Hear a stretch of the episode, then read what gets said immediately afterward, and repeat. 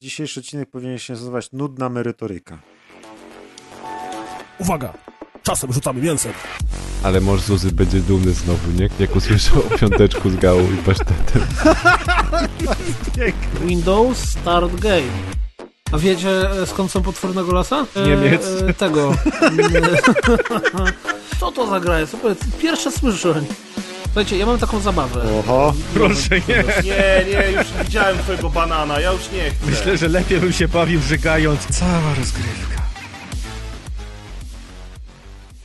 Najlepsze jest to, że po przed poprzednim nagraniu to chyba było, jak Deusz powiedział o tych matach chłodzących dla psów, kiedy to była pierwszy raz w życiu, jak się o tym dowiedziałem, to od tego momentu, przez te dwa tygodnie, generalnie właściwie codziennie ktoś o tym pisze, że o, kupiłem sobie maty dla psa, Myśl- chyba myślę, sobie zamówię że- XXL. Myślę, że po prostu nie zwracałeś wcześniej na to uwagi, wiesz o tym. I, To- to a ja nazywa przedstawiłem jakoś, twój nie? mózg, tak, a ja To się przedstawiłem twój nazywa mózg. syndrom kobiety w ciąży, bodajże, że jak O nagle- Boże, jesteś Tak. kobietą ciąży. w ciąży, Ale bo oni też te maty do Lidla rzucili teraz. No to, ale oni je rzucili też wcześniej, w sensie to nie jest jakaś Ale super, nikt nie tylko że po prostu... No, dla, no dlatego mówię, że przestawiliśmy t- ten mózg Kuldana na to, że Tak. wszędzie widzi maty. Najbardziej mi się podobało, bo od temperatury się tory w górę wygięły we Wrocławiu i, pocio- i te, po- te tramwaje nie jeździły, a tory się dosłownie tak na 15 centymetrów w górę wygięły. Może Ja zaraz znajdę ten, może zaraz ten, znajdę wam zdjęcie, to pokażę. Bydgoszczy w ogóle tory, tory od tego ciepła wyskoczyły z tego, nie? No tak, tak, to, to, to samo we Wrocławiu się właśnie dzieje. Zajebiście. Ja jeszcze z Fajnie. takich różnych dziwnych rzeczy, to dzisiaj na Twitterze wpadła mi mm, e, informacja na temat, no bo jak jest tak gorąco, to ludzie napierdzielają się klimatyzacją i wiatrakami, a co jest logiczne, to e, ma zwiększa zużycie prądu. I e, dzisiaj w ciągu dnia e, o chyba 2,5 tysiąca megawattu przekroczyliśmy to, co jesteśmy w stanie wyprodukować w skali kraju Mhm. całego. I po pierwsze, mega, jak się patrzy na te statystyki, to mega zabawnie wygląda porównanie tego, ile produkują elektrownie ciepłowe, a ile produkują elektrownie wiatrowe i wodne. Ale To jestem jest pewien, że generalnie- premier Morawiecki wsiadł na rowerek taki do robienia energii i do, dokręcił to, co brakowało. Nie, import, import energii.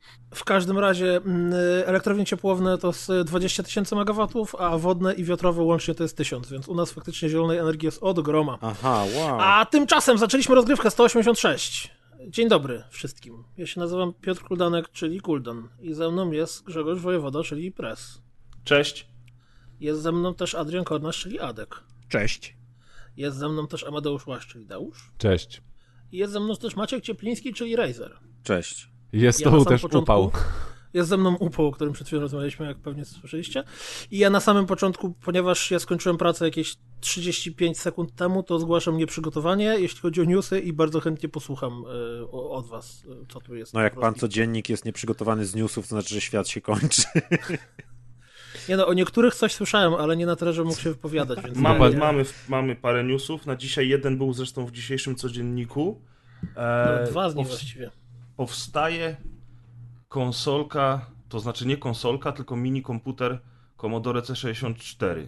Ale nie mini, bo Znaczy jest nie mini, to jest normalnie, on jest normalnej Normalny. wielkości. I re, reboota zrobili. Remake'a. Remake. Przepraszam, że wprowadzam was w błąd. Faktycznie to jest normalna wielkość, natomiast bez adaptera na kasety, e, dlatego że gry będą wbudowane. Gier tych ma być sporo. 64 chyba. 64 i jak Maciek słusznie zauważył, jak dzisiaj przeglądaliśmy ten zestaw gier, to kiedyś te okładki do gier na Commodore to było coś pięknego. No w Ale ogóle te okładki kiedyś na różne platformy to było. No. Kiedyś to były okładki. Mm. Ale powiem wam, że jak prze, przeleciałem te 64 gry, e, Żadnej tak sobie- nie znasz. E, ko kojarzę niektóre tytuły. Oczywiście Boulder Dash, wiadomix, tak? E, California Games, coś pięknego. Ja już się nie mogę doczekać, aż to wyjdzie. W ogóle buzia mi się California sama. Games to były te z, z, tak zwane olimpiady, czy... Nie, California Games to były te z rowerkiem, z, z, z, z graniem w Zośkę, z, z surfingiem. Ale to E, było z tej samej serii tam Winter Games, Olympic Games, tak? Że miałeś większość, większość one rozwalały joysticki generalnie. Tak, tak, tak. Mhm. Ale w tym zestawie też jest, w tym zestawie też jest zresztą i Summer Games, i Winter Games, jest e, Fire Lord e, i parę innych takich, takich tytułów, które e, były dosyć popularne. Jest też cała masa gier, e, których kompletnie nie kojarzę. Pewnie jak je zobaczę, to sobie przypomnę. No właśnie ale tak ale chyba po będzie, okładkach bo- ciężko, nie? No, albo po tytułach też zresztą. Dopiero po screenie człowiek poznaje, a to ta, co się szło w prawo i To skakało. jest jeszcze fajna Ale- rzecz, bo obsługuje to i 50 i 60 Hz w 720p. No bo to po HDMI Ale- oczywiście hula. ale też można swoje programy wrzucić, z tego co widzę w opisie. Właśnie, Tak, ciekawe, E, tak, to więc- działało. Można, można. Więc Jest ciekawostka, że jakiegoś tam Basica pewnie będzie można sobie potrenować. Czy scena retro y, pod, odniesie się do tego jako blasphemy? Czy Nie, scena retro pójdzie w, w retropaju i tak dalej zostanie. Ale ostatnio Nie, roz... chodzi mi o tych ludzi, którzy mają faktycznie prawdziwe działające komodory na C64 prawdziwe i wiesz, tam je szorują pastą do zębów, Nimi się żeby nie przejmujemy białe. chyba No tymi to ludźmi. nie, to No. wiesz, to takim, takimi ludźmi osoby, to to gardzimy. Ale może ostatnio wróci rozmawiałem scena. z Mikołajem o tym. Na pewno wróci scena. To było, Rozmawiałem co? z, z Mikołajem o tym, bo chciałem moim rodzicom kupić e, właśnie jakiegoś tam retropaja, żeby mieli swoją Amigę, bo, bo, bo moi rodzice swego czasu byli mocno wkręceni w to, ale niestety to jest zbyt skomplikowane dla nich, żeby obsłużyć. No bo wiadomo, jak coś się wysypie, tam ten Linux, bla bla bla, emulatory i tak dalej, więc dla, dla starszych ludzi to nie jest jakieś tam wygodne w używaniu. Ale jeżeli tylko wyjdzie Amiga w takim stylu, gdzie będą mieli paczkę gier wbudowane w urządzenie, tam swoje joysticki, to jak najbardziej od razu kupuję i dla nich, i dla siebie. To Bo, jeszcze bo, bo, bo to jest ta, ta, ta zaleta tych, tych wbudowanych systemów. że Najistotniejsza sprawa, y, 120 euro, to coś w tym momencie kosztuje. 500-600 zł, tak? No 500 Także- zł to trochę dużo. Trochę jednak, dużo, ale myślę, że spadnie szybko. Szczególnie, że za tą cenę, y- ja wiem, ja wiem, że prostota użytkownika i tak dalej, ale za tą cenę masz chyba w tym momencie te, nie wiem, ze 2,5 Złożone, najnowszego gotowe. Raspberry Pi czwór, czw- czwartego. Czy Także... Za tą cenę to tak, masz ale retro z wszystkimi grami, jakie w tylko zechcesz. I tak da, w, tym, w pudełeczku i tak dalej. No, ale Ale dalej, to jest to, że moi rodzice nie, nie obsłużą tego, nie? No tak. Ostatnio y, ten PSX Mini szedł z ceny, tam nie wiem, około stówki kosztował. Tak. Przez 120, no, jakoś tak. Jakieś, przez no. jakieś półtorej minuty zacząłem wachlować myszką nad guzikiem kup. Bo oczywiście wiadomo, że nie po to, żeby go, tylko żeby go tam zmodować, kurde, i sobie wgrać w ogóle wszystkie Tylko żeby emulator, nie wiadomo co jeszcze. Ale potem do mnie dotarło, że po pierwsze, najprawdopodobniej nie chciałbym się tego zrobić i e, podłączył do telewizora, odpalił tych kilka razy, te kilka gier, które tam jest zbudowane, po czym albo bym to odpiął od telewizora, byłoby mi szkoda złącza HDMI, których jest zawsze ograniczona ilość w, w, sprzęcie, jak macie tam, kurde, komputer, konsolę jedną, konsolę drugą, nie, tam jakiś sprzęt grający i tak dalej. I w sumie, nie wiem, to jest pewnie mój problem, bo w, tak naprawdę dotarło do mnie i tak, tak samo to myślałem o C64, że te sprzęty właściwie nie mają sensu. Przy No. tak dużym natłoku wszystkiego w grach. co Nie no, one są dla klienteli, która chce powrotu starych czasów, nie? Ale czy myślisz, że ta sobie. klientela to są, że, że ci ludzie, którzy się rzucili na. A, już na SNES mieliśmy i tą tak rozmowę przy tych wszystkich Oni w to grają konsolach. regularnie? Czy to No są nie, konsolki, tacy, które co się tego- regularnie co odpala? za Są różnica? ci, co nawet tego nie wypakują i będą trzymać mint w stanie, Nie, no wiesz, to to folii rozumiem, to tak jest zupełnie dalej. co innego, nie? To tak Są jak wiesz, tacy- kupujesz figurki i ich nie No, otwierasz. Tak samo są tacy, co mają jeszcze ten sprzęt właśnie stary, tak jak Adek mówi, te trzy osoby, co naprawdę mają na kasetach i regulują wciąż śrubokrętem głowicę w tym magnetofonie. Znaczy ja myślę, że to jednak jest y, skierowane do ludzi, którzy pamiętają tamte czasy, e, chcieliby pokazać to na przykład swoim dzieciom, a jednocześnie nie trzymają starych konsol w domu. Bo ci ludzie, którzy trzymają stare konsole, a przecież jest wielu takich zbieraczy, którzy nawet zamawiają tam oryginalne gry z Japonii i tak dalej na pierwszego PSX-a, e, to dla tych ludzi taki mini PSX jest totalnie w ogóle nieinteresujący. Niepotrzebne, no bo to Natomiast jest nowy, nowy. wiesz, no tak samo, albo na przykład Kaz, którego dzisiaj z nami nie ma niestety, on y, generalnie rzecz biorąc kupił tam tego mini SNESa, nie? E, I za, z, idę o zakład, że ten jeden raz, jak wszyscy się spotkaliśmy i graliśmy razem na nim, to był jeden, jeden raz, kiedy on go wyciągnął w ogóle z pudełka. Wiecie o co chodzi? Nie, no ja tam obstawiam, mówił, że on nawet dzisiaj go ma ze sobą. Kas, I kogoś tam męczy. Oni mówią, że on jest super, bo on jest malutki i ma wgrane tam milion gier i ciągle wszędzie z nim jeździ i katuje ludzi. Ja pamiętam, że kable były strasznie krótkie, żeby podłączyć do przecież- telewizora, nie? twarzą w telewizorze właściwie. Ja, ja też jak stałem. Kuldan, ja też stałem e, w sklepie i patrzyłem na to pudełko z mini No PSX-em. stówka, kurde. 120 zł. Ja nawet No. sobie pomyślałem, teraz jak byłem na urlopie, bo ja przed urlopem zerkałem i sobie myślę, w sumie to w tym mieszkaniu, które mam wynajęte, będę miał telewizor. Może sobie Kurde, to wezmę ze sobą. kupić, byśmy grali, ale cię teraz No ale lubię posłuchaj. Maciek, no ale tak stoję, Ale już za stoję. późno. No byliśmy przynajmniej w muzeum y, gier arcade, widzisz. W każdym razie y, stoję, A ty stoję. Maciek nie masz swojego PSX-a? Mam, ale nie mini, tylko Max. Ale nie mini, wiesz.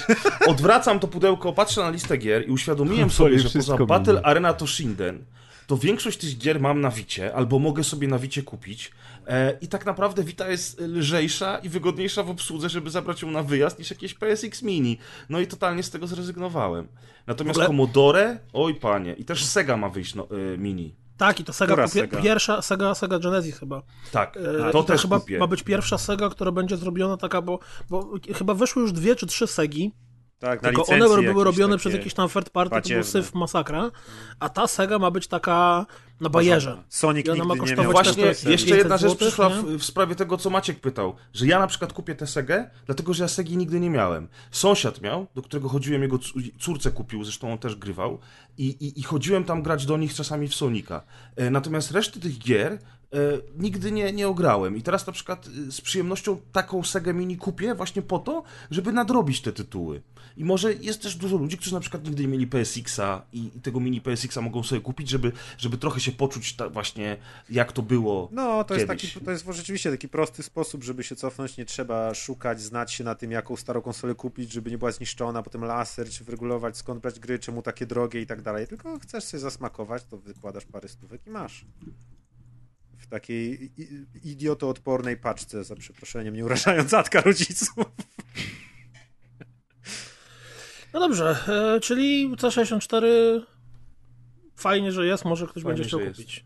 Fakt, że, y, y, że jak mówiliśmy o tym PSX-ie wcześniej, to żeśmy narzekali na to i e, e, ja z perspektywy na przykład mojej nadal uważam, że to jest coś, co mi jest niepotrzebne zupełnie. E, No ale ja mam tą Witę chociażby, nie? I część tych gier z PSX-a mogę ograć. Silent Hill chociażby, Blood Omen, Legacy of Kain. Ja te gry mam. I mogę sobie nawet rzucić przecież ten e- obraz z Wity na PS4 i grać na dużym telewizorze, więc to, dobrze mówię? To w tą stronę też działa? Bo tak Czy naprawdę to było nigdy nie takie urządzenie, które się nazywało Vita TV, czy tam jakkolwiek ono, i to była taka Ale to kostka, oddzielne było, to nie potrzebowałeś TV, Wity. I to miało bebechy Vity, które po prostu podłączałeś do telewizora. Natomiast wiem, że na Vitę możesz rzucić obraz z PS4 jako remote play, ale nie mam zielonego pojęcia, czy może... pewnie nawet ja kabelkiem podepniesz sobie pod telewizor Ale czy razu. możesz jakoś Witę, może pewnie są jakieś magiczne przejściówki, bo teraz, no, a jak nie, to pewnie znalazł się ktoś, kto zlutował cztery końcówki i pewnie można jakoś to zrobić. No. Sprzedaje na eBayu. Zresztą te, te stare gry to i tak lepiej się sprawdzają teraz na mniejszych e, ekranach, więc No. problem z głowy. Druga Dobrze, rzecz. druga rzecz. news. E, y, szybki, szybki, taki dość niepokojący news, który się pojawił ostatnio i wybuchł wszędzie. I komentują to na YouTubie i piszą artykuły na IGN i w ogóle. W NBA 2K pojawiły się reklamy w trakcie ładowania meczy. I reklamy te trwają nawet pół minuty. Co gorsza, nie można ich przełączyć. Reklamy, jedna reklama się pojawiła, więc to jest... Nie, nie, nie. Ja oglądałem dzisiaj na YouTubie Aha, całą to- masę materiałów na ten temat i panowie wypowiadali się na temat tego, że różni użytkownicy przysłali im różne e, dowody na to, że tych reklam jest mnóstwo. Y, Są nawet reklamy w postaci trailera nadchodzącego serialu na jakiejś tam stacji No, X. no, no to właśnie to jest ta jedna reklama, którą, która jest, że tak powiem, ja innych nie widziałem oprócz tego zapowiedzi tego serialu. Jak zerkniesz sobie w, w, w linki na No, YouTubie, no jakby... to w, tej chwili już nie będę ci, ale, ale No. były też inne. Faktycznie ten serial się najczęściej A, przejawia. jest to znaczy niby w trakcie... Ład... Bo to jest niby w trakcie ładowania meczu, tak? Czyli No, mecz ładuje, to Do jak tego stopnia, do tego stopnia jest pokazane, że Już, już wam że- tłumaczę. No. Poczekaj, E, tylko ja powiem, jak to wygląda, jak się wyświetla ta reklama. Czy ty chcesz to właśnie powiedzieć? Nie, no jakby chodzi o to, że wcześniej w momencie e, ładowania się meczu e, był, istniało, jak jeszcze istniał sezon e, NBA, bo teraz już się zakończył, e, istnia, istniało coś takiego jak 2K TV. To była taka telewizja, w, takie urywki minutowe, dwuminutowe, w którym, nie wiem, na przykład A$AP Rocky grał z jakimś, nie wiem, futbolistą jeden na jeden. Albo przepytywano jakiegoś koszykarza, co jest, jak się nazywa jego pies i tak dalej. Czyli takie krótkie migawki. I te migawki się kończyły zawsze pytaniem e, z odpowiedzią A, B, C, D. I jak się dobrze wybrało odpowiedź, nie wiem, kto wygra ten pojedynek jeden na jeden, albo jak się nazywa tam y, pies Lebrona Jamesa i tak dalej, i tak dalej, to się dostawało w nagrodę ym, te virtual currency, czyli taką walutę wewnątrz gry, za którą różne rzeczy można kupować.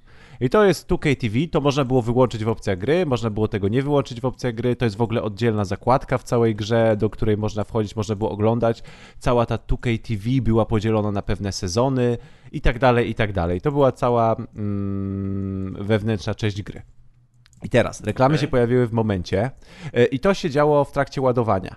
E, Jeśli załadowała ci się gra, a jeszcze trwało, leciało te 2K TV, bo to 2K TV zwykle trwało dłużej niż załadowywała ci się gra, no to pojawiało ci się, e, pojawiał ci się przycisk skip i nie musiałeś tego oglądać, nie musiałeś odpowiedzieć na pytanie, tylko przeskipowywałeś to i zaczynałeś mecz po władowaniu się. Teraz skończył się sezon NBA. E, 2K TV się również z tego powodu skończyło. I teraz w momencie ładowania meczu zaczyna ci się pojawiać reklama. Tylko chodzi o to, że w momencie, jak ci się mimo wszystko, że ci się załaduje ten mecz, to tej reklamy już nie pominiesz. I te kilka sekund tego 30-sekundowego trailera jesteś zmuszony do oglądać, ponieważ e, nie możesz przewinąć e, tej reklamy. Tak, bo tam nawet jest, y, po- pojawia się informacja, że gra już się załadowała, a reklama leci dalej. Specjalnie, żeby cię No, to- no jakby- No chyba nie- właśnie nie- tylko po to, nie? Nie, nie ma tego skip. Ja powiem, ja powiem jakby y, dwie rzeczy, bo ja jakby gram jakby cały czas na bieżąco w ogóle Dlatego wtopiłem. właśnie jestem ciekaw NBA twojej opinii. 2K19 wtopiłem masę czasu. Po pierwsze, wszystkie, e, wszystkie portale, które o tym napisały, napisały o tym, że gra za 60 dolarów w ogóle y, oferuje płat, y, reklamy, których nie można przeskoczyć y, i tak dalej, i tak dalej. Minął prawie rok od premiery NBA 2K19. Przez ten rok można było wtopić w tą grę setki, jak nie tysiące osób i masa osób w to wtopiła setki, jak Godzin. nie tysiące godzin. Wspaniale się w tą grę gra. E, oczywiście ma masę beznadziejnych mikrotransakcji i tak dalej, i tak co nie zmienia faktu, że jak jest się fanem koszykówki, to to jest jedyna gra dla fanów koszykówki tak naprawdę, jest bardzo rozbudowana, daje masę zabawy i można w to było zagrać tysiące godzin. Reklamy się pojawiły w momencie, kiedy w zeszłym tygodniu z okazji różnych premier, zarówno na PlayStation 4, jak i na Xbox One, jak i na Nintendo Switch, ta gra kosztowała 2,99 dolara. Rozumiecie? To, to nie ta był gra. cenowy? To była Nie, to nie był błąd cenowy. promocja? Tak, to była promocja. To jest gra za 3 dolary w tym momencie. Więc i te reklamy się Ale w tym bieda. momencie pojawiły. Jak ta, jak ta gra, więc te wszystkie osoby, które to kupiły na promocji za 3 dolary, włączają i mają te reklamy. I zaraz na Redditach podnoszą po prostu larum, że przecież mają grę za 60 dolarów. Ale wiesz co, A jak Deusz, ktoś ale mimo wcześniej wszystko... kupił za 60? Właśnie, Ja- ja- mimo ja wszystko rozumiem, są ale- ludzie, którzy kupili tę grę na premierę i oni Ja- też te reklamy muszą oglądać. Ja wiem, ale, ale ja, zrozum, jakby e, mi chodzi o to, bo ja nie mówię, że to jest super zachowanie, ale te reklamy nie trwają 3 minut, one nawet nie trwają minuty. To jest kilka sekund dłużej, naprawdę kilka sekund dłużej niż jest normalny etap Ładowania ładowania, gry. Mhm. To nie jest tak, że to jest y, y, duża część tej gry. Ta gra to są setki, to są setki godzin, w które ją możesz przegrać i w tych setkach godzin, które przegrasz, będziesz miał parę, łącznie te sekundy się uzbierają, może nie wiem, na parę Stary, minut jasne, tak ale na przykład I- to chodzi, dojdziemy do takiego momentu, że na przykład w Battle Royalach typu PUBG albo Blackout, przez ten czas, kiedy zbierają się gracze, będziesz miał zamiast y, na przykład tego pola, w którym stoisz, tam biegasz bez sensu i wszyscy się strzelają, chociaż nie mogą się zabić. Y, teraz jak sobie o tym myślę, to może nawet fajnie, jakby dali tam reklamy, to mnie przynajmniej ci gracze nie wkurzali. Natomiast właśnie wiesz, wstawią ci reklamę i będziesz musiał przez dwie minuty, zanim zacznie się mecz, Ale widzisz, ale, oglądać ale jeszcze tego nie ma.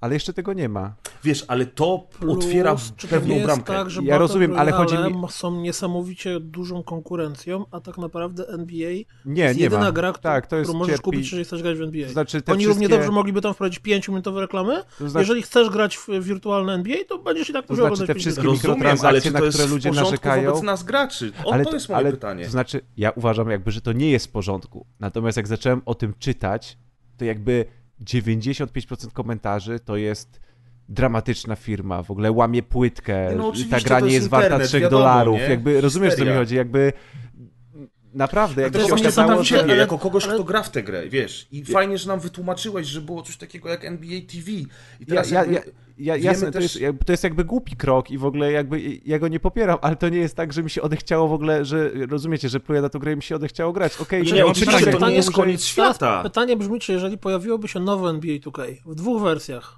w edycji za 60 dolarów i w edycji O. za 20 dolarów, I to jest gdzie dobry z pełną pomysł. premedytacją w tej edycji za 20 dolarów będziesz miał nie dwie sekundy dłużej, ale będziesz miał pół minuty dłużej Ej, przy każdym loadingu. za 0 dolarów, za jakie 20? A, tu masz za 3 dolary po roku. To, to ciekawe jest, może to jest jakaś próba testu rynku. No Ja właśnie, mam inne Bo- bo pytanie. To brzmi, Gdyby to brzmi został trochę ten tak przycisk... jak Rainbow Six, e, Rainbow Six e, e, Siege, w którym w tej starter packu, który był chyba o połowę tańszy, dużo słabiej się zdobywało punkciki. Tak, tak, tam się... W ogóle a propos Rainbow Sixa, powiem wam ciekawostkę, tego się już nie stosuje w dzisiejszych czasach i uważam, że tu akurat byłoby miejsce na coś takiego. E, a mianowicie Rainbow Six Vegas 1 albo 2, w, który, w którego wtopiłem wiele godzin w multi, miał reklamy na mapach multiplayer. I wyobraźcie sobie, że jak się grało tam na mapie na lotnisku, to były takie plakaty wisiały tam w holach i tak dalej. I na przykład na tych plakatach pojawiała się reklama You don't mess with the Zohan z Sandlerem, który wtedy wchodził do kin. A czy przypadkiem w Burnout Paradise nie były reklamy Obamy? Tam też są reklamy. W każdej sportówce masz reklamy dookoła wszędzie. Nie, ale w sportówce to się tłumaczy, że wiesz, że to jest jak stadion, a Burnout tak, Paradise no miał billboardy. No dobra, to nie, to I na tych billboardach były reklamy... Nie no, ale na, na, wydaje mi się, że w Burnout Paradise miałeś reklamy Obamy który wtedy kandydował na prezydenta. Chyba było coś takiego. Ale Adek ma rację. Te firmy, jeżeli to są prawdziwe firmy, które pojawiają się w FIFA, na bank za to zapłaciły twórcom FIFA. Tak. A ja mam też drugie pytanie. Co gdyby ten przycisk do skipowania reklam został w tym NBA? Czy, czy dalej by to było takie złe? Ja nie wiem właśnie, dlatego się was pytam. Wiesz co, ja nie zdaniem... wiem, bo te, jak ja przeczytam te komentarze, to mnie po prostu bo jakby nie, nie pochwalam i nie bronię, tylko jakby, jakby nie rozumiem w ogóle y, sposobu opowiadania o tym, o, w internecie, jakby narracji. No nie, no, to już wiadomo, no. dram, które wybuchają tak i gasną autistic godzinę. screeching, wiesz. Autistic screeching, tak. Więc, więc, to już jest, więc to już jest dla mnie, no zobaczymy w jakim kierunku to pójdzie, no na razie jakby nie ma dramatu zupełnie. To niestety, niestety NBA y, jakby od dwóch lat cierpi na no może trochę więcej już od dwóch lat cierpi na to, że absolutnie nie ma żadnej konkurencji. Oni mogą po oni prostu... Oni chyba tam coś odwalali też z Oni mogą graczom pluć, tak, tak, w sensie, bo tam są, tam, jest, tam są mikrotransakcje transakcje, które są bezpośrednimi mikrotransakcjami pay to win. To znaczy, też była mega że, drama o to przecież. Yy, to znaczy, ale już wam jakby też szybciutko no. wytłumaczę, na czym to jest mechanizm. Chodzi o to, że nie wiem, jak się gra swoim, na przykład prowadzi się tą karierę swojego gracza, którym można grać oczywiście w internecie i tak dalej, jest cały hub, można grać z ludźmi, ustawiać mecze, 5 y, na 5 i tak dalej, i tak dalej. No i tego gracza od takiego leszczyka, co nie potrafi rzucać do kosza, aż do najlepszego koszykarza w historii NBA rozwijamy. I oczywiście możesz w to wtopić 350 godzin, i sobie stworzysz fantastycznego gracza, przegrasz kilkanaście sezonów w NBA po 80 meczy, 4 kwarty po 12 minut i grasz tylko w to cały rok, ale równie dobrze możesz poświęcić 3,5 tysiąca złotych, kupić tej wirtualnej waluty tyle, że ci się będzie wylewało z telewizora i w 10 sekund ulepszyć tego gracza do poziomu najlepszego gracza NBA. Ponieważ tą walutę możesz zdobywać albo za wygrywanie meczy, robienie dobrych akcji i tak dalej, albo ją po prostu kupić. Więc tak naprawdę, jeśli ludzie grają przez internet, to rozumiem, że denerwują się na graczy pay to win, ponieważ jeśli kogoś stać, to w kilka, to jakby bez problemu może w jeden dzień yy, mieć najlepsze statystyki gracza, a jeśli kogoś nie stać, to no musi tak. przegrywać setki Ale godzin. To, to czemu mi to, winić kogoś, że sobie lepiej w życiu radzi? Mi, mi, mi to nie doskwiera, ponieważ ja po pierwsze nie gram online, a po drugie mi by się nie chciało mieć zapłacić za rozwój gracza, bo jakby ja czerpię zabawę z rozwijania tego gracza poprzez rozwój jego kariery, więc jakby ja nie gram w gry, żeby wygrywać, tylko dla samej... Nie, no dobra, ale, ale to tylko dlatego, że nie grasz online. Jednak, nie? No umówmy się, gramy sobie w Black Opsy i, i, i, pojawia się koleś, który ma, nie wiem, y, lepsze statystyki, mocniejszą broń tylko dlatego, że, że za to zapłacił. Ma wielkie skrzydła, no świeci tak, na ale, fioletowo. Ale, ale, czy ja bym, ale czy ja bym do tej broni mógł dojść normalnym rozwojem postaci, w sensie graniem? Bo no jeśli zakładamy, mógł... że tak, ale pierwszego dnia na premierę kupujesz, wszyscy mają pierwszy level, on ma dziesiąty prestiż i no, wszystkie bronie odblokowane. Dobra, no to, to, chyba... to, jest, tak, to jest ten sam mechanizm właśnie zastosowano, nie? W sensie, że możesz sobie kupić po prostu... No ja bym się troszeczkę czuł nie, nie No ale dlatego jest oto cała drama, bo ja też uważam, bo to jest plucie, bo to są jakby totalnie zepsuty system mikrotransakcji, no. tylko jakby nie ma na rynku innej gry, jakby w ogóle nie ma konkurencji. Rozumiem, czyli jest... oni mogą po prostu robić co chcą. Tak, oni mogą robić co chcą, ponieważ jakby EA ze swoim NBA Live jakby nie potrafi zrobić kompletnie nic więc, więc oni nie mają konkurencji. A czy wrestling nie jest też od tej samej firmy? Ten wrestling, z którym też były jakieś takie dramy No 2K, tak, od 2K. Ale to chyba, bo oni należą do... E, ojeju, do tej spółki. Zaraz wam odnajdę, do kogo 2K należy w tym momencie. E, a wy rozmawiajcie dalej.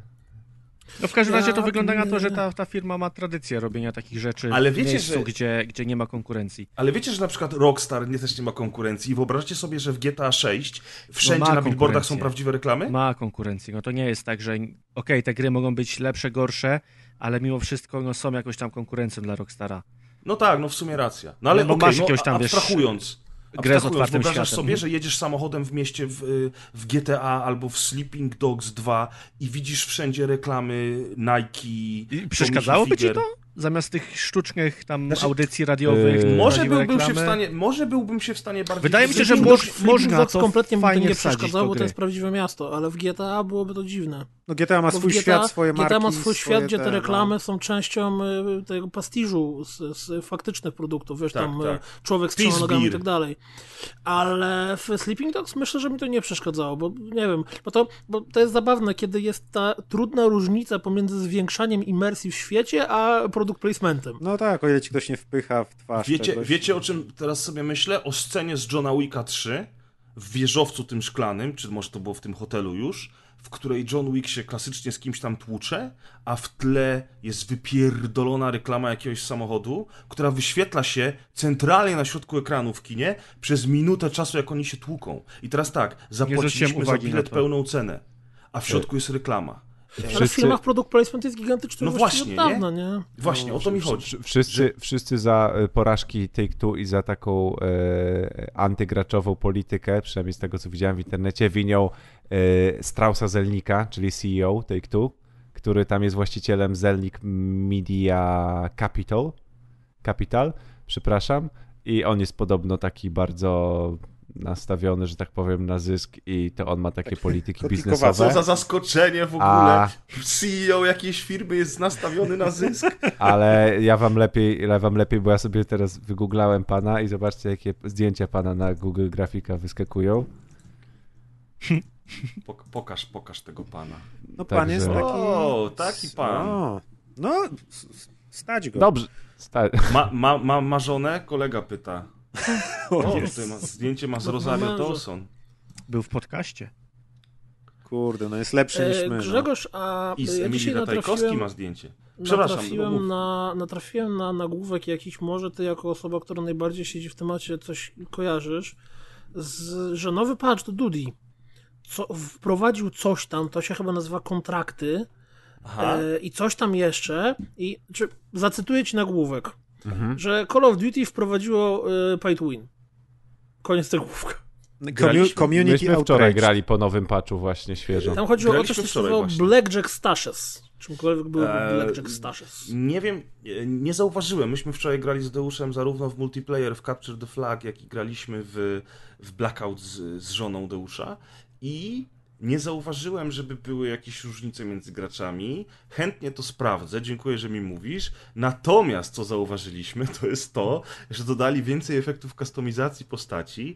Są już takie wisiorki na broni, jak w Rainbow Sixie. W Najgłupszy ogóle pomysł co w to takie kolorowe jest wszystko? E, no jest, ale lepiej zobaczyłem. słuchaj, lepiej słuchaj. Dodali efekty, nowe efekty y, po trafieniu przeciwnika, to znaczy Tak. do każdej broni, jak dodajesz sobie lunetę, przedni uchwyt, tłumik, y, dodajesz sobie kamo, to jeszcze możesz dodać efekt strzału, który powoduje, że na przykład z typa, jak w niego strafiasz, wypadają bąbelki albo fioletowe czaszki. Albo jak spiniata, albo mnie pęka super. jak piniata. I to jest dla mnie, dla mnie to jest ciężki szok, jeż- jeżeli mam być szczery, bo spodziewałbym się tego po Overwatchu, a nie po Call of Duty. Black Operation. Ty, ale mnie to cieszy. Ja bardzo chętnie sobie wrócę do gry, żeby zobaczyć, jak to wygląda. Powinieneś wrócić, bo my właśnie zwróciliśmy z Ale Deuszem też- i bawiliśmy się świetnie. O ile to jest coś, co, co mnie zachęca do gry, to dzisiaj pojawił się taki artykuł, który bardzo mocno mnie odrzuca od Dudi. A mianowicie? E, na Kotaku pan Schreier standardowo wrzucił bardzo długi tekst o tym, jak źle traktuje się ichniejszych testerów.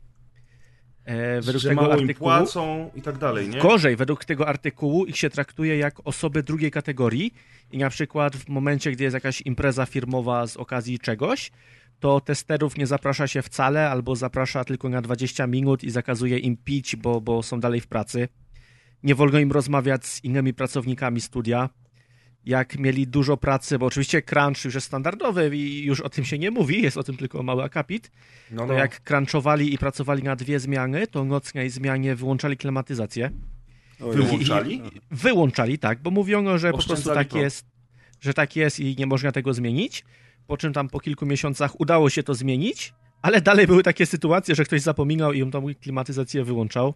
Tak, bo oszczędzali kasę E, na nich, nie? Być, znaczy oszczędzali swoją drogą, bo płacono im mniej. Oczywiście ci ludzie, znaczy oczywiście, no ale ci ludzie nie pracowali dla, dla, dla, dla Activision, tylko jest jakaś tam podfirma, która zatrudnia Mhm, Kontraktorzy kontraktorów. są. Tak, tak, tak. Są takie I- filmy u nas w Polsce też zresztą. Mieli takie widoczne oznaczenia, którzy ludzie są z firmy, a którzy są z kontraktorami. Opaski na ramieniu. Żółte Dokładnie gwiazdki. tak. Co, jak wynika z mojego dziennikarskiego śledztwa, w innych firmach też się zdarza, ale w tej Ojej. firmie dodatkowo e, to było związane z tym, że ci ludzie mniej zarabiali, mieli mniejsze bonusy i na przykład jak jest parking przed, przed firmą, to jeden z pracowników się śmiał, że jak stoi jakaś nowa Tesla albo cokolwiek, to, to wiadomo, że to jest pracownik z Activision, a jak jest jakiś złom potłuczony, no to jest To najpewniej kontraktor I albo pewnie tester. pracowali w piwnicy jeszcze oni. Nie, pracowali na drugim piętrze, podczas gdy cała firma pracowała na pierwszym. I, Ja i bym w tylko chciał wiedzieć nie można rzecz, było bardzo ważną. Mhm. Bardzo ważną w tym wszystkim jest jedna rzecz, e, panie Adrianie, a mianowicie, jak traktuje się tam PR-owców? Ha, Mam ha, nadzieję, ha. że jeszcze gorzej. Ale też Było chciałem E3, cię... Jak było E3, to przy okazji E3 na Twitterze lekko gównoburza wybuchła w dyskusji pomiędzy PR-owcami a mm, deweloperami, znaczy programistami, którzy. mm, To dotyczyło różnych niepolskich wydawców. Tam Polaków ja w tej dyskusji nie widziałem chyba żadnych, albo może jakichś ludzi, których nawet nie do końca kojarzę. Albo nie chcę wspominać, żeby nie było, że ktoś ma do kogoś pretensje. Mm, e, Wielki sens był taki, że e, w ogromnym uproszczeniu osoby, które są programistami, mówiły, że chujowo jest im, że oni crunchowali przez ostatnie trzy miesiące po to, żeby wypchnąć buildę na E3 i teraz widzą, jak to ten PR strasznie narzeka, że ma tyle pracy, wożąc się po hotelach, siedząc sobie w jacuzzi z prasą i tak dalej, i tak dalej. Y, No to tak samo jak ci dziennikarze, co jeżdżą na E3 i potem marudzą, że to jest takie ciężkie, że oni musieli lecieć do USA i siedzieć w hotelu, no. No, problemy pierwszego świata ogólnie. To jest, Ja a, bym ja, a jeszcze- jak jest, a czy, zapytać. kto- czy ktoś z was wie, jakie są e, te, jakie są zarobki jako testerzy E, w, W tym w polskiej artykule jest branży? napis... A w polskiej nie Bo- wiem. Bo, bo, bo ja wiem, bo ja przeczytałem ten artykuł Mhm. i z tego artykułu wynika, że e, 13 oni dolarów dos... za godzinę i to była najniższa stawka, niby, nie? Nie, 20 dolarów za godzinę. Nie, od 13, od 12 do 20, zależnie od stażu i E, od wielu e, czynników. czyli co daje e, do, od 110 do 167% e, minimalnej krajowej i zastanawiam się, Plus czy... tam jeszcze jest no, taki ale to dopisek, jest, to, jest jeden artykuł, przy okazji ale Cruncha tylko powiem. temu. Tam jest jeden, e, jeden, jeden akapit o tym, że część z tych ludzi musiała sobie dorabiać w drugiej firmie, żeby móc żyć. A poza tym zarobki zarobkami możesz nawet zarabiać super, ale jak ci plują w twarz i wiesz, traktują cię jako osobę drugiej kategorii, to podpada już tam nie tylko Mów pod mi to, że więcej. wiesz, a jak ci płacą, to ten. Ja chciałem jeszcze zapytać, bo w tym artykule było dużo o zmianach, jakie były w Call of Duty, w Black Ops 4. I to Aha. głównie do ciebie, Grzesiu, bo nie wiem, czy te informacje wcześniej były, że Blobsy początkowo miały mieć nawet nie tyle singla, co kampanię koopową, taką, gdzie gracze są przeciwko sobie. Czwartek, blopsy? Tak, czwarte Blobsy. W pierwszej Mhm. wersji tak to miało wyglądać, po czym, że jeden gracz gra po jednej stronie, drugi po drugiej i, i, i starają sobie przeszkodzić. Mają jakieś tam misje. Coś trochę jak ten tryb w Resident Evil 6, gdzie mogłeś się wcielić w zombiaka i wejść w kampanię innego gracza. po czym to wywalono, więc Aha. oczywiście było kupa pracy i zmieniono to na klasycznego singla, który też zaczęto robić i który też wywalono i na szybko, na parę miesięcy przed wydaniem gry wsadzono w to miejsce Battle Royala. No takie były plotki od samego początku, że... No, Ta że- gra była 3 lata w produkcji Tak, i wiesz, że to, że zaczęto robić robiony. tego singla dziwnego, to to równie dobrze mogło oznaczać, że on był na etapie testów, nie? Natomiast No, ale to ja dalej- nie to dalej chodzi oni o- o testerów, zrobili nie? na kilka miesięcy przed premierą, Adrian. Bo Blackout Czy- jest zbyt dopracowany, żeby Wiesz to co, tak ale Grzechu, zrobili. zobacz, że jak oni, poka- jak było wielka prezentacja e, Black Opsów czwartych, gdzie poświęcili 10 minut opowiadania o tym, że jak będzie teraz gunplay, jak będzie recoil na poszczególnych broniach i tak dalej, to wtedy jedyne, co pokazali z Blackouta, to takie filmik, montaż, jak to kurde fragment mapy i ich samochodziki jeżdżą. No tak, no bo wiesz, zostawili to na inny, na inny trailer, nie? Na, na inną zajawkę. Nie wiem, chłopaki, no ciężko powiedzieć. No fajnie, że Adrian się mnie pytasz o to, ale nie mam takich wtyk. Natomiast chciałem przy okazji powiedzieć, że nie, nie wiem, czy Kuldan mówił o tym na poprzednim odcinku. Natomiast yy, my teraz gramy sobie właśnie z Deuszem, trwają dni lata w Black Ops 4 I generalnie rzecz biorąc, system wydawania dodatków straszliwie zmienił się przy okazji premiery tej części. E, ja podejrzewam, że oni celują, testują rzeczy, żeby od następnej odsłony, która wyjdzie w tym roku, a mianowicie od Modern Warfare, które ma mieć darmowego Season Passa, właśnie w taki sposób wydawać kolejne dodatki. To się wiąże z tym, że osobno wychodzą nowe tryby do Blackout, osobno wychodzą mapki do, do zombie, a osobno wychodzą mapki do multi. I jest tak duży rozstrzał między tymi premierami, do tego dochodzą różne oczywiście eventy, takie jak chociażby teraz Dni Lata, że nie będziemy już, i tutaj większa część słuchaczy odetchnie z ulgą, nie będziemy już recenzować DLC-ków do Call of Duty w ramach podcastu, bo się nie da, bo musielibyśmy praktycznie co odcinek coś tam omawiać. W związku z czym, jeżeli uznamy za stosowne, że jest coś ciekawego, o czym chcielibyśmy opowiedzieć, to będziemy po prostu mówić o tym w newsach. Oczywiście przynajmniej jeśli chodzi o Black Ops 4, bo co zrobi Modern Warfare z całym systemem rozwoju gry, to się okaże. Bo ja nie pamiętam, czy już było powiedziane o tym, że nie będzie Season Passa do Już było Warfare, powiedziane, czy... że, że okay. Season czyli, Pass będzie czyli darmowy. pewnie będzie podobnie jak w przypadku Black Opsów. A teraz tak. pomyśl Grzesiu, że te wszystkie rzeczy, o których powiedziałeś, które są wypychane tak szybko, muszą być cały czas testowane przez tych biednych ludzi drugiej Jeszcze kategorii. Szybciej, no to, to zarabiają 20 do dolarów tekstu, na godzinę. Tutaj wystarczy wrócić do tego tekstu o tym, jak wygląda praca przy Fortnite. Tak, no tutaj, tutaj też na to narzekają. Temu, Co to było z tym Fortnite'em? Co? Gdzie to było? A, w Avengersach! W Avengersach The Endgame była ta akcja, nie? Że, że grali w Fortnite'a. I, i to ty, Kuldan, chyba mówiłeś. E, e, z, po, połowa ludzkości zniknęła, e, a nad Fortnite'em dalej muszą pracować tak no, tak samo. Więc mają jeszcze więcej roboty niż mieli. No, no, no, taki żarcik mi się przypomniał. A właśnie. teraz ja pytanko mam do ciebie, bo tutaj widzę w newsach też, co jest bardzo interesującego, też o tym nie mam pojęcia, że można zagrać Blade Runnera na nowych komputerach. To, to ja dodałem tego newsa. O, ja dodam tego newsa, widzicie? Opowiadaj, bo to brzmi fenomenalnie. Yy, nie wiem, czy słyszeliście o takim oprogramowaniu, które się nazywa ScamVM. To jest takie open source'owe... Hmm no, to są przygodówki z y, czasów. Tak, tak. To jest open, open source'owy soft, który działa na Windowsach, Macach, Linuxach, Androidach i w ogóle jakichś takich y, systemach operacyjnych, o których pewnie większość słuchaczy on w ogóle swoją słyszała. nazwę, On w ogóle swoją nazwę bierze od tego, że samo w sobie Scam to, to była jest silnik nazwa LucasArts, tego silniku LucasArtsa. Tak, tak, tak jest. Tak, tak, no bo to jest Scam Virtual Machine, czyli jakby wirtualna maszyna do, do tak, emulowania. A Scam samo w sobie y, to było Script Creation for Maniac Mansion.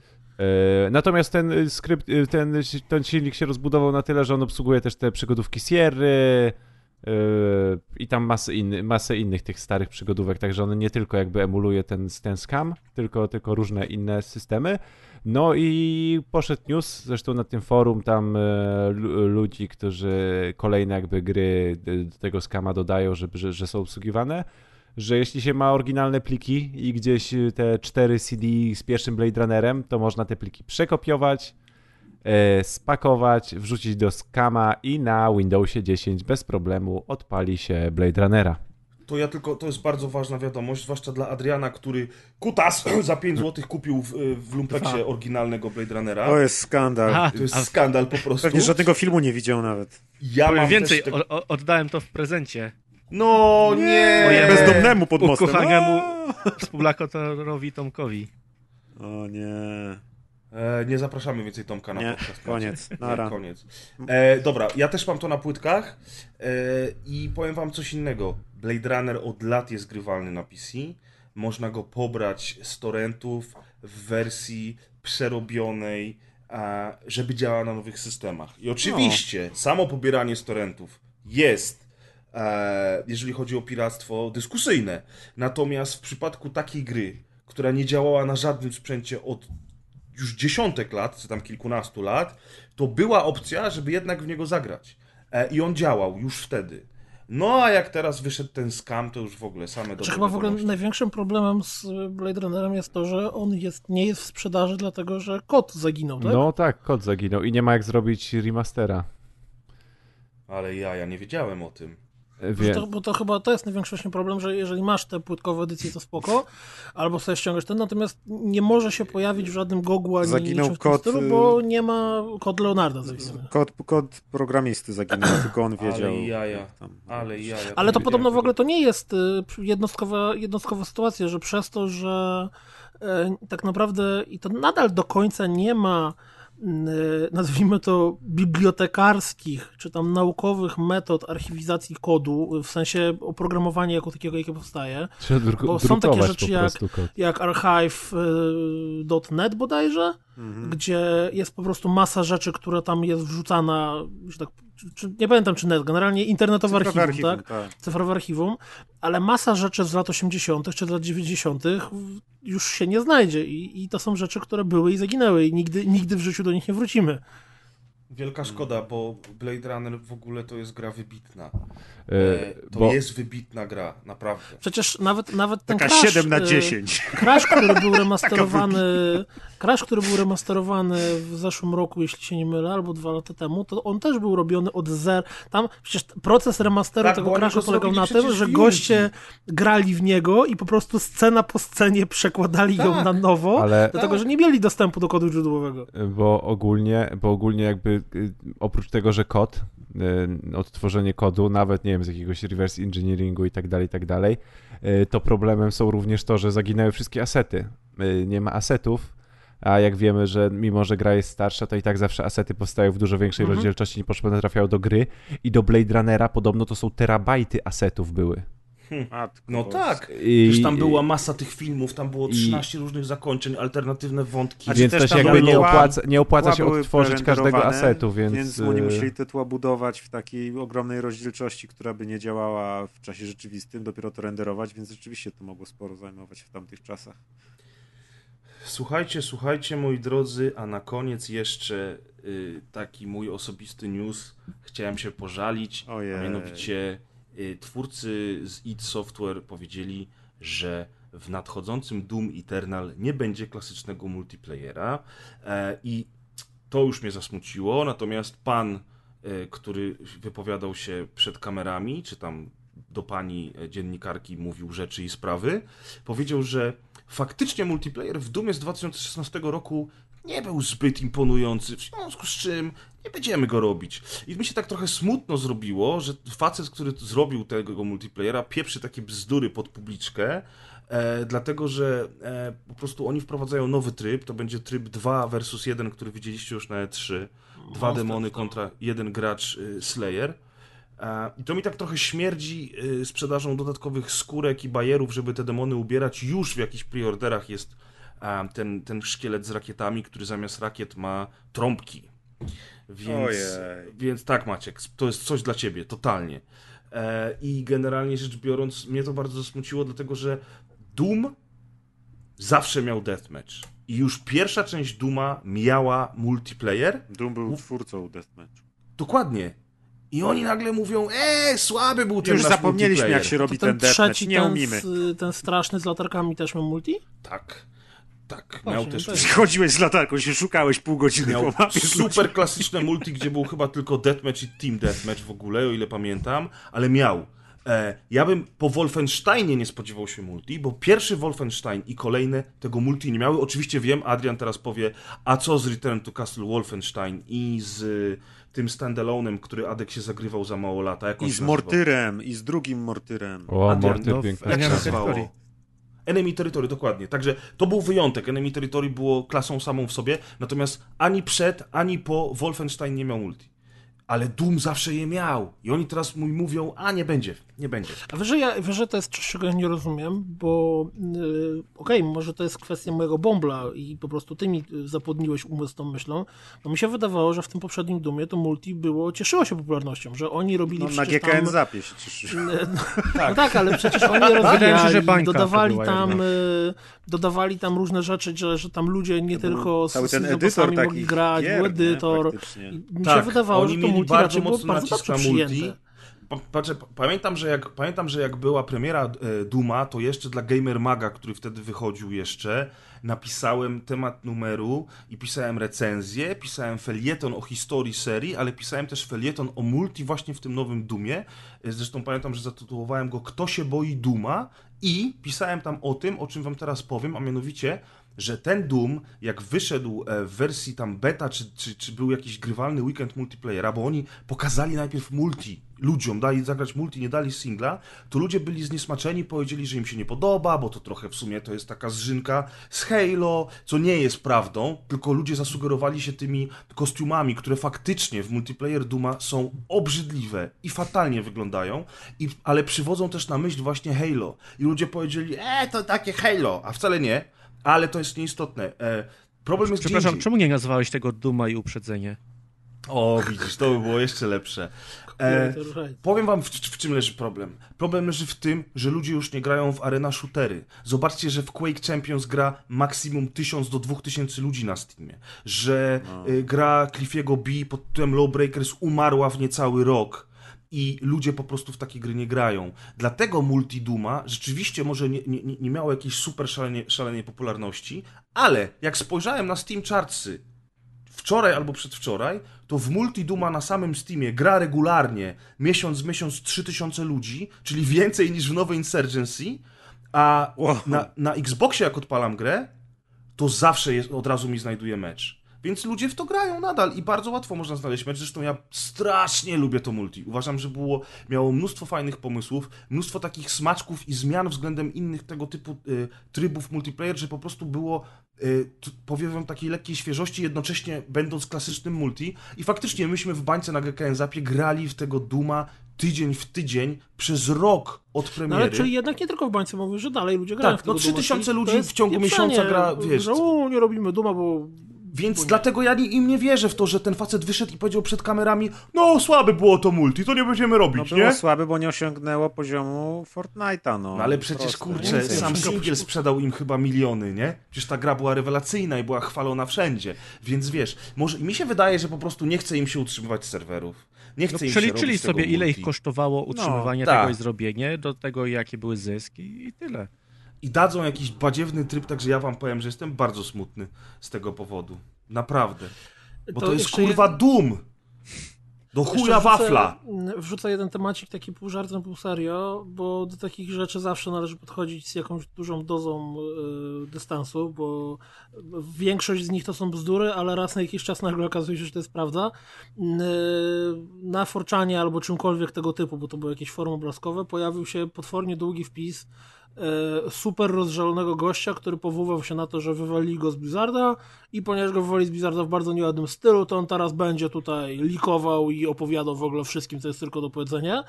I ciekawy jestem, czy jak czas e, pokaże za jakiś czas, czas pokaże, brawo ja, jak upłynie trochę czasu, to czy okaże się, że to, co on mówił, to faktycznie prawda? E, I tak naprawdę najciekawsze tam były trzy rzeczy. 4. Po pierwsze, że Diablo 4 jest teraz robione e, na super szybkich obrotach, dlatego że e, nikt się w Blizzardzie nie spodziewał, że Diablo Immortal zostanie przyjęty tak negatywnie. Więc w momencie, w którym został przyjęty tak negatywnie, to oni natychmiast się rzucili, że musimy robić Diablo to 4 bardzo dobrze wróży tej produkcji, jeśli jest robione. E, tak, bowiem ma to być FPS na silniku Overwatcha. Co? Więc... tak. Chrzanić multi w dumie, co? E, tak, e, poza tym ma być robiony e, Overwatch 2, e, cholera w jaki sposób. Od razu trójkę powinni robić, e, bez sensu. Po trzecie, podobno World of Warcraft jest trochę w tyłku po raz pierwszy od tych tam nastu lat od premiery i spadają mi bardzo mocno subskrypcje. Tragedia. Tam, tam, w ogóle, ponieważ, ponieważ to pisał teoretycznie rozżalony pracownik, to zabawne było, bym pisał o tym, że w, w firmie, w, w, w biurach zabronione jest mówienie czegokolwiek na temat Final Fantasy XIV, dlatego że WoW spadł poniżej miliona subskrybentów, a Final Fantasy XIV się dopiero co chwaliło na E3, że mają powyżej miliona. Więc nie wolno, wiecie, WoW spadł tym, poniżej we miliona? don't talk about Ravenholm, we don't talk about Final to Fantasy XIV. To mało chyba strasznie. Znaczy wiesz, no pytanie, Jak na czy największe, to są najstarsze czy tak to dalej? są tylko, wiesz, bzdury, które Aha, ktoś na, no na tak. Wpisywał.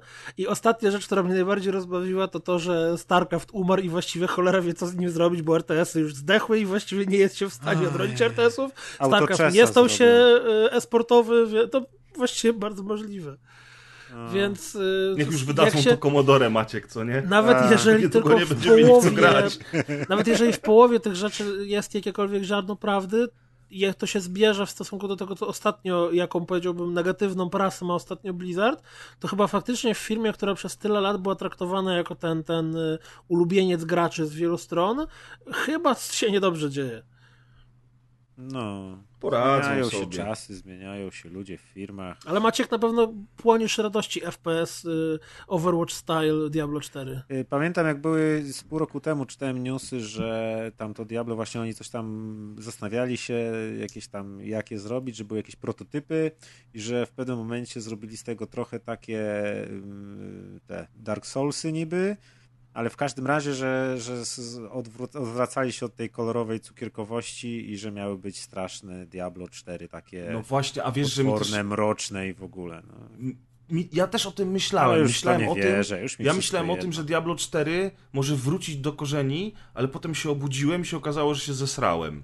No, ja, to są wszystkie te takie, wiecie, etapy jak po śmierci, nie? I sobie godzisz się z tym. ale Zaprzeczenie, złość, coś tam. Siedem łóżko. etapów depresji. To ja już przez te ostatnie lata już doszedłem do końca. Już tak, co jest, to będzie. Już się patrzę bez zbędnych nadziei, Ale wiesz co, jest, marzeń. jest, jest sporo gier hack and slash, więc ym, które jest, masz to- walkę- Chaosbane, który Maćkowi tak bardzo przypadł No, do Chaos gustu. Bane akurat może nie jest jakimś wybitnym przykładem, ale, ale y, masz tego Grim Dawn, którego Hader zawsze y, chwali. To jest dziwna On gra, Hader też jest popularny. dziwny. Próbowałem to strasznie. On jest opóźniony, rozmawialiśmy o tym. Masz, masz to Poe, ja nigdy nie pamiętam jak to się nazywa. Path of Exile. O, Path of no, Exile. Spoko, no, E, A to jest nawet za darmo teraz na PlayStation. Tak, Path of Exile zawsze wszędzie jest za darmo. Ale tak, tak, tylko chodzi mi, że wyszło na PS4, Tak, tak? Bo- to- Tylko tam musisz grać w takiego salik wariata- nowy, Ja mam- sobie drzewko skilli. Jest taki wariat, co go robią teraz na silniku CryEngine i on wygląda całkiem ładnie, chociaż oceny ma średnie, ale on jest taki dosyć mroczny.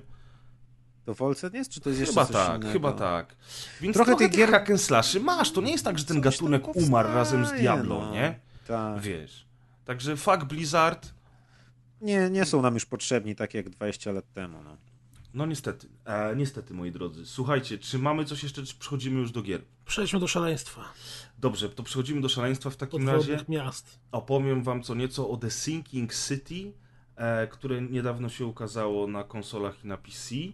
E, ale zanim do tego przejdę, to e, uprzedzam, że e, będę porównywał tę grę do zeszłorocznego Call of Cthulhu i Vampira. I dla mnie te wszystkie trzy gry miały być takim nadejściem fajnych adaptacji na podstawie Howarda Phillipsa Lovecrafta. Mimo tego, że wampir oczywiście nie jest w mitologii Cthulhu, ale, ale klimatem troszeczkę przypominał tego typu zajawki. No i zacznijmy może od tego, że Lovecraft, zwany samotnikiem z Providence, e, niestety nie ma szczęścia do adaptacji ani filmowych, ani growych. I e, Prisoner of Ice na zawsze w naszej pamięci. jeszcze raz. Prisoner of Ice, taka przygodówka z Prisoner of Ice, tak. To był, to był klasyk. I, y, Generalnie rzecz biorąc, jeżeli chodzi o filmy, to, to, to, to jest bardzo słabo na tym polu. Większy sukces odnosiły filmy, które się Lovecraftem inspirowały, ale nie były jego bezpośrednimi adaptacjami. Takie filmy jak The Thing Carpentera albo y, W paszczy szaleństwa. Y, To są filmy, czy, czy Event Horizon nawet. To są filmy, które czerpią garściami z pomysłu na ten strach przed nieznanym i na tą kosmiczną grozę, ale nie są jakby dosłowną, dosłownym przeniesieniem prozy Samotnika z Providence na kino. I z grami ma, mam wrażenie, że jest podobnie. E, że, że, że są gry, które garściami czerpały z, z jego literatury, chociażby Alone in the Dark. I te gry e, znalazły na siebie jakiś sposób. Kino tak samo. Zwróćcie też uwagę na to, że Lovecraft umarł ponad 100 lat temu, e, a, a jednocześnie jego książki powstawały jeszcze wcześniej, jego opowiadania, bo on powieści nie pisał. I generalnie rzecz biorąc, i te rzeczy wtedy były straszne, tak samo jak twórczość e, Edgara Allana Poe. Dzisiaj to nie jest ani strawcze, straszne, ani nie jest to dla nas odkrywcze. I ciężko jest zrobić dobrą adaptację Lovecrafta w grach, żeby ona nas czymś zaskoczyła, albo żeby była jakaś na maksa straszna, ale nie musi. Nie o to chodzi w Lovecraftie, żeby, one, żeby tylko nas straszyć. Idealnym, e, idealną grą na podstawie Lovecrafta było w 2003 roku Call of Cthulhu Dark Corners of the Earth, e, które i miało klimat, i fantastycznie opowiadało historię, i potrafiło naprawdę nas przestraszyć. I niestety od tej pory nie powstało nic lepszego. E, The Sinking City jest przygodówką w otwartym świecie i stworzyło je Frogwares. Ludzie, którzy odpowiedzialni są za masę przygodówek wydanych na przestrzeni lat. E, Były to raczej zawsze gry klasy B. E, I niestety The Sinking City też musimy do tej kategorii B zaliczyć. Tutaj nie ma cudów, nie oszukujmy się. Kuldan grał ze mną przez chwilę i potwierdzi, że graficznie. Nie bałeś się, Kuldan? Nie, bo to w ogóle nie jest straszne. The Sinking City nie jest horrorem, od tego zacznijmy. Bałem się grafiki tej. Tak, właśnie tak. Odpaliliśmy, odpaliliśmy u Kuldana The Sinking City na 4, w 4K i niestety y, w tej Na rozdzielczości, w tej rozdzielczości, tak na Xboxie One X, y, ta gra po prostu dostaje strasznie po dupie, bo te tekstury rozciągnięte do takiej wysokiej rozdzielczości wypadają bardzo słabo. Y, Na Full HD jest nieco lepiej, je- jednakowoż modele postaci, grafika to jest późne PS3. I Tak. e, To, mimika to twarzy... takie późne PS3 third party. Tak. I niestety to jest, to jest niestety duży zawód. Od razu uprzedzam, że ta gra y, nie ma fajerwerków, a jednocześnie technicznie jest bardzo skopana i ludzie mają ogromne problemy z tą grą. Ja na przykład mam tearing ekranu przez cały czas i to jest niesamowicie irytujące. Do tego te modele postaci, które zapełniają to miasto, często robią jakieś dziwne rzeczy, y, mają słabą animację, dialogi są bardzo statyczne, e, więc nie, nie, nie liczcie tutaj na, na, na Detroit ani nawet na Mass Effecta. Y, Te, te dialogi naprawdę są statyczne, więc mamy gadające głowy, do tego animacja twarzy, mimika twarzy, ruch, y, warg są fatalne. To ja jest bym się drewno. przyczepił, żebyś nie porównywał tych gier z Detroit czy, czy Mass Effectem. No bo to jest Tak, to jednak jest inna prawda. skala, nie? To, to... Masz rację, Adrian, absolutnie. To, Zresztą to, pewnym, to pewnym e, ist- ciekawym aspektem tego jest to, że produkcja Sinking City prawie utopiła e, Frogwares. Oni... Utopiła. A propos, haha. Dobre. Oni, mm, e, bo pojawił się artykuł na temat tego, bo e, nie wiem czy wiecie, oni na PC są, e, mimo że mieli być na Steamie, to oczywiście są Epic Game Store Exclusive i pojawił się właśnie artykuł, w którym podały takie informacje, że gdyby Epic nie przyszedł do nich z pieniędzmi, to pewnie ta gra mogłaby się w ogóle nie pokazać, albo... Czyli albo... dobry Epic jednak. Cholera wie, czy... No przecież ten gość, o ten pan o francuskim nazwisku, twórca ich komów pierwszych, powiedział, że nawet gdyby wszyscy ludzie, którzy dali mu pieniądze na Kickstarterze je sobie zabrali, to on od Epika dostał i tak więcej pieniędzy niż na jaja. Kickstarterze wcześniej. No tam było mowa o jakichś, wiesz, tam kilku milionów dolarów chyba. Ale ten Epic zwariował. W każdym razie wariuje też e, The Sinking City, e, więc od razu ostrzegłem was. To nie jest gra AAA. E, nie spodziewajcie się cudów. Niestety porównania z tymi hitami, z jednej strony Adek masz rację, nie powinniśmy robić, ale z drugiej strony, jeżeli zobaczyłeś, jak żyje miasto czy świat w Red Dead Redemption 2, albo nawet w Days Gone, i spojrzysz na świat e, The Sinking City, to przepaść jest ogromna.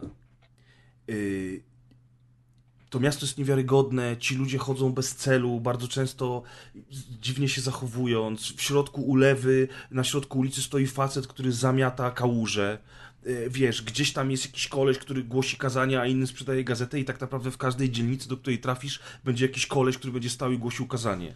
Przepraszam, jeszcze tylko jed, jedną rzecz dorzucę do tego, o czym ty mówisz, zanim pójdziesz dalej, No. że e, ja zawsze uważam, że jeżeli mówimy o porównywaniu z innymi grami, to bardzo łatwo można przyjąć kwestię półki cenowej. The Sinking City jest grą, która jest sprzedawana w pełnej cenie. Ta, ta, ta Tak. klasyczna, detaliczna cena to jest 260 zł. E, Red Dead Redemption też kosztowało 260 zł.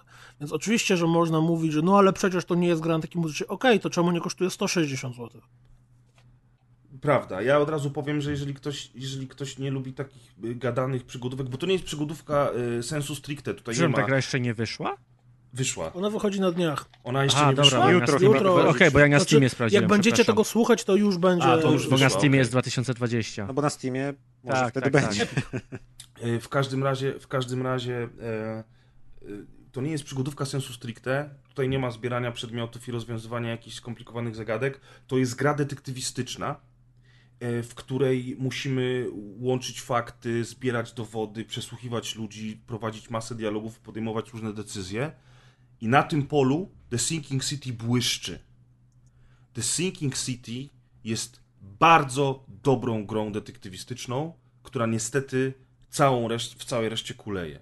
Ale jeżeli tak jak ja e, kochacie Lovecrafta, lubicie dobre kryminały, e, lubicie rozbudowane dialogi i podejmowanie decyzji w grach tego typu, czy w RPGach, bo to w sumie do całkiem do niedawna to była domena e, gier RPG, to naprawdę warto w The Sinking City zagrać. Dlatego, że jest to gra w otwartym świecie, w którym e, masa wątków z Lovecrafta wzięta jest e, bez obaw, to znaczy, pamiętasz Macie, jak graliśmy w Call of Cthulhu, to w sumie to Mhm. była taka przygoda detektywistyczna, która tylko jakby troszeczkę drapała po powierzchni tego mytosu i mieliśmy jakieś śledztwo, mieliśmy jakichś kultystów, mieliśmy jakieś tam e, małe pierdoły, które w, ostatecznie doprowadzały do wielkiego finału, który nijak nie pasował do reszty historii, pamiętasz? Żeśmy No mieli z tym tak. duży, duży problem. Natomiast tutaj na dzień dobry widzimy, że oni po prostu wzięli masę rzeczy z książek, wrzucili do swojej gry, nie boją się tego mieszać, nie boją się tego, e, nie boją się tego eksperymentu robić i e, czujesz się od razu jak w domu, jeżeli czytałeś opowiadania. E, Trafiamy do miasta, e, które jest e, miastem portowym, które zostało totalnie zalane przez, przez katastrofę, która nastąpiła na dnie oceanu, blisko tego miasta i ocean wylał się na ląd, zalewając połowę, połowę, połowę wszystkiego. Więc stąd to The Sinking City. Z podziemi prawdopodobnie wskutek ruchu płyt tektonicznych wyrosły pradawne e, posągi pradawnej cywilizacji, w związku z czym ludzkość odkryła, że coś jest na dnie, zeszli na dno, zaczęli odkrywać świątynie e, różnorakie, s- antyczne, z nie wiadomo jakich e, przeszłości. I tutaj po prostu ten Lovecraft to po prostu jakby bije cię po twarzy z ekranu i mówi hello, witamy w domu. I to jest świetne. Mamy Mamy Małpoluda z jednego z opowiadań, który zresztą odgrywa bardzo ważną rolę w całej historii. Mamy mieszkańców Innsmouth, którzy są świetnie wpleceni w historię, bo miasto, w którym się znajdujemy, nazywa się Oakmont, natomiast jest to miasto bardzo znane z Lovecrafta Innsmouth, w którym nastąpiła pewna katastrofa i mieszkańcy tego miasta uciekli właśnie do Oakmont i próbują jakby mieszkać razem z, z, z mieszkańcami tego miasta. I jest tutaj bardzo dużo nawiązań do rasizmu. To nie jest przecież- takie trochę e, Lovecraft The Best Of, że, Trochę że tak, ale jak on jakiś jest- znany zespół nagrywa w płytę ze swoimi największymi szlagierami, to tutaj właściwie co dwa kroki jesteś w stanie znaleźć jakieś, nie że jeden do jednego przeniesione, ale jakieś Tak. nawiązanie, które jeżeli nie znasz Lovecrafta, to będzie dla ciebie po prostu jakiś koleś, który wygląda jak goryl, a jeżeli znasz Lovecrafta, to będzie ci, a przecież to jest tam... Ten koleś, co wygląda jak goryl. Totalnie, totalnie tak. Książki. E, Ale, ale, oni, ale, oni to, ale oni to bardzo subtelnie zrobili i wpletli taką masę swoich pomysłów i opowieści, że ten świat nie ma wrażenia, że ty nie masz wrażenia, że to jest taki fanserwis, nie? To nie jest fanserwis. To jest na tyle przemyślany świat i na tyle przemyślana fabuła, że to wszystko ma, ma, ma, ma ręce i nogi. No, zakładając oczywiście, że wierzysz w ryboludzi, w małpoludy i w ktulu, nie? Ale to ma sens. I właśnie w głębi tego wszystkiego poruszane są bardzo ważne współczesne tematy rasizmu, e, imigrantów, prześladowań mniejszości, wyzysku biednych. Centralnie zresztą nawet na początku pojawia się taki ekran, tak jak w Asasynach się pojawiało, że to tam było stworzone przez ludzi różnych kultur i wyznań, to tutaj pojawia się informacja o tym, Że przez biednych ludzi jest stworzone. nie, Przesyłajcie że gra- pieniądze, numer Informacja o tym, że gra specjalnie porusza taką tematykę. E, I to jest bardzo dobre. A w ogóle same śledztwa historie są świetne, dlatego że tutaj nie ma żadnego prowadzenia za rączkę. I to jest fenomenalne. Kuldan miał okazję już to zobaczyć, jak graliśmy e, w tutorial, e, natomiast im dalej w las, tym lepiej, dlatego że każde śledztwo musimy e, przeprowadzić sami. Musimy, jeżeli dowie, na przykład dostajemy informację, że mamy znaleźć, co się stało z kimś tam, to po rozmowie z policjantem dowiadujemy się, że ostatnio był on widziany w, da- w barze w jakiejś tam dzielnicy. I dostajemy tylko informację, że ten bar e, znajduje się na skrzyżowaniu ulicy X i ulicy Y w dzielnicy B. Otwieramy mapę, sprawdzamy, gdzie jest ta dzielnica, szukamy tych ulic, sami sobie zaznaczamy na mapie pineską, że tam musimy się dostać, po czym idziemy szukać tego baru. Znajdujemy bar i autentycznie w tej grze się chodzi kupę czasu. Szuka się miejsc, szuka się ludzi, patrzy się na nazwy ulic i zerka się co chwilę na mapę. Jest oczywiście taki kompas y, w, górnej części ekranu, że jak przypniemy sobie pineskę, to on się nam, ona się nam pokazuje, my mniej więcej wiemy, gdzie idziemy. Ale tego podróżowania jest od groma, tym bardziej, że e, fast travel istnieje tylko i wyłącznie pomiędzy budkami telefonicznymi, które musimy sami znaleźć na mapie. Jeżeli będziemy chcieli się potem przenieść, to musimy dojść do najbliższej budki, a one są często bardzo daleko, bo to miasto jest ogromne, i dopiero z tej budki wybieramy kolejną budkę, do której chcemy się przenieść. No ale już do brzegu chodzi mi o te śledztwa. Idziemy do baru, zagadujemy z barmanem, dowiadujemy się kolejnej informacji, e, że szukamy faceta, który znany jest z tego, że dokonywał włamań e, w takiej, w takiej dzielnicy. E, ale nie wiemy, gdzie tego faceta znaleźć teraz w tym mieście, więc udajemy się na komisariat policji, wchodzimy do archiwum, w tym archiwum sami wybieramy, czego szukamy. Mieszkańcy podejrzani, dzielnica X, rodzaj przestępstw, włamania. I nagle znajdujemy w archiwum informacje na temat tego faceta, jego wiek, dokładne dane, ale nie znamy adresu zamieszkania. Ale w archiwum jest napisane, kto jest jego wspólnikiem. I znamy już adres wspólnika, bo akurat było w archiwum. Dlatego udajemy się do wspólnika i tak dalej. Rozumiecie o co chodzi? Te śledztwa są naprawdę ciekawe. Y, bardzo często stajemy przed takimi zagadkami, gdzie musimy naprawdę pomyśleć, co dalej zrobić, gdzie się wybrać, e, czy iść do archiwum, czy może iść zagadać z lekarzem w szpitalu, etc. E, I dzięki temu ta gra naprawdę wciąga. Im dalej w las okazuje się, że ta historia główna e, łączy się w sensowne opowieści, że te wątki się ze sobą przeplatają, jednocześnie nie nudząc, bo co chwilę dzieje się coś innego i, i, i przez to po prostu brniemy dalej, brniemy dalej, bo chcemy dowiedzieć się, co będzie dalej, a, a, te, a te, te historie zaskakują nas coraz bardziej. Potem mamy takie łączenie mm, pewnych wniosków i my decydujemy na przykład, co się wydarzyło. E, a pod koniec, jakby kiedy śledztwo dobiega końca, to, to w, przypadku tych głównych śledztw mamy też różne y, wybory. Czy na przykład y, chcemy winowajcę wydać y, w ręce policji, czy może jednak skłamiemy, że on już nie żyje, pozwolimy mu uciec, dlatego że wiemy, że on oszalał nie z własnej winy i zbrodnia, którą popełnił, tak naprawdę nie była jego winą. Albo później na przykład, czy chcemy pewnemu panu pomóc y, przeszkodzić pewnej organizacji, ale robiąc to możemy doprowadzić do śmierci niewinnych ludzi?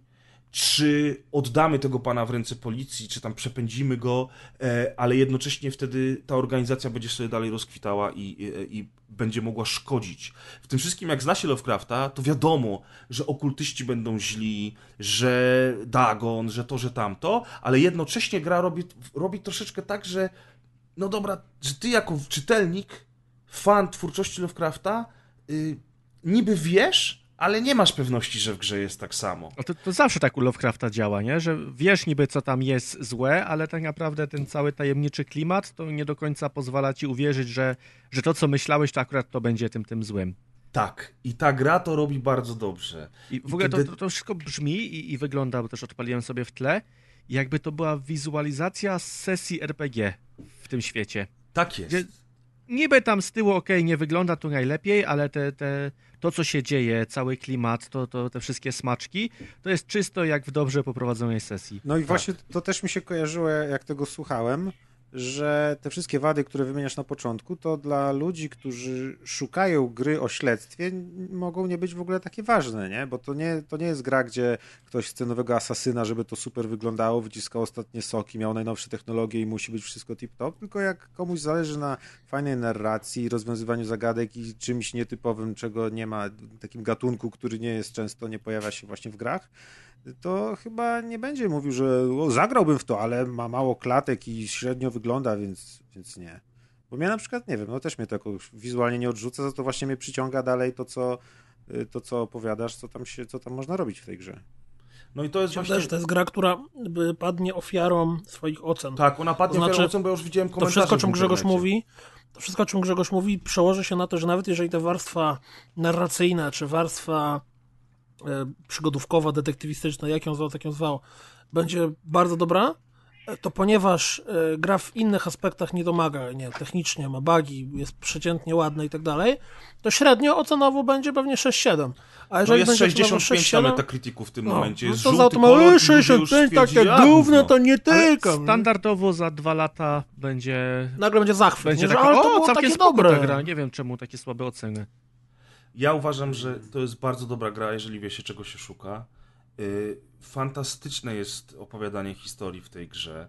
Jest bardzo dużo dobrych pomysłów fabularnych. Prowadzenie śledztw i rozwiązywanie tych zagadek oraz podejmowanie decyzji to jest po prostu clue całości i to sprawia niesamowitą frajdę.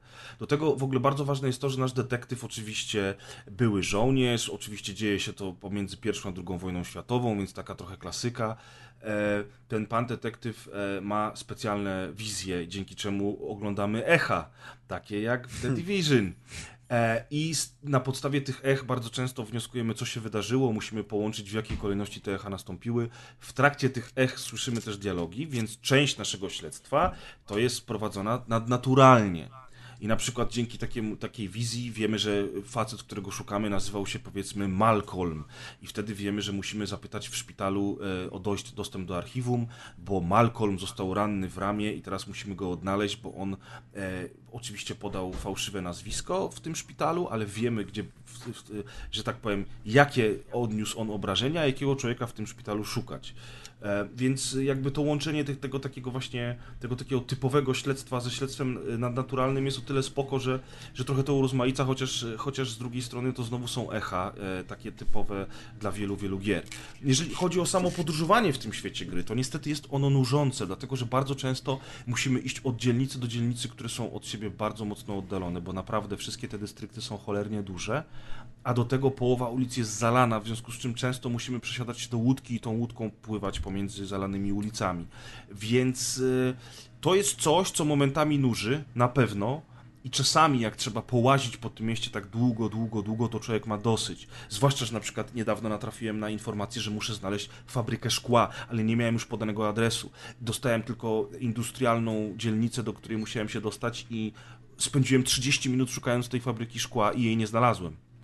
I nie wiem, jak, nie wiem, jak dalej to śledztwo będę toczył, natomiast to było śledztwo poboczne. W związku z czym nie zablokowało mi głównej, głównej kampanii. Ale, ale ogólnie rzecz biorąc, ogólnie rzecz biorąc, ja to chyba muszę tę grę polecić. Ja ty, muszę tę grę polecić jako fan Lovecrafta. Totalnie. A dzielnice, to miasto wizualnie jest jakoś fajnie zróżnicowane? Wiesz co, trzy czwarte, trzy czwarte wygląda tak samo.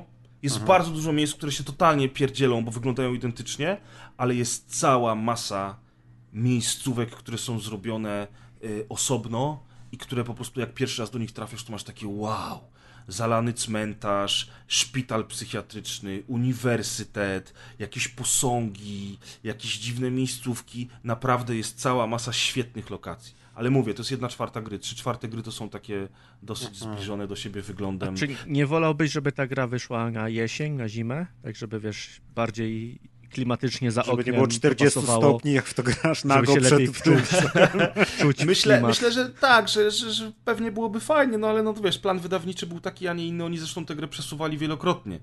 E, no. I, I, widać, że, widać że, no, że to jest pośpieszone. Widać, że oni mieli świetny pomysł, że to miasto miało być naprawdę niesamowite, a skończyło się na tym, że niesamowite są nasze przygody, ale cała reszta jest ta, taka sobie. Walka jest też w tej grze, ale jest naprawdę przeciętna. E, jest rozwój postaci, dostajemy skille i dzięki tym skillom na przykład możemy sobie zwiększyć nasze życie. E, I jest też crafting, ale ten crafting jest minimalny i polega głównie na wykuwaniu apteczek i amunicji. Amunicji jest bardzo mało e, i gra cały czas sugeruje nam, żebyśmy w miarę możliwości uciekali od walki, co zresztą się robi, bo bo w mieście pojawiły się takie dziwne potworusy, które wyszły z wody po tej powodzi. Ludzie mutują i są całe zamknięte dzielnice, gdzie po prostu się nie wchodzi, bo tam te potwory chodzą. Czasami wyskakują takie stwory, które mogłyby być bossem w Resident Evil e, i tam wtedy już wiesz, że nie ma co strzelać, tylko trzeba spierdzielać. E, co, ale dziwi mnie w tym wszystkim to, że ten świat gry jakby bardzo mało reaguje na, na, te potwory. Bardzo mało w trakcie kampanii się o tym mówi. Owszem, jest jakaś ta misja poboczna, gdzie jakiś doktor bada te mutanty, no i ty musisz mu pomagać, ale jednocześnie ma, mam wrażenie, że, że gdyby to spiąć bardziej, to byłaby jeszcze lepsza gra, jeszcze bardziej przekonująca i klimatyczna. A tymczasem jest to 6 na 10. E, 7 na 10 w porywach przez te, przez te błędy techniczne na pewno. Ja mam na przykład coś takiego, co strasznie mnie wkurza, że jak prowadzę dialogi, to za każdym razem jak odpala się dialog mój albo NPC'a, wiecie, ja coś mówię, on coś mówi, ja coś mówię, on coś mówi, to przy każdym odpalonym audio jest taki trzask jak mikrofon, takie na początku zdania, o. nie? Ja mówię, no kurde, no przecież zwariuję. Ci, co ścieżki I... nagrywali, to im tak włączali takim wielkim pstryczkiem mikrofon. A słyszałem, a słyszałem od ludzi, że niektórzy to mają jakieś takie problemy z tą grą, że, że, że, że, że szok. Już wyszły pierwsze patche, będą to łatali. Na pewno, na pewno... To jest duży tytuł, nie? On, on raczej jest na, na kilkanaście oj, tak, godzin, oj, na tak, to jest duży tytuł, to miasto jest ogromne, jest cała masa misji pobocznych. Niektóre są gówniane, te misje poboczne, takie na zasadzie, na przykład jest takie DLC ja dostałem do recenzji razem z tym DLC, to jest DLC tam o, o Necronomiconie. Ja myślałem, że to będzie jakieś takie fajne śledztwo z szalonym Arabem i tak dalej. A ty musisz E, pójść a- książkę kupić w bibliotece. W tej Gorzej, muszę koniec. znaleźć 20 różnych książek po, po mieście, roz, wiesz, rozsianych, nie? Ojej. Fuck off! Nie będę tego powódź, robił. tam wszędzie pływają książki. Tak Natomiast za te, za te poboczne misje i znajdźki dostajesz inne stroje i można tego naszego kolegę przebierać. W ogóle detektyw y, w tej grze jest moim zdaniem najsłabszym bohaterem ze wszystkich tych trzech gier, o których mówiłem na początku. Y, Doktor z Vampira i detektyw z Call of Cthulhu byli dużo ciekawsi jako osoby, mieli w sobie więcej charakteru, jakiejś głębi, a ten nasz pan detektyw w The Sinking City no sobie jest, ale niczym szczególnym się nie wyróżnia. Natomiast ostatecznie to nie, to nie przeszkadza, bo faktycznie trochę jest tak, jak wy mówicie, że, że gra się w to, teraz dopiero wyście mi to uświadomili, yy, pełna racja, gra się w to jak w taką porządną sesję RPG yy, Call of Cthulhu. Także mimo wszystko ja polecam. No trochę szkoda, że tak miernie, ale ja i tak zagram. Bardzo dobrze. Znaczy miernie, no, nie, nie podoba mi się te, te, te takie, że to wybrzmiało pejoratywnie, bo z Miernie, tego co no. słyszę, Grzesiowi się podoba ta gra. Oprócz tych wad, to No bo to, jednak... jest, wydaje mi się, że to jest ten przypadek gry, gdzie komuś się podoba słaba gra, no. To nie jest Ale świetna gra. nie jest sł- słaba. Znaczy, właśnie, no, no właśnie, ale wiesz, no, no to ona jest nie takie... jest słaba w swoim core. Core jasne, no, gameplay ale w tej grze to są musimy- śledztwa. No właśnie, no, Musimy to jest... oceniać ją w kwestii tego, czym jest, nie? A nie tym, czym są inne No to gry. właśnie, no. Grzegorz w którymś momencie powiedział, że, że w The Sinking City niesamowity jest ten cały klimat, czy tam nawiązanie do Lovecrafta. I mm, niesamowite były również zwiastuny od pierwszej zapowiedzi My Friend Pedro. Bo gra Jezus, się pojawiła. wpisywać rozpiskę, czy ten, tasówkę, bo myślałem, że coś dalej chcesz mówić, także bardzo Gra się, pojawiła, gra się pojawiła w naszych, e, na naszych ekranach i w naszym zainteresowaniu od e, zwiastunu chyba dwa lata temu przy okazji Rok temu. Albo było. rok- rok temu na nawet E3 trzy było premier. Znaczy, przy okazji tak. de, e, tej, tej wspaniałej Konfy czegokolwiek to Devolvera. nazwać Devolvera i od razu mm, wskoczyła na wysoki poziom zainteresowania, bo nagle dostaliśmy coś totalnie szalonego, jakieś 2D strzelaniny, jazdę na deskorolce, dual welding broni, latającego banana, w ogóle samo to, że gra się nazywa My Friend Pedro i chyba Pedro jest bananem od razu, mm, włączyło się nam zainteresowanie. Każdy kolejny zwiastun, który później się pojawiał, to zainteresowanie tylko i wyłącznie podgrzewał. Łącznie ze zwiastunem premierowym, który był zajebiście fajną animacją, gdzie właśnie widzieliśmy naszego bohatera w jakiejś takiej dziwacznej masce, który wyczynia najróżniejsze dziwaczne cuda typu podrzuca w powietrze patelnię, strzela do tej patelni i rykoszetem zabija przeciwników, którzy stali wokół stołu. No i w końcu gra trafiła w nasze ręce i mówię nasze ręce dlatego, że ja przyszedłem My Friend Pedro, ale również Maciek i Press grali w nie, mniej lub więcej. No i e, tak jak kampania marketingowa i zwiastuny były super, to niestety dla mnie gra już taka super nie jest, bo e, to wszystko, co jest na zwiastunach, czyli dwuwymiarowa mm, strzelanina, w której mamy duże bullet time'a i mamy możliwość robienia różnej, ró- różnego rodzaju trickshotów, czyli na przykład właśnie strzelamy w jakąś metalową powierzchnię i naboje od niej rykoszetują i zabijają przeciwników za ścianą, albo mm, e, jedziemy na deskorolce, podskakujemy na tej deskorolce, kopiemy ją tak, że ona uderza przeciwnika w głowę, a w tym czasie my zabijamy przeciwnika w zupełnie innej stronę, albo właśnie dual welding, czyli celujemy równocześnie w w lewo i w prawo. No, możemy tam robić dużo różnych ciekawych rzeczy które były na zwiastunach pokazywane w ten czy w inny sposób. Niestety tych ciekawych rzeczy tak naprawdę jest trzy albo cztery rzeczy. Z Trzy, nie wiem, może pięć łącznie psikusów, które, no, którymi gra zachęcała na zwiastunie, znalazły się w grze i są jak najbardziej. Tylko w momencie, w którym gramy w to przez pięć godzin, to nagle okazuje się, że to się robi dosyć nudne i powtarzalne. Okej, bardzo możliwe, że moim problemem z tą grą jest to, w jaki sposób ja do niej podszedłem. Znaczy, ja ją przeszedłem w dwa wieczory. Właśnie chciałem powiedzieć, że y, dla mnie to jest typowa gra, y, do której y, wraca się często na krótkie sesje i jeżeli ty grałeś w nią dwa wieczory pod rząd, to absolutnie nie dziwię się, że ona ciebie tak szybko znudziła, nie? Tak, bo to zajęło jakieś, jakieś 5-6 godzin przejście coś mi zajęło, więc to były takie dwie, dwie sesje po, nie wiem, po 3 godziny. I ja wiem, co ta gra chce zrobić. Ta gra chce być tytułem, w który regularnie do niego wracasz, uczysz się na pamięć etapu, bo dzięki temu, że uczysz się na pamięć etapu, jesteś w stanie mm, zdobyć niesamowity wynik Tak, punktowy. Dlatego, że za wszystko to, co kombosy. robimy, Tak. e, wszystko, co robimy, jest oceniane. Czyli jeżeli zabijamy gościa, to dostajemy, nie wiem, załóżmy 1000 punktów, a jeżeli robimy wallruna przy okazji z, z dual splitem i jeszcze kopnięciem deskorolką, dostajemy, nie wiem, 7000 punktów. I gra teoretycznie, ponieważ y, zabójstwa łączą się w kombinację i rośnie nam mnożnik punktowy, mm, a pomiędzy kolejnymi zabójstwami mamy y, okienko czasowe, w którym musimy się zmieścić, to teoretycznie gra powinna nas zachęcić do tego, żebyśmy uczyli się etapu na pamięć i lecieli takim niekończącym się baletem śmierci, w którym po prostu y, robimy coraz to większe, ciekawsze kombinacje i wszyscy giną po I slow-mo się też regeneruje z każdym zabójstwem, więc premiowane jest jakby szybkie zna znajomość mapy i zabijanie przeciwników, żeby było wiadomo gdzie są, bo wtedy można to slow-mo bardzo przedłużyć i tak dalej. Więc Tak, też znowu kolejne slow-mo- przechodzenie, kolejne, żeby było wiadomo co się dzieje. I to nawet to slow się regeneruje nie tylko z zabójstwem, w ogóle z trafianiem przeciwnika, więc samo w sobie Mhm. strzelanie do kogoś już doprowadza do tego, że nam to slow rośnie, więc właściwie to slow jest prawie że nieograniczone, jeżeli, jeżeli go używamy w jakiś tam No i, sensowny I sposób. na koniec są tam punkty zliczane, paseczek się wypełnia, dostajemy ocenę prawie jak w jakimś Devil May Cry'u. Tak, moje oceny były żenujące. Tak, ja miałem, ja miałem A lub. B y, i w paru C. Dokładnie. I ja nie mogłem, E, poza tym ABC. pierwszy taki klocuszek, jedną trzecią paska nie mogłem przekroczyć. chyba A, czyli miałeś. C pewnie, Pewnie, głównie. tak.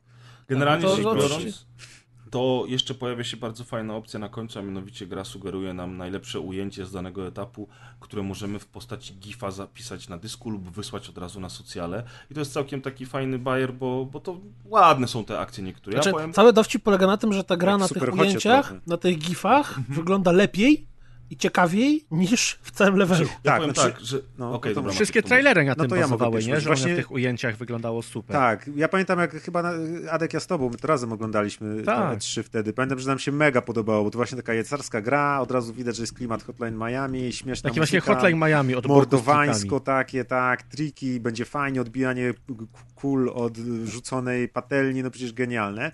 Potem jak to zacząłem grać, to aż mi było ciężko opisać, ale w ogóle mi to nie sprawiało frajdy. Zastanawiałem się przez co, czy na przykład trochę mi się wydaje na przykład, że sterowanie jest trochę takie skomplikowane, bo jest pod oddzielnym przyciskiem jest unikanie kul, pod innym przyciskiem jest slow-mo, potem inny przycisk masz od tego splita, żeby sobie cel wyznaczyć, a, a drugą gałką wtedy strzelać w kogoś innego i tak dalej. I jakby tak jak na przykład Hotline Miami było proste, bo miałeś tylko, no co tam było, strzał, czy tam atak i rzucenie przedmiotu i praktycznie tyle. To były dwa przyciski, więc jakby musiałeś bardzo szybko działać i nie zastanawiałeś się na tym, co robić. A tutaj ja bardzo często łapałem się na tym, że w ogóle nie robiłem uników. Byłem tak skupiony na akurat odbijaniu się powoli od ściany, potem żeby się złapać liny, w tego celować, oni we mnie strzelali, z boku pokazywał się ten banan, który mówił, hej, pamiętaj o unikach. Ja mówię, kurwa, ja mam tylko 8 palców, nie? Wolnych, co? Ja nie, nie dam rady tego wcisnąć.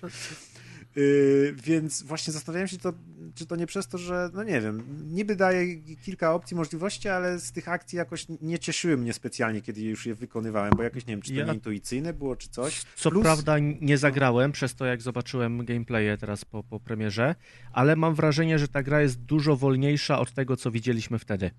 Ja byłem przekonany przez wszystkie trailery, że to jest gra one shot, one kill.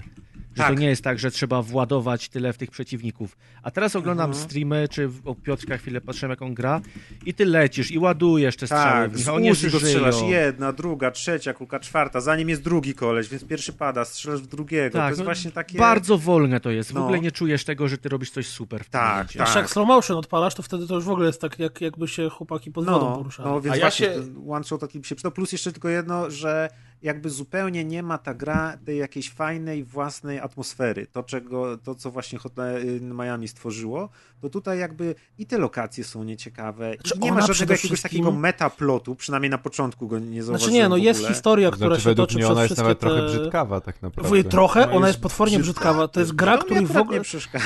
w ogóle, w ogóle tego, widzisz, bo y, ile, ile etapów przeszedłeś? Y, Doszedłem tam do tego, gdzie można kopać przedmioty. Nie wiem, ile to tam było planż. Znaczy, Sześć, to- siedem? to Inaczej, malutko. czy skończyłeś pierwszy świat? Nie. No widzisz, nie. gra dzieli się na w sumie z pamięci chyba pięć tak jakby światów, w którym jest po kilka etapów, tam mniej więcej osiem, niektóre są krótsze. I po pierwsze, te światy są trochę do siebie podobne. Po drugie, wewnątrz całego świata właściwie wszystko składa się z dokładnie takich samych kopiuj w klej e, tekstur. Mhm. Więc jak e, przejdziesz, nie wiem, do połowy gry, to nagle zdajesz sobie sprawę, że poruszasz się cały czas w czymś, co wygląda mniej więcej dokładnie tak samo. Nie ma żadnej jakiejś charakterystyki, nie ma wyraźnego takiego pazura graficznego. To jest takie... Miałem skojarzenie z tym, co mówiliśmy w poprzednim odcinku o Warhammerze. Że wiesz, ciągle biegasz po tych samych klockach. Ale Tutaj Warhammer też- był ładniejszy od tego Pedro. Nie, no był zdecydowanie. Ale Warhammer tutaj był też nie ma jakiegoś ładniejszy. art designu, w sensie to są tylko, nie wiem, jest Znaczy, to jest ograniczona trochę takie paleta kolorów. Banan. Tu jedyne, jedyne, co jest art designem, to jest pan Banan, który czasem wyskakuje z boku niczym Ed No nie, Boon, pan Banan to który jest mówi pomysł, toasty. nie art design. No, natomiast y, co, ja, ja, to, ja to powiedziałem, jak graliśmy w jakby razem. greyboxy y, były ułożone wszędzie. Znaczy to jest trochę jak Team Fortress 2 mi się kojarzy, nie? No Wiesz co, gdzie? to jest trochę jakby to była gra, Znaczy która takie- została zrobiona na darmowych To znaczy- e, bibliotekach Unity. Jak Adek Plus był młodym programistą i ćwiczył zrobienie gry bijatyki i wkleił nam taki filmik, gdzie się tłuczką takie jakieś dwa bez za bardzo kształtne potworki, to mniej więcej te Ale- postacie tak wyglądają Ale wiecie co, wciąż jednak były te zwiastuny i mi to w ogóle nie przeszkadzało. I też jak grałem, to grafika była najmniejszym problemem, bo gdyby ta gra była fajnie zrobiona, miała fajne mechaniki, sprawiała radochę, to w ogóle na tą grafikę byśmy nie narzekali. Tylko byśmy powiedzieli, no grafika jest spoko. I Wiem, co jeszcze się, mi nie tutaj, pasuje no. po tych gameplayach.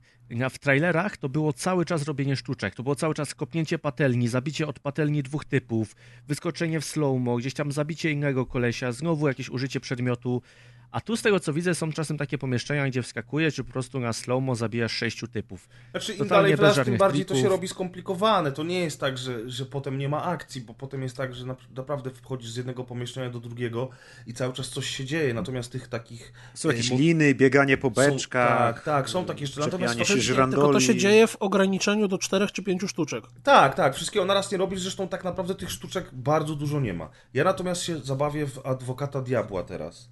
E, I mimo tego, że zgadzam się, że gra nie ma jakiegoś e, art designu, nie ma pomysłu na siebie, jeżeli chodzi o klimat, graficznie jest brzydka, to mimo wszystko w małych sesjach po dwie, trzy mapki naraz sprawiła mi dużo przyjemności.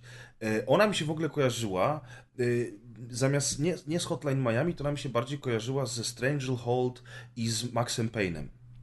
I te momenty, tak. kiedy wpadasz do pokoju przez szybę, ta szyba się, e, ta szyba pęka w drobny mak, ty się chwytasz liny i w slow motion lecisz nad kolesiami, do których strzelasz z Uzi. E, Czy, czy tam na przykład kopiesz nóż, wywracasz stół, e, wyskakujesz na deskorolce. Bardzo, bardzo fajne momenty ma ta gra. I To jest oczywiście- super w pierwszej godzinie. To znaczy, Ale to to jest właśnie- fajne, no jak to poczekaj, opisujesz, no. ale ja to robiłem i mi to nie sprawiało takiej radochy, jak powinno. Może przez to, że właśnie nie ma tego one shot, one kill, tylko ten, no nie Może wiem. przez to, że nie ma To tego brzmi one shot, super, one wygląda kill. super, a autentycznie sam się sobie dziwiłem, dlaczego ja się nie cieszę grając w to. To na pewno, ja na pewno nie mógłbym jak Kuldan spędzić dwóch wieczorów grając tylko w My Friend Pedro non-stop, bo, bo to jest po prostu gra, którą, do której się w ten sposób nie powinno podchodzić, bo sami powiedzieliście o tym, że te, że te punkciki i te bicie rekordów i tak dalej, wiesz. Ale w Hotline Miami szło tak grać, mimo że to jest ten sam Rypałeś, aż ci oczy krwawiły Ja Hotline Miami przeszedłem w dwóch te posiedzeniach też, nie? Nie, no jasne, no, ale Hotline Miami było naprawdę wyjątkowe w tym względzie. Hotline Miami No było 9 tak. sztuki, a to jest po prostu przeciętna gra. To jest przeciętna gra, oczywiście, to jest przeciętna gra. Ja mówię tylko o tym, że ona w małych dawkach potrafi sprawiać radość i wydaje mi się, że znajdzie entuzjastów, co zresztą już było widać, jak graliśmy z Kuldanem w nią u niego, kiedy Kuldan mi ją po raz pierwszy pokazywał. E, kiedy Kuldan po raz pierwszy pokazywał mi swojego banana, to już wtedy na tych wszystkich leaderboardach było od 50 do 70 tysięcy grających. Tak, Chciałbym zaznaczyć, ten żart nie padł z moich ust i już mamy ile? Półtora godzina grania i ani razu takiego żartu nie rzuciłem. Tak, tym I razem teraz to się byłem ja. z follow-upem. E, W dniu premiery było 70 tysięcy, bo właśnie, bo chodzi o to, że w momencie, w którym przechodzimy etap, to wtedy trafiamy do y, światowych liderboardców i możemy sobie zobaczyć, jak to, jak nam poszło, jest w stosunku do innych graczy.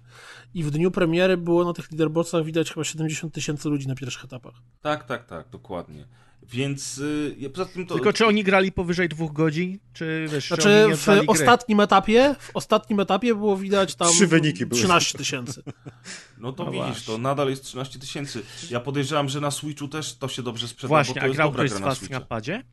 Maciek. Tak, ja grałem i na padzie, i na klawiaturze, i na I padzie jak? grało mi się o wiele lepiej, ponieważ jest Serio? spory auto-aim. Tak. O proszę. I na padzie na przykład jest tak, że jak wskażesz przeciwnika, to ten celownik się jakby przylepia do niego, jak nad nim przelatujesz, to nie musisz aż takiej korekty gałko robić, plus na przykład jak robisz splita, czyli jedną bronią celujesz w jednego, a drugą w drugiego, to na PC musiałeś tam najechać myszką, przytrzymać przycisk i znowu celować, a na padzie jak wciśniesz lewy trigger, to on automatycznie się snapuje do jakiegoś tam najbliższego przeciwnika, więc tak naprawdę w ogóle bez patrzenia możesz wbijać do pomieszczenia, włączasz slow snapujesz, patrzysz, że na tego się złapał, to celujesz w innego kolesia i jest bardzo o wiele wygodniej, o wiele prościej mi się grało na padzie. Czyli na pewno też prościej, nie? Przede tak, bo jest, bo jest, jest naprawdę bardzo mocny auto-aim, dzięki temu można się skupić na tej reszcie, bo właśnie na myszce było mega trudno się skupić, że jeszcze tu wiesz, wciskasz shift, to jest slow potem tu skaczesz spacją, prawym zaznaczasz ten, no normalnie jak w Excelu, jakbyś tabelki jakieś kopiował. A tutaj na padzie byłem zaskoczony i była o wiele łatwiejsza ta gra i większą sprawiała radochę, ale wciąż za mało. Znaczy, wydaje mi się, że to znaczy, jest ja, może kwestia ja, osobista. Może komuś podejdzie i się będzie świetnie ba, bawić. Bawiąc się w Adwokata Diabła, o którym teraz powiedział, to ja jestem w stanie sobie wyobrazić, że ta gra może się na Switchu sprawdzać świetnie jako gra do tramwaju, żeby w te 10 minut spróbować sobie raz czy drugi przejść jeden etap albo zrobić lepszy rekord niż zrobiło się wcześniej. To jestem w stanie uwierzyć, że w tym ta gra może być fajna. Tylko czy to jest warte 80 zł, które ona chyba kosztuje? Na pewno nie jest warte 80 złotych. Ja bym za to trzy dychy dał. Max. Jeszcze sprawdzę, żeby nie było, że ja powiedziałem to 80 też, zł. O, tak, wiem, co, dupy, wiem, co też mi odpowiadało a propos tego, tej grafiki. No, ten... Y, na Steamie 72 zł, w, w, w, pełnej cenie teraz jest promocja y, premierowa. A nie, bo teraz jest Summer Sale, czyli to jest po prostu Summer No to swoją drogą też niezłe, że jest Summer Sale i gra, która ma 3 dni po premierze już jest w ramach Summer Sale. To jest Wiesz, no. raczej błąd ich źle, źle Kurczę, właśnie mi uświadomiliście, że są dwie gry na Summer Sale'u, które chcę kupić. Jedną z nich jest Arcane, o którym Adek opowiadał jakiś czas temu. O, to ile ona pewnie z 3 zł kosztuje teraz? Nie, nie, ona z 17 została przeceniona na 11, o. a druga gra, którą sobie kupię na Summer Sale'u, to jest w ogóle jest przeceniona o 90% i kosztuje niecałe 2 zł. To jest Dead's Hangover e, taka gierka e, Arkanoid e, z takim twistem i z fabułą, więc mam nadzieję, że, że w przyszłości wam o tym poopowiadam. Właśnie, na Switchu 20 dolców. Ja właśnie, z, właśnie znalazłem, nie wiem jakim cudem, jakoś, jakiegoś screena z My Friend Pedro z news jest z listopada 2016, czyli to pewnie jakaś alfa wersja i gra wygląda mniej kolorowo i te postacie były takie bardziej realistyczne, coś tam, więc widać, że A... postylizowali dosyć mocno też wygląda tak sobie. Znaczy, wygląda prawie tak samo, ale jest inaczej, jest takie kolorowa. ciemniejsze, te, ten bohater. Wygląda jak Stranglehold. Koleś nie jest z, z tego, z Bondage. Są kolary, kolory. No, znaczy ja nie mówię, że czy to jest lepsze, tylko tak dziwne że jestem, że aż trafiłem. No. no.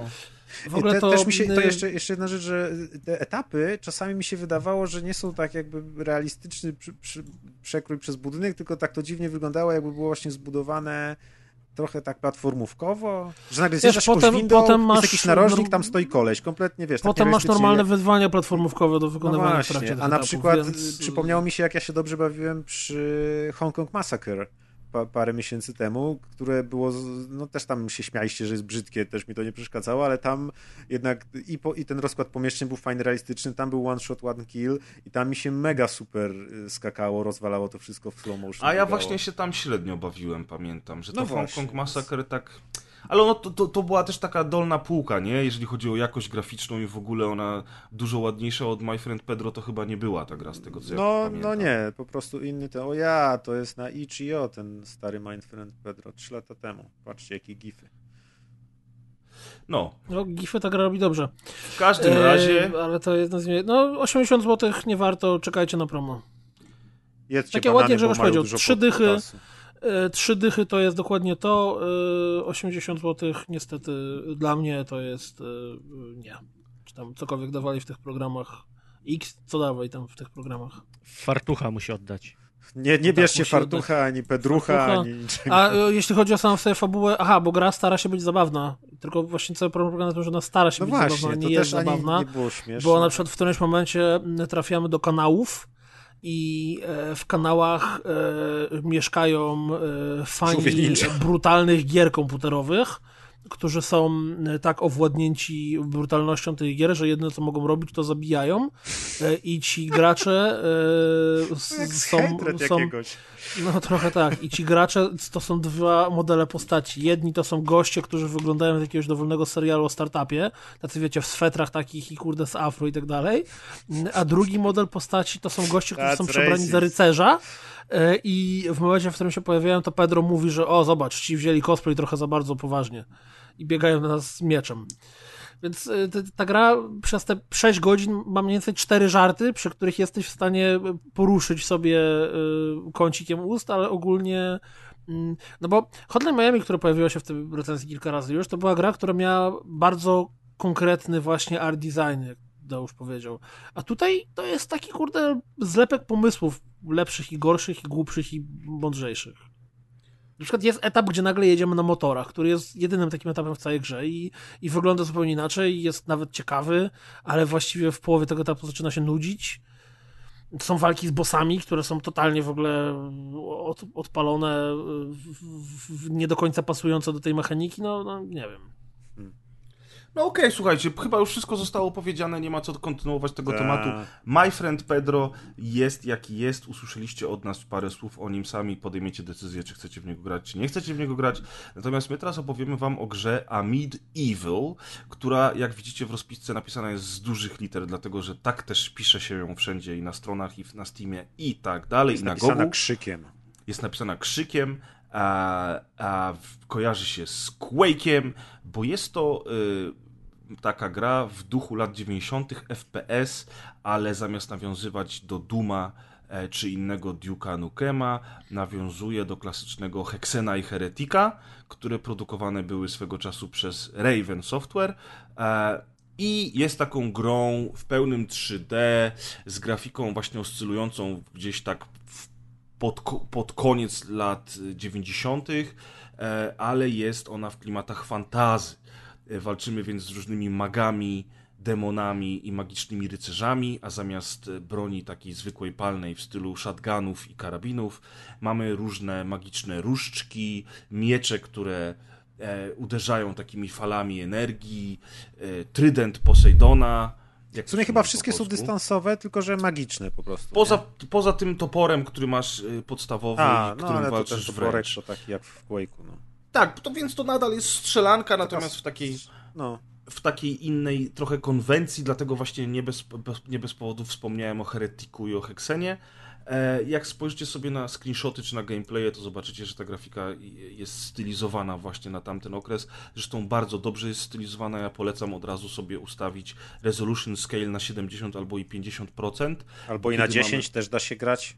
Da Grałem. się, to dużo lepiej mi się gra. Tak, e, pikselki się po prostu pojawiają. Pikselki się robią i to się robi takie tak. klimatyczne, a w ogóle e, w 144 FPS-ach to po prostu chodzi jak oj, złoto. Oj, oj. I naprawdę fajnie się, naprawdę fajnie się w to pyka. Powinniś, powinieneś sobie loka założyć na 15 klatek, żeby grać tak jak wiesz. Żeby tak grać tak jak kiedyś, jak kiedyś, dokładnie.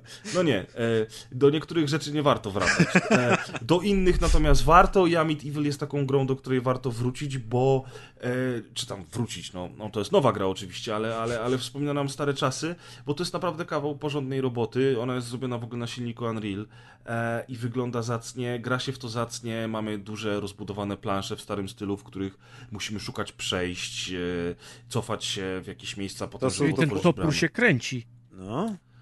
To są dokładnie takie plansze, jakie właśnie kiedyś były i jakie teraz można znaleźć w soulsowatych grach, czyli plansze typu idziesz gdzieś przez jakiś, jakąś wielką katedrę, wchodzisz gdzieś, potem się okazuje, że nagle jesteś na dachu tej katedry, wyglądasz i na dole masz pod sobą tą wielką nawę, którą dopiero co szedłeś. Potem nagle masz windę, gdzieś jedziesz na górę, coś tam, coś tam i znowu. I to wszystko jest takie połączone dokładnie. Miałem te same wrażenie, jak się kiedyś błądziło po, po Quake'u, po tych mapach właśnie Quake'u. Dokładnie. I to jest takie super. labirynty to, to, są coś, coś w takim stylu. No mieliśmy, mieliśmy masę rogalików róż, różnorakich e, w pixel arcie, które nawiązywały do starych czasów, a teraz dostajemy masę FPS-ów nawiązujących do starych czasów, bo przecież e, w produkcji jest Iron Maiden, niedawno był Dusk, którego zresztą z Maćkiem omawialiśmy, który jest rewelacyjną Właśnie grą. Dusk jest, Dusk jest tutaj najbardziej podobno, jeśli bym miał jakoś wskazać, że Dusk i właśnie ten Amityville są najbardziej no takie, są, że jakbyśmy je pokazał To są ci sami twórcy przecież temu. chyba, nie? Nie, to nie są ci sami twórcy. To chyba nie. Nie? Nie, nie. Ale to wyglądało Okay. totalnie po prostu, jakbym zobaczył screen 15 lat temu, to bym uwierzył, że to jest z tamtych czasów gra, bo jest uchwycona nie tylko, że są piksele, tylko w jakiś sposób właśnie ten, ten, ten sposób budowy etapów, to wszystko, ilość poligonów, rodzaj Ty, animacji. Deusz ma rację, to są ci sami twórcy chyba. No, No, to jakżeś się przygotował do no. recenzji? Także Maciek, wyt- wytnij to czasówka Deusz ma rację i zrób z tego jakiś Nie, nie, wstępik. nie, to jest ten sam wydawca, ten sam Dobra, wydawca. to się wytnie. Tak, to jest ten sam wydawca, on po prostu zbiera takie Wydawca się zna na takich I gra kosztuje y, 72 zł, ale y, w promocji jest teraz na Steamie, też zresztą miała dopiero co premierę i już jest w promocji 20%. Można ją kupić za 58 zł. Ja uważam, że warto, bo, bo to jest po prostu dobra, klasyczna, y, klasyczna Ja mam pytanie do was. Dla, dla osoby, która nie grała nigdy w te retro FPS-y, czy te gry mają cokolwiek ciekawego do zaoferowania? Oprócz jakiejś tam kwestii edukacyjnej, jak to kiedyś było? To znaczy, to znaczy, jeżeli spojrzysz na FPS-y współczesne, takie jak Rage 2, to y, w, Amid Evil albo Dusk na pewno zaoferuje ci ciekawostki w stylu właśnie błądzenia po tych mapach, szukania Sekrety, przejść. znajdźki. Sekrety. Okej, no ale wiecie, to, to was to jara, bo kiedyś tak robiliście, nie? A Ale ta- dla mnie to znaczy, jest Tak się już denerwujące. nie robi map. Tak, Adek, wyda- wiesz? no dokładnie. To jest gra ze starych map. czasów. Wydaje mi się, że jeśli ktoś szuka czegoś nowego, to nie wiem, czy tu coś znajdzie, bo ani to nie jest rogalikowe, Nie, ale nie ma Adek tu nie szuka niczego nowego. Adek nie grał w te gry, kiedy myśmy grali, bo Adek jest od nas młodszy, Znaczy, on się gr- pyta... grałem, grałem w te gry, ale chodzi mi o, no, jest masa ludzi, którzy nie grali w te gry, nie? Czy, Aha. czy to jest, czy, czy, czy oni znajdą coś dla siebie? Bo mam Myślę, nawet że słuchaczek, tak, bo wiecie, właśnie, młodszych. właśnie myślę, że tak, bo właśnie warto, warto spojrzeć na, na te gry, dlatego że, tak jak powiedzieliśmy, sama konstrukcja etapów jest tutaj inna niż to, do czego gry przyzwyczajają nas w dzisiejszych czasach. Jest też większe wyzwanie, zwłaszcza na wyższych poziomach trudności i e, jest to coś, co nadal sprawia frajdę. I to, co kiedyś było, co kiedyś było świeże i pomysłowe, do dzisiaj daje frajdę. I ja nie mówię tego z perspektywy osoby, która tego typu gry uwielbia i zagrywa się w nie od 20 lat, bo wiadomo, że to też z mojej perspektywy troszeczkę może być skrzywione ze względu na sentyment. Ale mimo wszystko uważam, że w napływie open worldów i gier prowadzących nas za rączkę, taka gra akcji w stylu Amid Evil dla młodych graczy mogłaby być atrakcyjna. Znaczy ona na, na pewno jest inna. To jest rzeczywiście taki główny wyróżnik, że to jest taki styl, w którym się teraz gier nie robi. Mi jest ciężko ocenić, bo wydaje mi się, że ona właśnie nie ma za wiele do zaoferowania i prędzej niż ja bym miał powiedzieć, co ma, to prędzej chciałbym, żeby właśnie ktoś, kto nie grał, zagrał i sam powiedział, co, co czuje, nie? Bo to jest, to, to właśnie ten Amid Evil i Dusk to są właśnie takie najbliższe gry, które można sobie odpalić, żeby jeśli ktoś nie ma możliwości zagrania w Quake'a dwójkę, czy w te Hexeny, wszystkie stare, bo teraz jeśli nie ma na Gogu, to no jak jest na Gogu, to można na Gogu kupić, jak nie ma, to generalnie jest lipa zazwyczaj. W ogóle Więc- To jest zabawne, y, jak że o tym mówicie, bo ja byłem świadkiem pierwszego odpalenia przez Preza tej gry. Co więcej, ja o niej nic wcześniej ani w ogóle nie słyszałem. Ja też nie. To, to nie do końca jest mój gatunek, więc ja w to tym nie zagrał, siedzę tak mocno, mm, ale kompletnie nie miałem zielonego, co to jest. I zainstalowaliśmy to, odpalamy to. Yy, przez, przez telefon rozmawiał, więc ja zacząłem grać i zaczynając grać, nie miałem zielonego pojęcia, czy to jest tytuł z 2019 roku, czy to jest tytuł, który jest na Gogu jakiś stary, o którym No, nigdy już nie tak. słyszałem. To No jest tak, najlepsza, no tak. najlepsza opinia. Właśnie mi się, y, to co mi się jeszcze bardzo podobało w tej grze, to jest to, że mi się, miałem mnóstwo skojarzeń z pierwszym Unrealem, bo w pierwszym Unrealu, swoją drogą jak to jest Unreal Engine, to też jest fajne nawiązanie, w pierwszym Unrealu były te takie kolorowe światła, których jeszcze w Quake'u jedynce i po części w dwójce też nie było. Unreal był kolorowy. Mnóstwo graczy go pamięta, że on właśnie wprowadził kolorowe światła, jakieś takie tam efekty, że były jakieś w barwach był skąpany często te, te miejscówki. I tu mi się bardzo to podobało właśnie, że są efekty z broni, jakieś niebieskie latają czy coś, że te sale są o, o, oświetlone jakimiś tam pochodniami, że ona jest taka kolorowa, plus właśnie to, że jest z tych takich bloczków zbudowana, to, to dosłownie miałem wrażenie, że cofnąłem się tam do 97 czy 8, kiedy w pierwszego Unreal'a ale za to bardzo mi się nie podoba wygląd przeciwników którzy są moim zdaniem kostropaci w jakichś straszliwie rażących kolorach i zupełnie są jakby niespójni z tym, z, resztą trochę tej grafiki. Przez nich mi się w ogóle nie chciało grać. Jak nagle wy- wybiega jakiś latający gargulec, który jest cały niebieski i ma białe, jakieś świecące skrzydła i ja na niego patrzę i mówię, z jakiej gry ty się urwałeś w ogóle, czy ja jestem na kwasie, czy coś. Nie wiem, fajnie by mi się grało, jakby tu były zwykłe szkielety czy coś, albo, a najfajniej pewnie by mi się grało, jakby właśnie było jak w Unrealu, czyli jakieś karabiny i jakieś obce mutanty. To chyba byłoby najfajniejsze. Bo tu jakieś, no nie wydają ci się pres takie, nie wiem, te postacie za bardzo właśnie jakieś świecące, zielone, niebieskie. Nie Tak, tak jest, ja się z tą zgadzam. One są takie pstrokate i, Mhm. i takie trochę zbyt kolorowe. Bez, bez gustu zaprojektowane, mam Znaczy wrażenie. taki, taki mieli Bo pomysł, one są fajne, a te faktycznie... postacie, znaczy właśnie poziomy są całkiem fajne, a te postacie jakieś takie, nie Może faktycznie Rangers gdyby były mroczniejsze i trochę straszniejsze, to, to może, może by byłoby to ciekawsze, natomiast sam gameplay, e, strzelanie z tych wszystkich magicznych różek To jest ten gameplay taki właśnie arenowy, gdzie trzeba biegać dookoła, strajfować non-stop, strzelać. Tak, tak, no stara szkoła, totalnie. No. Ale tak, ci przeciwnicy mogliby być trochę mroczniejsi, natomiast są jacy są. Warto też wspomnieć, że poza główną kampanią e, mamy tryb hordy nieskończonej na punkciki i możemy sobie tam na planszy właśnie strajfować i strzelać, tak jak Ma- Maciek mówi, w nieskończoność, aż nie padniemy.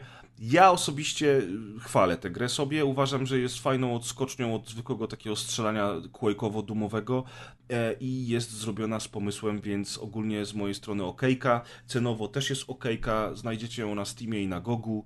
E, Jeżeli ktoś się skusi, to niech pamięta tylko koniecznie, żeby nie grać w Resolution Scale 100%, bo ona wtedy wygląda tak sobie ta gra. No tak, bo, Bo- jest anty-aliasing, wszystkie krawędzie są super ostre i jest takie... A jak zjedziesz do 70-50% i te pikselki się zrobią, to masz takie, a jestem w domu.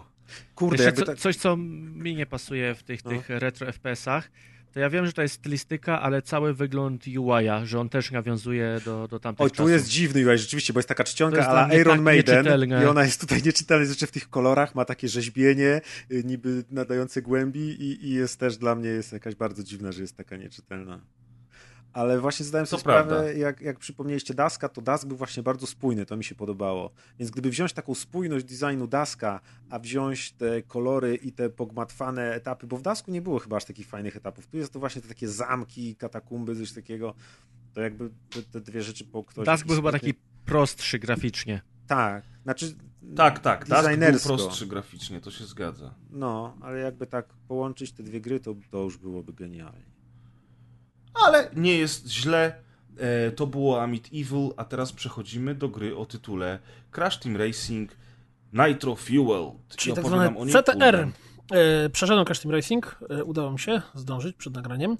A ty nie opowiadałeś o tym już? Opowiadałem o e, becie. A, o pierwszych fu, wrażeniach o takich, coś tam, preview tak. evencie, gdzie były trzy etapy. Mm, Więc jeśli chodzi o mechanikę, to wszystko, co wtedy powiedziałem, zostaje. To znaczy, jest to gra, w której jeździmy sobie kartami i podstawową mechaniką, mm, która wymaga od nas opanowania, jest to, że w momencie, w którym podskakujemy, to możemy wejść w ślizg i kiedy jedziemy tym ślizgiem, to wtedy ładuje nam się pasek boosta i możemy go trzykrotnie odpalić. Mm, e, Ciekawostka Dropsa polega na tym, że e, razem odpaliliśmy tą grę z prezem, również po raz pierwszy i ja kompletnie nie zwróciłem uwagi na to, że tam są poziomy trudności. E, I w momencie, w którym wczoraj e, kończyłem e, grę, bo w grze dostajemy, jest normalnie kampania fabularna, w ramach której mamy cztery Nadrobiłeś światy. już lore, które ci wytknęliśmy przy okazji ostatniego Tak, mamy, kamp- jest kampania fabularna, w której mamy cztery światy. W ramach tych czterech światów w każdym z nich są cztery wyścigi. Po każdym świecie walczymy z bossem i w momencie, w którym udaje nam się pokonać bossa, wtedy otwiera nam się kolejna, kolejne, kolejne światy, nazwijmy to. No i na końcu czeka nas pojedynek z bossem ostatecznym. E, I w momencie, w którym grałem mm, z e, ostatnim, w cudzysłowie zwykłym bossem, który, bo wyścigi z bossami polegają na tym, że to jest normalny wyścig, gdzie musimy robić trzy okrążenia na trasie, tylko boss zawsze ma jakąś umiejętność, która nas denerwuje, czyli na samym początku po prostu zostawiają za sobą skrzynię TNT. W przypadku ostatniego bossa to sra właściwie wszystkim, co się tylko da. Jakieś buteleczki, Oj, oj. jakieś tam jedne, drugie, to tamto. Stoperan. Ten, przy- dokładnie. Przedostatni boss to było o tyle nieszczęśliwie, że był po pierwsze na planszy, która to był wyścig, który najwięcej razy powtarzałem w trakcie całej kampanii. Po drugie, e, był e, on e, irytujący, dlatego że cały czas strzelał taką wielką kulą, tak jak kulą armatnią w tył. I strzelając tą kulą armatnią w tył, za każdym razem, jak dostawaliśmy, to od razu było to dość problematyczne. No i mimo, że udało mi się przejść go za drugim razem, więc właściwie wcale nie dużo, to jak za każdym razem dostawałem tą kulą, ja pierwszy wyścig przegrałem dosłownie o milimetry, bo dostałem tą kulą tuż przed, przed metą, to miałem ochotę walnąć padem po prostu w telewizor albo o ziemię, e, bowiem jest to ten taki charakterystyczny, stary, hardkorowy mm, motyw e, platformówek, czy właśnie tego typu gier, które tobie wchodzi pod skórę i takie... Na szczęście udało mi się Pięknie przejść grę motyw, bez, e, dokładnie, bez uszkodzeń sprzętów żadnych, ale po tym jak już to przeszedłem, okazało się, że tam były poziom trudności i mogłem sobie go zmniejszyć na łatwiejszy i wtedy bez problemu bym w ogóle to zrobił. Natomiast e, naj, naj, najbardziej rozbawiło mnie, e, jak dotarła do mnie ta informacja, że tam są poziomy trudności, to to, że e, ten tryb normalny, na którym ja tę grę skończyłem, tu czy tam ludzie nazywają, że on jest zbyt hardkorowo trudny. Właściwie najprawdopodobniej on stanowi przełożenie 1 do 1 z tej gry w oryginale, bowiem w Crash Team Racing Nitro Fueled dostajemy zremasterowaną całą pierwszą część gry, czyli tam właśnie Crash Team Racing, czyli całą kampanię i to, to o czym powiedziałem, czyli mamy mm, e, cztery plansze po cztery wyścigi plus wyścigi z bossem. W momencie, w którym pokonamy bossa, to wtedy w danym mm, świecie otwierają nam się wszystkie wyścigi jeszcze raz i możemy każdy z nich powtarzać w celu zdobycia żetonu. Żeton zdobywamy e, w ten sposób, że musimy zebrać na planszy e, trzy literki CTR, które są bardzo często ukryte w jakichś mega mm, trudno dostępnych miejscach albo takich, przez które musimy nadrobić czas i potem mając te trzy literki jeszcze wygrać wyścig i wtedy zdobywamy żeton. Albo drugi tryb, mm, czyli e, jazda po relikty. Jazda po relikty polega na tym, że mamy przejechać trzy okrążenia w określonym czasie, a na trasie znajdują się skrzyneczki. Za każdym razem, jak skrzyneczkę podnosimy, to wtedy się y, czas zatrzymuje na sekundę, dwie albo trzy. Mm, czyli to jest dodatkowa możliwość. Plus jeszcze oprócz tego mamy takie areny, gdzie po prostu w ograniczonym czasie trzeba zebrać kryształy. Czyli jak to w Crashach było, oprócz samej w sobie gry mamy tam masę dodatkowych pierdół.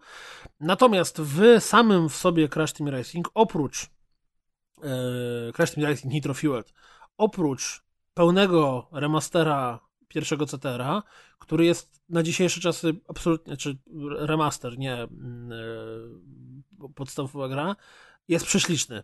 Naprawdę, jak się patrzy na te wszystkie żywe kolory i na te samochodziki i na postaci, to to wszystko ślicznie wygląda, jest ładne, przyjemne, nic tylko się cieszyć.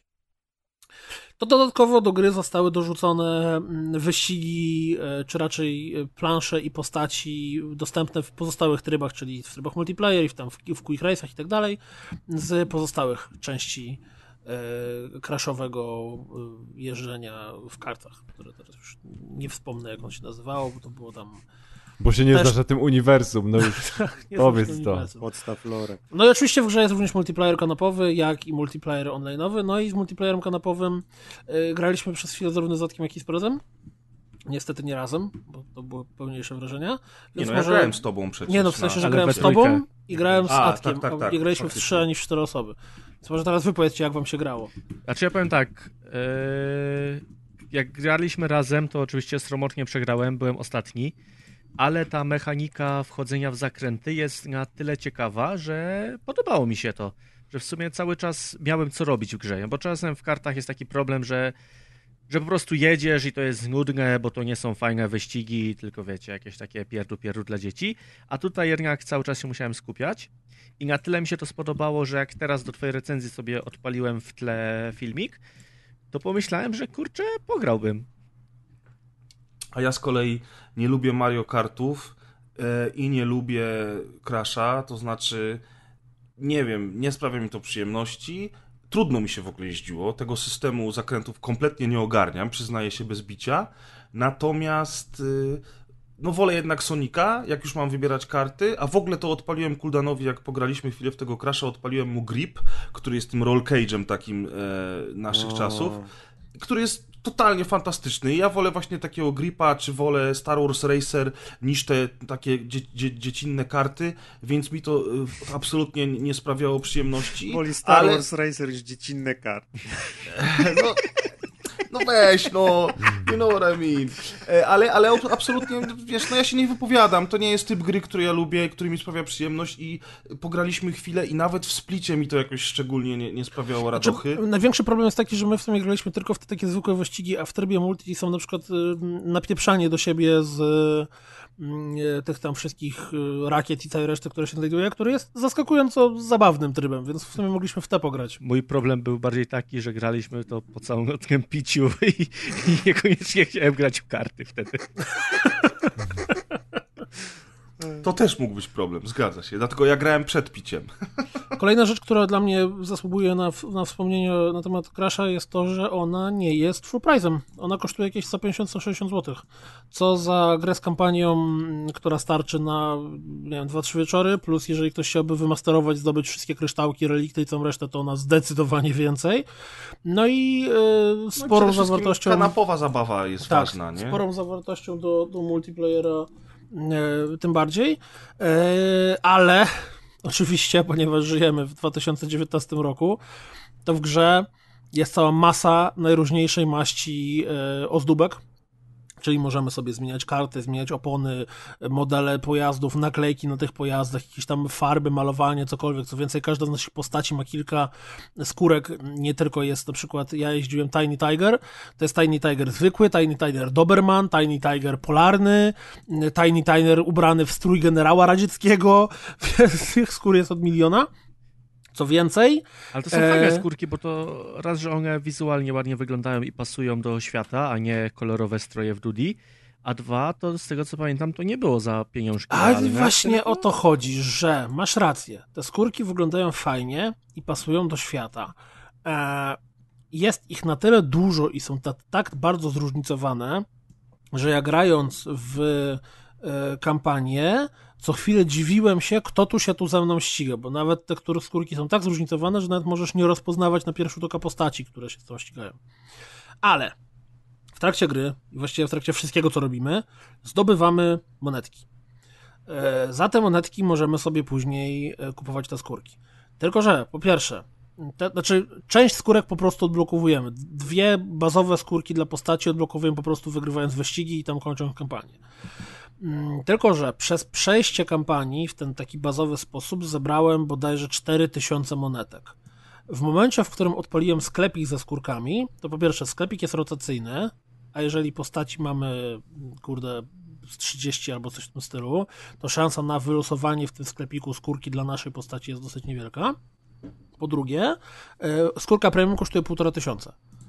Czyli... Ale można to kupić za prawdziwe pieniądze? Nie wiem nie pojawiło mi się nigdzie. Bo jeżeli ja nie, staram no to... się filtrować takie rzeczy, żeby nie widzieć, że mogę kupić Wumpa Coins. No zaraz zobaczymy, czy PS Star oferuje. No, no, jeżeli nie, no to ja nie widzę w tym problemu, że musisz grać w grę, żeby dostawać kolejne rzeczy ja w grze. Nie Szczególnie, że to jest wiesz, w to, że nie. Ale że to, to jest gra imprezowa, więc odpalisz taką grę, wiesz, na dwie, trzy imprezy i później Ludziom po pijaku, potem patrzysz, a tu wszystko kupione. No. Już patrzymy, już patrzymy, czy są dodatki. Bundle, no w dodatkach niby nic nie ma. No to, ale to jest Activision. Jeżeli Activision Dodadzą, nie wprowadza sprzedaży tego tak. na ten dzień dzisiejszy, to najprawdopodobniej mm -hmm. tak jak z Dudi. Y, w Dudi żetoników na samym początku też się możesz kupić, mm -hmm. nie? Mhm. Jedne co znalazłem to to, że za pełną cenę jest wersja z dodatkowymi skórkami i tam innymi pierdołami.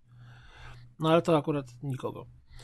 E, więc ja osobiście Crash Team Racing absolutnie polecam. To jest super zremasterowany tytuł, który jest dalej tak samo grywalny. Wcale nie jest jakiś strasznie trudny, da się spokojnie go przejść na normalu, nie trzeba lamić na easy. Hmm. Jeżeli komuś będzie mało wyzwań po przejściu gry, to ma tam pierdyliant tych, tych wyścigów, dokończenia go jeszcze raz, jeszcze raz i zdobywania żetoników i kryształków i tak dalej, jak to w Crashu.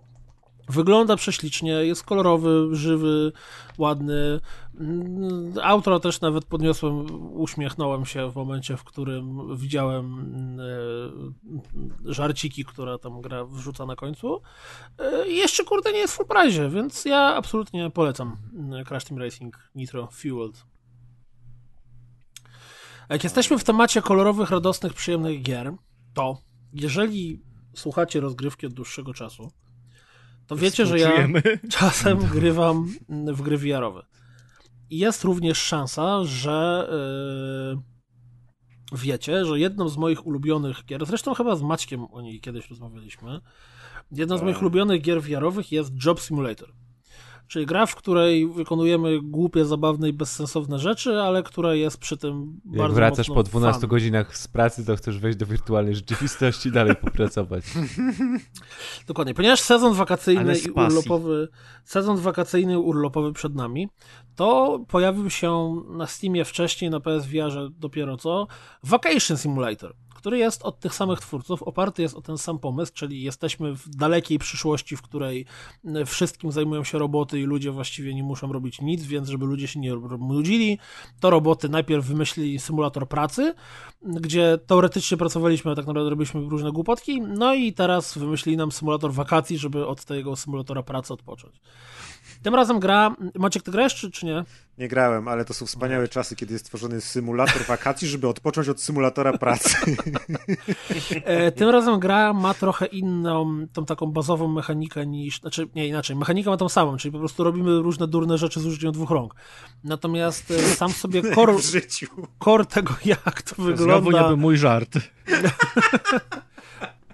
Bo w Job Simulator wybieraliśmy sobie miejsce pracy, przenosiliśmy się do miejsca pracy i tam mieliśmy tak jakby pokazujące się po sobie wyzwania, czyli na przykład jak byliśmy kucharzem, to dostawaliśmy coraz bardziej skomplikowane danie do ugotowania. A jak byliśmy, nie wiem, sklepikarzem, to coraz bardziej skomplikowane zamówienia ludzie w sklepie. Vacation Simulator działa w ten sposób, że mm, zaczynamy od e, pojawienia się w swoim wakacyjnym domu, w którym możemy pójść się wykąpać, ubrać, uczesać, e, grać w gry wideo, które ograniczają się najczęściej, są taką e, parodią gier tego takiego pierwszego Atari, gdzie się w ogóle przyklejało coś na telewizor, żeby była jakaś grafika. Mm, Jest oczywiście też e, szafa, gdzie możemy w ogóle drukować zdjęcia, nie wiadomo co. No ale w końcu idziemy w cudzysłowie na miasto i idąc na miasto wybieramy sobie jedną z trzech miejscówek. Czyli plażę, czyli las i czyli e, zimowe góry. No i w każdej z miejscówek mamy, bo tym razem poruszamy się za pomocą teleportów. To znaczy, jeżeli patrzymy w jakąś stronę i nie naciskamy na mówię górny guzik, to po prostu przeskakujemy na te takie, wiecie, węzły. E, na każdej z tych trzech miejscówek znajduje się masa e, ro, robocików, które robią różne rzeczy. Czyli na przykład na plaży mamy sobie sportowego robota, który siedzi w wodzie i się bawi piłką. Powiedz, że Mamy- można rozbijać te parawany. E, Nie, nie ma parawanów. O, to co to za wakacji? Mamy, mamy e, Ale robota, ten, który się opala. 5-1 dzieci wrzeszczą wszędzie naokoło. O, Krzyczą, Roboty, roboty wrzeszczą. Pata cukrowa, orzeszki, solone lody. daj na loda. E, Więc w tej, na tej plaży Chujowe mamy, nie wiem, wakacje. robota, który siedzi w wodzie, mamy robota, który siedzi. W ogóle ja mówię robota, ale jeżeli nigdy nie widzicie, jak tego wygląda, to są takie latające monitory CRT, które mają oczy wyświetlane na tym tym i jakieś akcesoria ubraniowe. Bardzo realistyczna gra. Tak, mamy, mm, nie wiem, na przykład gościa, który siedzi w restauracji, pana sklepikarza, właśnie gościa, co się opala, jakiegoś tam fana motyli albo fankę. No i za każdym razem, jak podchodzimy sobie do któregoś z tych robocików, to możemy nawiązać z nim interakcję machając do niego i w momencie, w którym machamy, to wtedy on nas wprowadza w kolejną minigierkę. Czyli, no na przykład, ten gość, co prowadzi restaurację, to daje nam wyzwanie, że musimy upiec albo ugotować jakąś konkretną rzecz i potem zanieść ją innej postaci na tej planszy. Jak mamy tego gościa, co siedzi w wodzie i chce się bawić piłkami, to jak przynosimy mu jakąś piłkę, nie wiem, na przykład piłkę taką plażową, albo piłkę do siatkówki, albo piłkę do kosza, to wtedy nawiązujemy z nią inną grę w piłkę, czyli w przypadku piłki plażowej to jest takie odbijanie do siebie, a w przypadku piłki do siatki to on staje naprzeciwko bramki i musimy po prostu wbijać mu gole. No i za każdym razem, kiedy udaje nam się robić te, te wygrywać w tych minigierkach, najczęściej na przykład w przypadku mm, czy to kucharza, czy to tego gościa od y, piłek, to są y, dwie minigierki, z nim musimy wygrać, to zdobywamy coś, co jest ładnie nazwane y, wspomnieniami. W momencie, w którym w ramach danego okręgu czy tam lokacji zbierzemy sobie ilość wspomnień, to wtedy możemy y, odpalić sobie coś, co jest, nazwijmy to, y, endgame'em danej lokacji, czyli na przykład w przypadku y, plaży jest to nurkowanie i tam mamy jakieś inne rzeczy. W przypadku em, gór jest to wejście na najwyższy szczyt, a w przypadku lasu jest to, jest to po prostu spacer po lesie. Tych y, zróżnicowanie tych minigier jest zdecydowanie dużo większe niż Job Simulator. Co więcej, są takie, które mnie zaskakiwały, bo były naprawdę wkręcające. Na przykład jedna z nich to jest w tych zimowych klimatach. Mamy, stajemy przed mm, kością składającą się, przed sześcianem, wielkim sześcianem składającym się z mniejszych sześcianów lodu, którym jest y, y, to jest y, sześcian o boku bodajże chyba 4 na 4 i w wysokości, no tak, jak sześcian to 4 na 4 na 4 E, i mamy obok tablicę, na której jest widok tego sześcianu z przodu i z boku i opisana tak jakby grubość danej ściany. Czyli jeżeli na przykład patrzymy na ten sześcian z przodu i widzimy, że na, każdym, na każdej małej kostce jest jedynka, a patrzymy na ten sześcian z boku i widać, że tak naprawdę trzy pola są wolne, a dopiero w jednym jest rząd, to po prostu musimy, korzystając z szpikulca lodowego, tak porozbijać te małe sześcianiki, żeby powstała figura odpowiadająca tego, co mamy na ekranie. Czyli analogicznie jest zabawa z układaniem no, zamków z piasku. Była taka gra na DS-a, która się nazywała... Tak, Picross w ogóle. Picross, no właśnie. właśnie. No, no, no, no, no, no, no. Jest trochę analogiczna zabawa z zrobieniem zamków z piaską, czyli tak naprawdę to to nie tylko są gry, gdzie po prostu machamy rękami i się wygłupiamy. To jest i normalnie takie wakacje, że się człowiek męczy. Tak, tylko są, to są wakacje. takie minigierki logiczne i zaskakująco dużo frajdy Powiedział Maciek spoglądając na parawan w rogu pokoju. Ej, powinien być jeszcze w tej grze multiplayer, że z całą rodziną grasz. To by było. O Jezu. To, to by było, to by było. Multiplayer nie zauważyłem, ale jest dużo przebieranek i można sobie, mamy na przykład latający aparat, więc możemy sobie selfie strzelać z innymi robotami i tak dalej. No i no, nie będę was zanudzał długo, bo widzę, że jesteście zafascynowani tym, ale jeżeli komukolwiek... Nie, no, ja się zastanawiam, słucha... czy nie odwołać swoich wakacji i nie kupić PlayStation VR i sobie po prostu nie wsiąknąć do grudnia.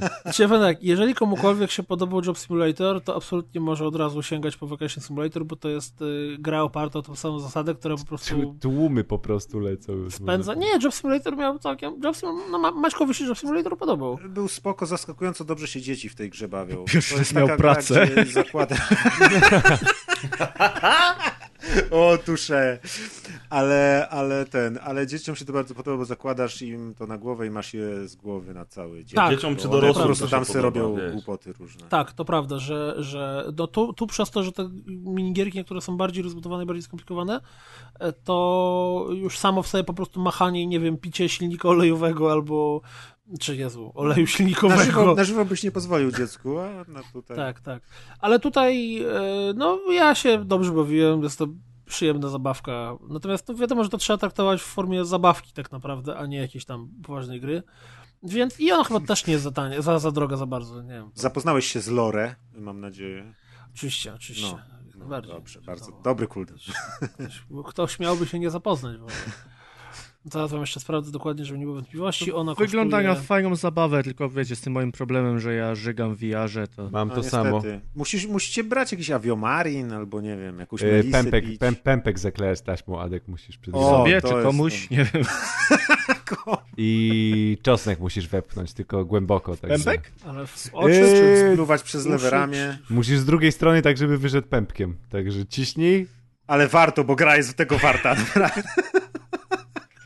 Stary, Zobaczysz. takie wakacje niezapomniane, że do końca życia już pamiętam. Więc no, ja e, zachęcam. Już byłeś na wakacjach w tym roku? Tak. Już tak. reszta odwołana. W ogóle następny odcinek to będzie ten z mewami w tle. Ojej. Ja już po urlopie, a ty jeszcze przed. Gdzie tu sprawiedliwość? No nie.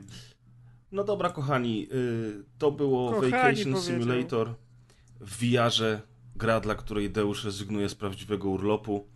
A teraz przechodzimy do e, urlopu w kosmosie, a tak naprawdę do e, wyroku w kosmosie, bo będziemy mówić o Void Bastards, e, grze, która jakiś czas temu miała swoją premierę i dostępna jest między innymi w Game Passie, dzięki czemu mieliśmy okazję z Maćkiem sobie ją potestować. Ja się przyznam szczerze, że przed urlopem wsiąkłem w nią totalnie e, i zaskoczony jestem jej grywalnością. Um, ja się to... przyznam szczerze, że pograłem godzinę i się znudziłem. No więc będziecie mieli teraz, będziecie mieli teraz, że tak powiem, kontrast między naszymi opiniami. E, gra jest e, roguelite'em e, mocno wzorowanym na Faster Than Light, czyli FTL i opiera się na podobnym schemacie podróżowania po kosmosie z punktu do punktu i odbywania różnych zdarzeń, natomiast w przeciwieństwie do FTL-a, w którym zarządzaliśmy stateczkiem i obserwowaliśmy wszystko z góry, e, tutaj e, obserwujemy akcję z oczu naszej postaci, dlatego że jest to shooter, FPS. I tak sobie podróżujemy przez ten kosmos, e, zaglądając do różnych statków kosmicznych i w tych statkach kosmicznych przesz przeszujemy. Nie, nie chcę nic mówić, ale po kogoś jadą, więc... To, to u mnie jadą, to u mnie jadą, wiesz? Fuck. A, Żeby nie przerwali tej recenzji. Grubych spychają do morza. Dokładnie. That's racist. tak było. That's racist. W każdym razie, e, generalnie rzecz biorąc, e, fabularnie w sumie nie jest to może bardzo istotne, ale chodzi o to, że statek więzienny jest bardzo e, istotny. Jest uległ awarii na wskutek ataku piratów, którzy wykradli jakieś komponenty z niego i ten statek nie może lecieć. W związku z tym sztuczna inteligencja wybudza więźnia, który dostaje zadanie e, odzyskania i zbudowania tych przedmiotów. I oczywiście w momencie, w którym ten więzień ginie, wybudza się kolejnego więźnia. Jest to o tyle ważne, że każdy, każda z postaci ma inne statystyki, z którymi zaczyna. Później można je zmieniać w trakcie gry, e, jeżeli natrafi się na odpowiednie urządzenia. Natomiast te statystyki, statystyki są bardzo fajne, bo na przykład mamy, zużywamy mniej paliwa pomiędzy podróżami, albo jesteśmy bardziej podatni na, na, na, pewne rzeczy. Niektóre z naszych postaci mogą być bardzo niskie i to widać w grze, kiedy się tymi postaciami chodzi, albo bardzo Czy, wysokie, tak karłem? wysokie.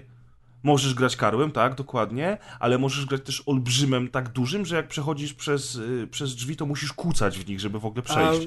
A, a, czy tam są jakieś bzdury, typu na przykład, że nie wiem, nie widzisz kolorów albo jesteś... Nie ma takich rzeczy, natomiast jest to bardzo... prawie jak Rogue Legacy brzmiało. Mi się trafił kaszlący, który miał... Tak, kaszlący to jest pierwszy w ogóle. Tak, to chyba każdemu kasz... się pewnie trafia. Kaszlący jest palaczem, który, y, który randomowo pokasuje i to jest o tyle ważne, że jak będziesz chciał się y, skradać, to on randomowo pokasując jest w stanie zaalarmować przeciwnika. To prawie jak to w Far Cry'u dwójce trzeba było brać te, te tak jest, tak jest. Ale tutaj na przykład to było fajne, co mnie zaskoczyło, że podczas gry znalazłem takie pomieszczenie, w którym można było zapłacić i on mogłem sobie wybrać, że mi likwidował ten kaszel na przykład. Tak, tak. Są właśnie te, te urządzenia, w których możesz do, dobrać sobie nowe skille i możesz zastąpić jakiś skill właśnie innym. Zdarzają się też takie sytuacje, że jeżeli trafisz na anomalię kosmiczną, która, y, jeżeli przez nią przelecisz, zmienia ci DNA, to one też y, losowo potrafią ci te twoje perki wymienić. No, czyli to jest fajne, że to nie jest tak, że utknąłeś już na zawsze z kimś, kto ci się nie podoba, bo może będzie szansa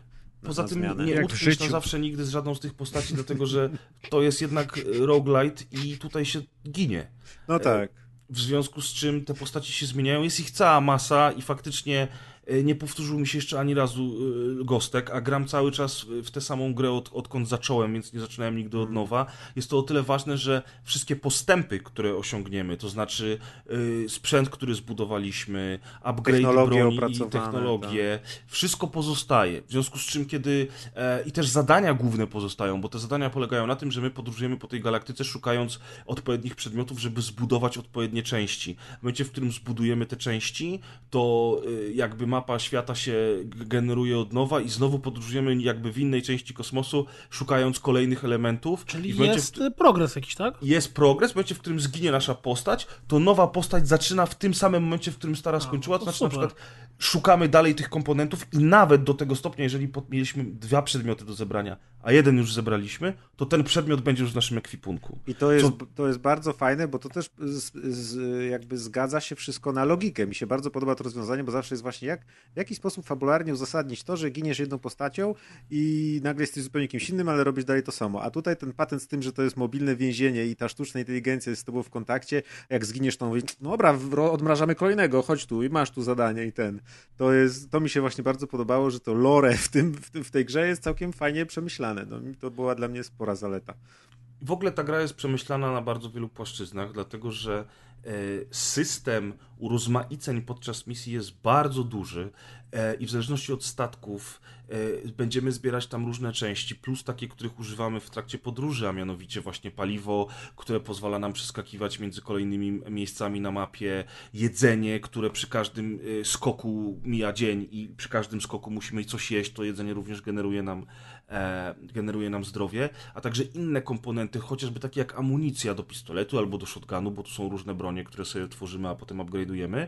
E, to jest jedna rzecz, a druga rzecz to, to są rodzaje przeciwników oraz rodzaje e, zmian na mapie. To znaczy, E, na tych statkach kosmicznych często jest security w postaci jeżdżących robotów i wysuwających się z ziemi karabinów.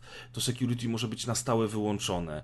E, innym czynnikiem na statku może być duża ilość plam e, oleju, na których się poślizgniemy i wtedy się dziwnie chodzi. O jakie to jest wkurzające. To jest jak śliska taka podłoga. Wciskasz do przodu i lecisz przez cały korytarz. Tak. Może być tak, że statek, na którym wylądujesz nie ma prądu i zanim w ogóle zaczniesz go eksplorować, musisz dostać się do generatora i uruchomić z powrotem prąd, żeby można było otwierać drzwi i obsługiwać obsługiwać urządzenia. I tych urozmaiceń, które pojawiają się na statkach kosmicznych jest od groma. Co więcej, im dalej w las, tym pojawiają się nowsze. Dzięki czemu ta eksploracja nie jest taka nużąca, bo nie oszukujmy się, że wnętrza tych statków, e, ponieważ są, e, są tworzone e, z modułów, tak? E, I ponieważ często się powtarzają, tych statków kosmicznych jest kilka rodzajów. Jest na przykład statek, na którym tworzy się roboty i on ma jeden styl, jest statek więzie, więzienny, on ma inny styl i tak dalej. E, to, to dzięki temu, że tych urozmaiceń jest dużo, to ta gra się nie nudzi. Plus jest cała masa sprzętu, który odblokowywujemy. Od takich rzeczy jak y, kamizelka kuloodporna, która dodaje nam zdrowia zaczynając, po y, różnego rodzaju granaty, miny, pułapki czy roboty, które mają odwracać uwagę przeciwnika, ale jeżeli na przykład je upgrade'ujemy, to e, po, kiedy zostaną postrzelone, to wybuchają i rozsypują z siebie bardzo dużo granatów, które zadają damage przeciwnikowi. Po takie rzeczy jak automatyczny defibrylator, e, który w momencie, kiedy zginiemy, w, w, wraca nas do życia co y, można go zupgrade'ować aż do dwóch razy, czyli tak naprawdę dostajemy takie wsparcie, że śmierć nie oznacza od razu porażki. Mm. I to jest bardzo fajne, bo to, bo to naprawdę to powoduje, że mimo porażek ta gra nie zniechęca do siebie. Wręcz przeciwnie, zachęca do tego, żebyś grał dalej. I, i to jest super. Mm, same starcia, czyli, czyli clue jakby zabawy, y, są ok. Ja nie powiem, że to jest super strzelanie, ale one są ok. E, i w, porówna- w połączeniu z, ze skradaniem się, z kombinowaniem, jak na tym statku przetrwać, poszukiwaniem odpowiednich przedmiotów, e, zabawami z tymi wszystkimi sprzętami, e, radioaktywnością, różnymi wydarzeniami losowymi, które są na tym statku, powoduje, że, że, że jest to taki gameplay wciągający na tyle, że dla mnie to była gra, która wciągnęła mnie na dobre dwa tygodnie grania codziennie w nią. I to tak po 2-3 godziny dziennie potrafiłem w nią grać i ona mi się w ogóle nie nużyła. Um, problem się pojawia, kiedy trafiamy na tych nieszczęsnych piratów, którzy krążą sobie, y, którzy krążą sobie po mapie. To znaczy, są na nich sposoby, możemy na przykład mieć y, torpedy, które zdobyliśmy na innych statkach w naszym statku i wtedy jak pojawią się piraci, to, to z automatu gra informuje nas o tym, że zestrzeliliśmy ten statek torpedą, ale gorzej, kiedy oni, e, kiedy dochodzi do walki, ci piraci pojawiają się na tych statkach, które eksplorujemy i niestety są super, super wytrzymali. Udało mi się raz pierwsze starcie w ogóle z, z, z, piratami udało mi się przeżyć. Byłem wtedy już taką postacią, która miała mnóstwo sprzętu, granatów, jakichś rzeczy i oczywiście przed wejściem na statek wybieramy tylko po jednej rzeczy z ekwipunku, więc możemy wziąć jedną pukawkę, jedne granaty i jeden przedmiot, ale byłem już na tyle wypasiony, że, że sobie poradziłem z nimi. Dostałem bardzo rzadkie osiągnięcie, że przetrwałem e, to starcie z piratami i sobie myślę, co bardzo rzadkie, przecież to nie było takie trudne. Natomiast to było jakiś mega fart, bo za każdym kolejnym razem, jak trafiłem na piratów, to już zawsze ginąłem I to jest trochę zniechęcające, bo oni są naprawdę, naprawdę wymagający. Są też tacy przeciwnicy, którzy są na statkach, którzy są cholernie ciężcy i na przykład bardzo często jak widzisz, że ci przeciwnicy będą na tym statku, to je omijasz, bo szkoda ci zdrowia i, i, i amunicji marnować. Natomiast ogólnie mówię, dla mnie bardzo miłe zaskoczenie, bardzo rozbudowana gra, e, która nie powoduje znużenia nawet po długich sesjach z nią. E, I jeszcze jest ważna rzecz, o której w ogóle nie wspomnieliśmy, to może Maciek opowiesz trochę, bo ja cały czas gadam, a mianowicie oprawa wizualna. No właśnie. Ona jest super, bo ona jest spójna we wszystkich elementach tej gry, czyli nie tylko to, jak ona wygląda, kiedy już gramy, a jest to, jakby to opisać, niby to jest taki cel shading, ale bardziej to jest taki jakiś flat shading, bardzo, bardzo komiksowa yy, taka grafika z właśnie płaskimi kolorami, i z takimi dosłownie, że te tekstury są jakby maźnięte cienkopisem narysowane, nie? To mi się bardzo podoba.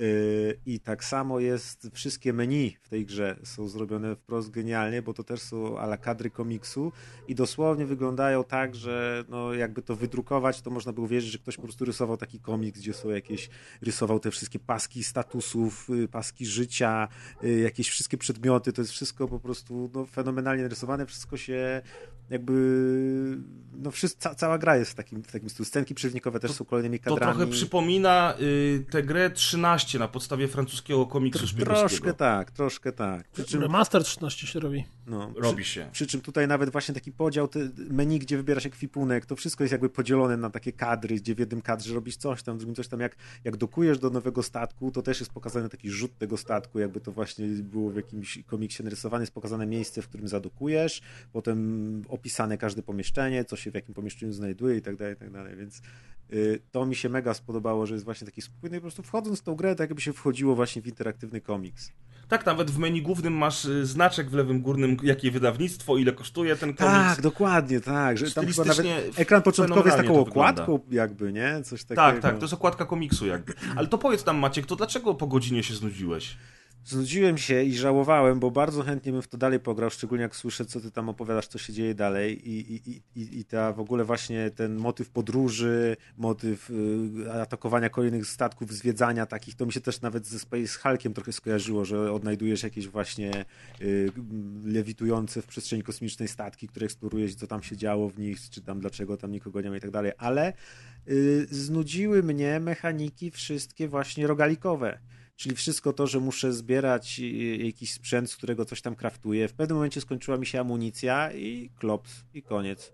I albo właśnie to, że nie mam, właśnie muszę wybrać jakąś broń konkretną, to, że ta walka właśnie nie jest jak w zwykłych strzelankach, że tam się strzela z przeciwnikami, tylko przynajmniej takie odniosłem wrażenie patrząc na to, że powinno się w to grać właśnie rogalikowo, czyli w stylu, że tą broń zachowuje na tych przeciwników, tych przeciwników lepiej ominąć, coś tam i wiesz, zamiast chodzić strzelać, to jest tak naprawdę zabawa w zarządzanie tymi środkami, które masz, że a tu muszę właśnie oszczędzić amunicję, więc to sobie ich ominę, a to coś tam, coś tam. I tu, gdzie ja chciałem sobie poeksplorować, postrzelać i się pobawić, okazało się, że zaraz mi się skończy amunicja, tu muszę ostrożnie uważać, tu coś tam, coś tam tam i tak, te tak, wszystkie mechaniki rogalikowe. Tak, to, to cała kombinatoryka rogalikowa, która jest dla wszystkich fanów rogalików właśnie zaletą, bo oni sobie wtedy mogą pomurzyć nad tą rozgrywką, to mnie od tego odrzuciło, bo ja fanem rogalików nie jestem praktycznie w ogóle, tam pojedyncze tytuły mi się podobają i też nie ze względu na to, że są rogalikami, tylko właśnie przez jakieś inne elementy, tak jak Everspace, który pięknie wygląda i tam też jest rogalikiem, ale takim może lekkim, dlatego jest, byłem w stanie go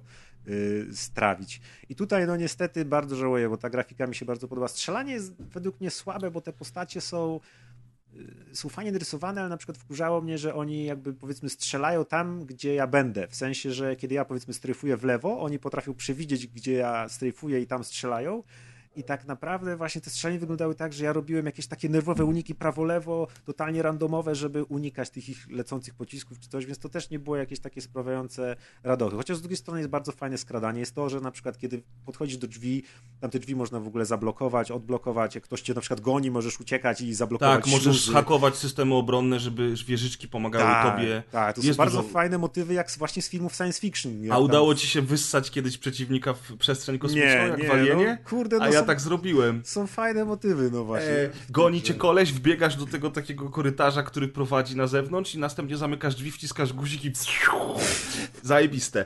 Natomiast y, y, tak, y, strzelanie jest faktycznie nie jest jakieś super dobre, Fajne ale... są te takie motywy, gdzie na przykład właśnie podchodzisz do drzwi zamkniętych i wyświetlają się jak takie też totalnie na komikach narysowane na przykład tupanie stóp, nie? Albo jakieś chrumkanie, ciumkanie. Tak, I tak, potem możesz tak. poznać, że o, tam ktoś jest. Albo nawet nawet rozpoznać jaki rodzaj przeciwnika, więc czy wchodzić, czy nie wchodzić, czy coś.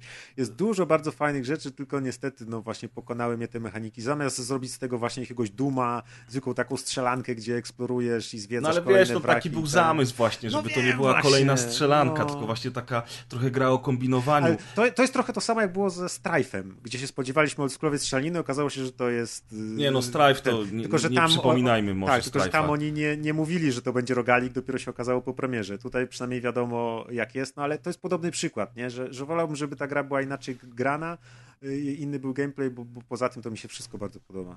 No mi się, mi się wszystko podoba łącznie z gameplayem, to kombinowanie mi się bardzo podoba. Jestem zaskoczony, że po bardzo, bardzo, bardzo długim czasie spędzonym z tą grą y, jeszcze mnie nie znużyła, e, co, co jest oczywiście zaletą w tego typu produkcjach. Natomiast y, ja mam inne zastrzeżenie. Ja bym chciał totalnie, żeby dokładnie ten gameplay, który jest, to kombinowanie, te statystyki, te różne e, sytuacje, które spotykają nas na statkach, żeby to wszystko zostało, ale żeby to nie była gra z komiksową oprawą, z jakimiś takimi trochę śmiesznymi przeciwnikami, tylko coś w stylu Duma, coś w stylu Aliena, wiesz, Space Hulka właśnie. Też jeszcze bardziej bym żałował. No niektórzy przeciwnicy są dziwni, bo nagle spotykamy takie gluty niczym z japońskiego RPGa wyciągnięte i te gluty, jak wyglądające jak różowa galareta, chodzą, mają kapelusz Fedorę na głowie i są nazwani tak, to oni się nazywają turyści, przychodzą tak, i tak, zwiedzają, tak. tak. I tam No, tak. No to takie głupotki są, nie? Natomiast No. ogólnie, dla, dla mnie ogólnie jako całość, jako zamysł na grę, wszystko tam się sprawdza. E, jest, to, jest to bardzo przyjemny roguelite i to light jest bardzo ważne, bo, bo dzięki temu ta gra nie jest zniechęcająca. No tak, tam na pewno nie ma czegoś takiego, że o Jezu, zabili mnie, to jest koniec. Jest ten progres, Tak. to się odblokowuje, powoli kraftuje, widać, że tam właśnie powiększa się arsenał różnych przedmiotów, więc to, to nie jest frustrujące na pewno. Ja, ja, ja polecam. E, Maćkowi trochę nie przypasowało. Ja Ale no ja mówię, polecam. nie jestem fanem gatunku, więc Tutaj ewidentnie mega fajną rzeczą, że to jest gra, która jest dostępna day one w Game Passie, więc można sobie Mm. sprawdzić. I to i PC, i e, Xboxowym. tak. Także to było Void Bastards, a teraz cofniemy się w czasie do lat 80.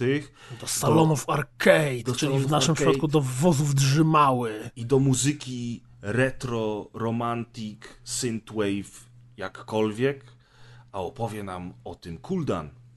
Tak, opowiem o tym Kuldan, dlatego, czyli ja, e, Czyli ty? nazywam się Piotr Kuldanek. To jest Kuldan, To jest opowiem wam o To jest grze Kuldan, Adku, to jest Kuldan. 1980X, bowiem tak nazywa się e, ten tytuł.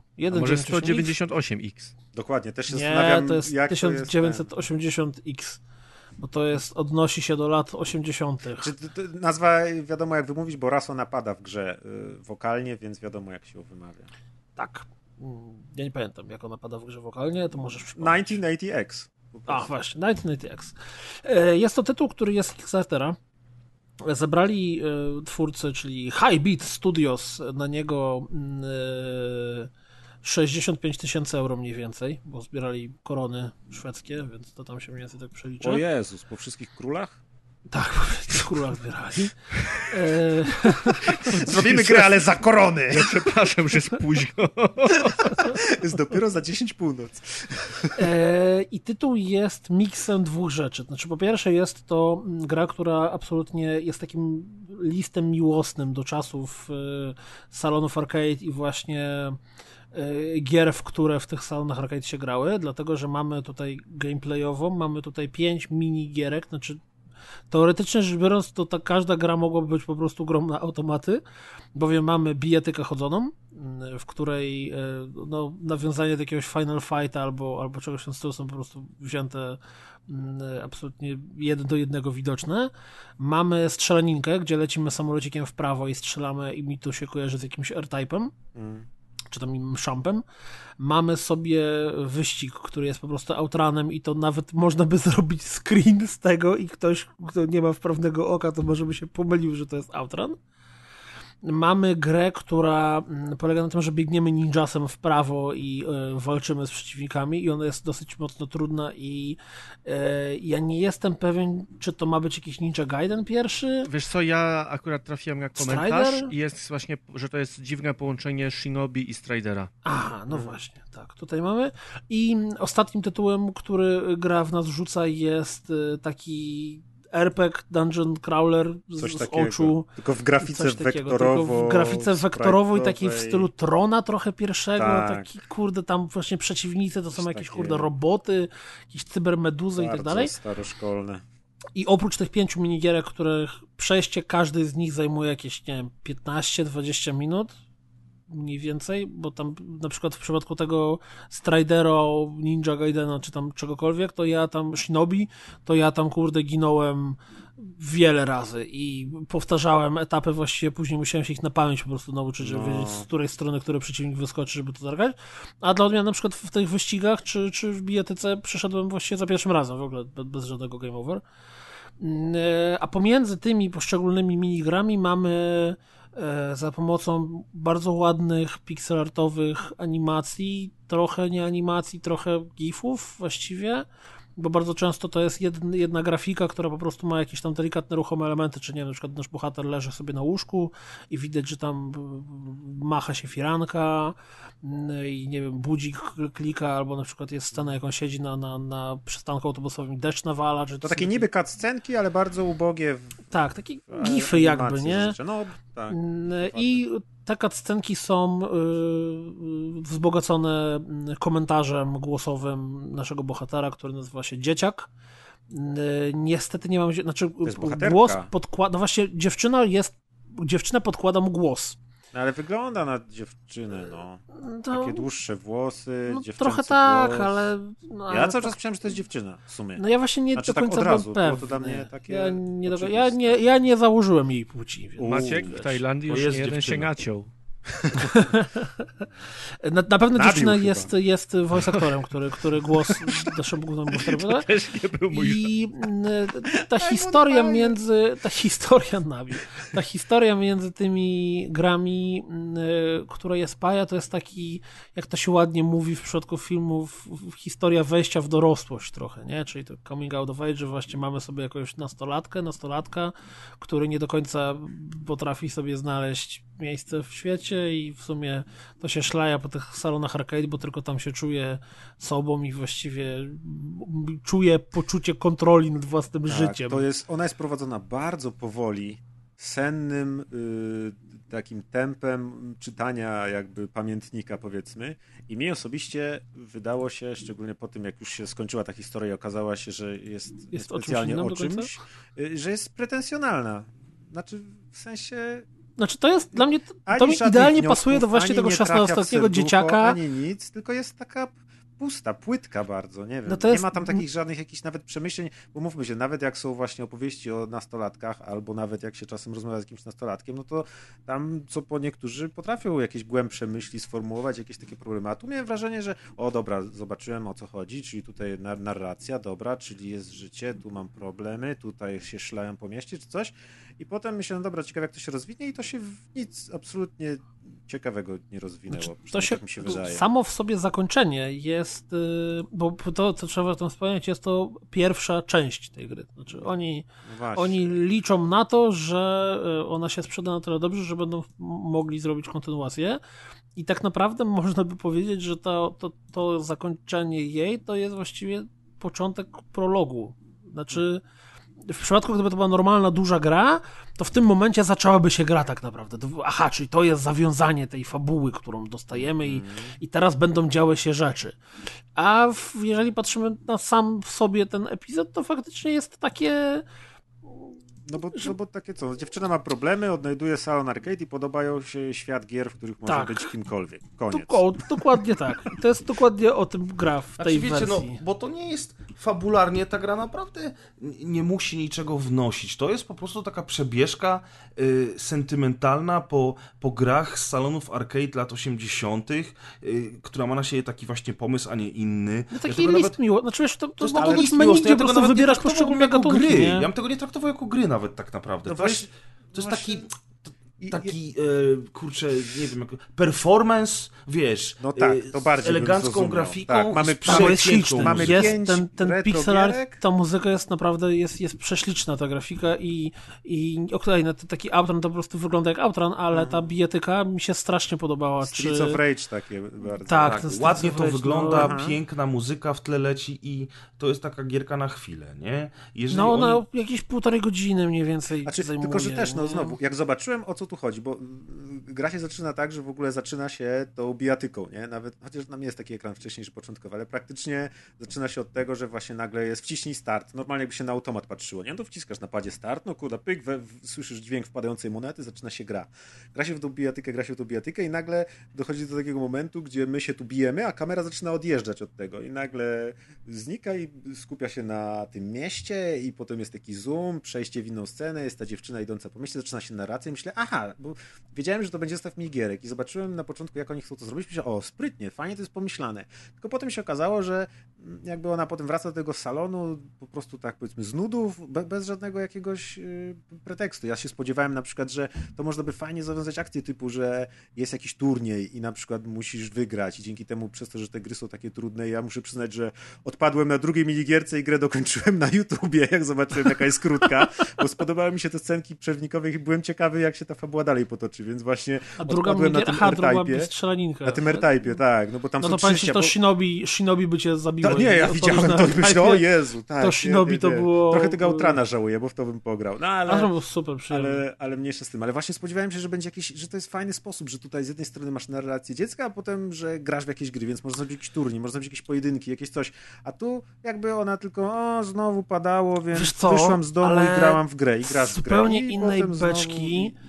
To w momencie, w którym masz wyzwanie w naciskaniu guziczków, bo tak jak mówisz, te gry są trudne i odpadłeś na drugiej e, i potem dostajesz tą, tą 5-minutową czy 10-minutową scenkę przerywnikową, to przez to, że dopiero co się wkurwiałeś, że ci nie szło granie, to jak dostajesz tą scenkę, to przyjmujesz ją z ogromną radością, że, że przez chwilę, tylko to znowu, żeby nie zabrzmiało źle, bo no wiecie, to jest gra, która kosztuje 30 zł, tak? To jest, to jest ładnie Grzegorz powiedział, że to jest taki performance, taki mhm. artsy-fartsy projekt artystyczny, który ja doceniam za to, czym on jest, za to, jak on wygląda i, i strasznie mi się podoba e, pomysł na zrobienie takich pięciu miniatur. Mhm. Co prawda one równie dobrze spoko, mogłyby... Tak, równie dobrze po prostu mogłoby być dostępne z menu, tak? Żebyś ty, ty w momencie, w którym okazało się, że strzelanka jest dla ciebie za trudna, to wtedy robisz klik i odpala się trzecia. No tak. tak. I żeby te stęki przerywnikowe były czymś na zasadzie po prostu nagrody za to, że przechodzisz którąś z tych gier. A, a żeby one same w sobie były dostępne od razu, bo, bo nawet w momencie, w którym przejdziemy, to tak możemy to zrobić. Ja zresztą tak pokazywałem Prezowi i, i Jadkowi yy, te poszczególne minigierki, że, że, że wybierasz z menu i po prostu odpalasz jedną z nich. To też było po tej imprezie i też mam takie taki, same wrażenia. Jeżeli zamysł jest taki, że cofamy się do lat 80. i przeżywamy te czasy raz jeszcze, to one muszą być trudne, te gierki, i muszą być odblokowywane po kolei, bo e, to jest właśnie to twoje zmaganie z tym automatem arcade, no, ale, I twoją ale... nagrodą jest kolejna minigierka. Okej, okay, ale w takim razie, na przykład jeśli to ma być jakiś hołd do tych lat 80., to poza samymi tymi grami, które tam są, to tam wiele nie ma, bo ona chodzi po mieście, y, jest jakieś tam ujęcie na ten salon arcade, potem leży u siebie w domu, jest w domku na drzewie i tam potem idzie w deszczu. I jakby też znowu nie wiem, właśnie ta, ta, ta fabuła, którą sobie wymyślili, która ma spajać te gry i być pomiędzy poszczególnymi gierkami, jest jakaś taka miałka i nie ma w sobie, ona jest fajnie animowana, ale znowuż, no to nie jest jakieś takie coś, co by mi jakoś, wiesz, dźgnęło prosto w filsy Wiesz, co mnie zrobiło, szczerze mówiąc? Mnie w ogóle to nie dźgnęło w filsy nostalgii, natomiast zrobiło mnie zakończenie, bo, bo przez, ca- przez wszystkie te scenki do, miałem dokładnie takie same wrażenie, jak ty miałeś, czyli wydawało mi się, że no, to jest pretensjonalne i właściwie niepołączone, napisane na kolanie i właśnie no. ten. Natomiast w momencie, w którym jest to ostatnia gra, jest twist po tej ostatniej grze, który się pojawia, to ja miałem takie, o kurde, no fajnie, podoba mi się, dobrze, to teraz chciałbym, żebyście się sprzedali na tyle, żebyście zrobili drugą A, część. no właśnie, czyli to jest takie, że może, gdyby, jeśli, no to wtedy może. tak, tak, bo, bo ja Grzegorzowi opowiadałem, na czym ten twist polegał, więc... Natomiast... A Mateusz, y, a tobie jak się podoba graficznie to? dziecku lat 80. Yy, graficz, graficznie wygląda fajnie, w ruchu wygląda fajnie, natomiast w opisie jest coming of age drama, że to jest historia coming of age i zastanawiam się, jak bardzo to jest tylko napisane, że to jest historia coming of age, a jak dużo jest tam tej historii, w sensie No z tego, co tego typu. mówią, to niewiele, nie? No, znaczy, no dlatego Jeżeli, jeżeli tego, czymkolwiek miałbyś nazwać tą historię, to faktycznie stwierdzenie, że coming of age by pasowało, bo to, to jest... Znaczy to jest coming of age, ale to jest powiedzmy kilka randomowych zdań Myśli 16 ale z pamiętnika. To jest 3-4 godziny, czy to jest 6, Nie, to jest 8? półtorej godziny. Półtorej godziny. Półtorej godziny, z czego przez godzinę grasz w grę, a przez pół godziny oglądasz scenki. Okej, okay, czyli to jest w ogóle takie króciutkie. No to jest taki, no, no 30 zł. to jest właśnie jest... taki press mówił, taki rodzaj performance'u można nawet powiedzieć, czy coś takiego. Taka miniaturka, taki, no, miniaturka, taki love letter do czasów Salon of Arcade. Jak, pamiętam, że grałem w te, jaka jest ta gra o tej dziewczynie, co tam jest tornado w mieście i ona aparatem robi zdjęcia, taka super znana. Life is Strange? Life, Life is strange. strange. O, ja grałem tylko w pierwszy epizod Life is Strange, ale tam to było, no wiadomo, że to też inny rodzaj gry, ale tam właśnie było widać wszystko, tam byłeś przeniesiony w, w te czasy, były jakieś tam dialogi, coś tam, coś tam, to była taka prawdziwa gra. A tutaj to jest właśnie jakby taki drobny wycinek, jakbyś przez dziurkę od klucza tylko coś oglądał taki kawałek, gdzie nie masz jakby jakiejś ani myśli przewodniej specjalnie, ani nic, tylko jest takie luźne, kilka różnych wspomnień takich właśnie, że a kiedyś to coś tam to zrobiłam, albo coś tam zrobiłam. Takie to wyrwane z kontekstu i jeśli to by był rzeczywiście prolog do czegoś, co się potem rozwinie, to w porządku, ale samo w sobie po prostu spodziewałem się czegoś ciekawego, a było to takie zupełnie nie roz, rozmyte.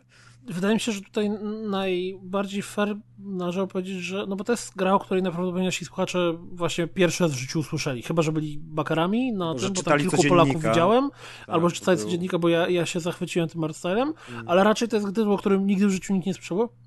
Więc jeżeli przypadkiem wpadnie wam w ręce e, kod w jakimś, nie wiem, Humble Bundle albo w Humble Monthly albo coś w tym albo y, zobaczycie ją gdzieś w sklepie i uznacie, że nie szkoda wam odpowiednika dwóch paczki fajek, bo mniej więcej 30 zł to pewnie tyle by było. Ja nie wiem, zgubiłem rachubę, jak się teraz przyjdzie na papierosy.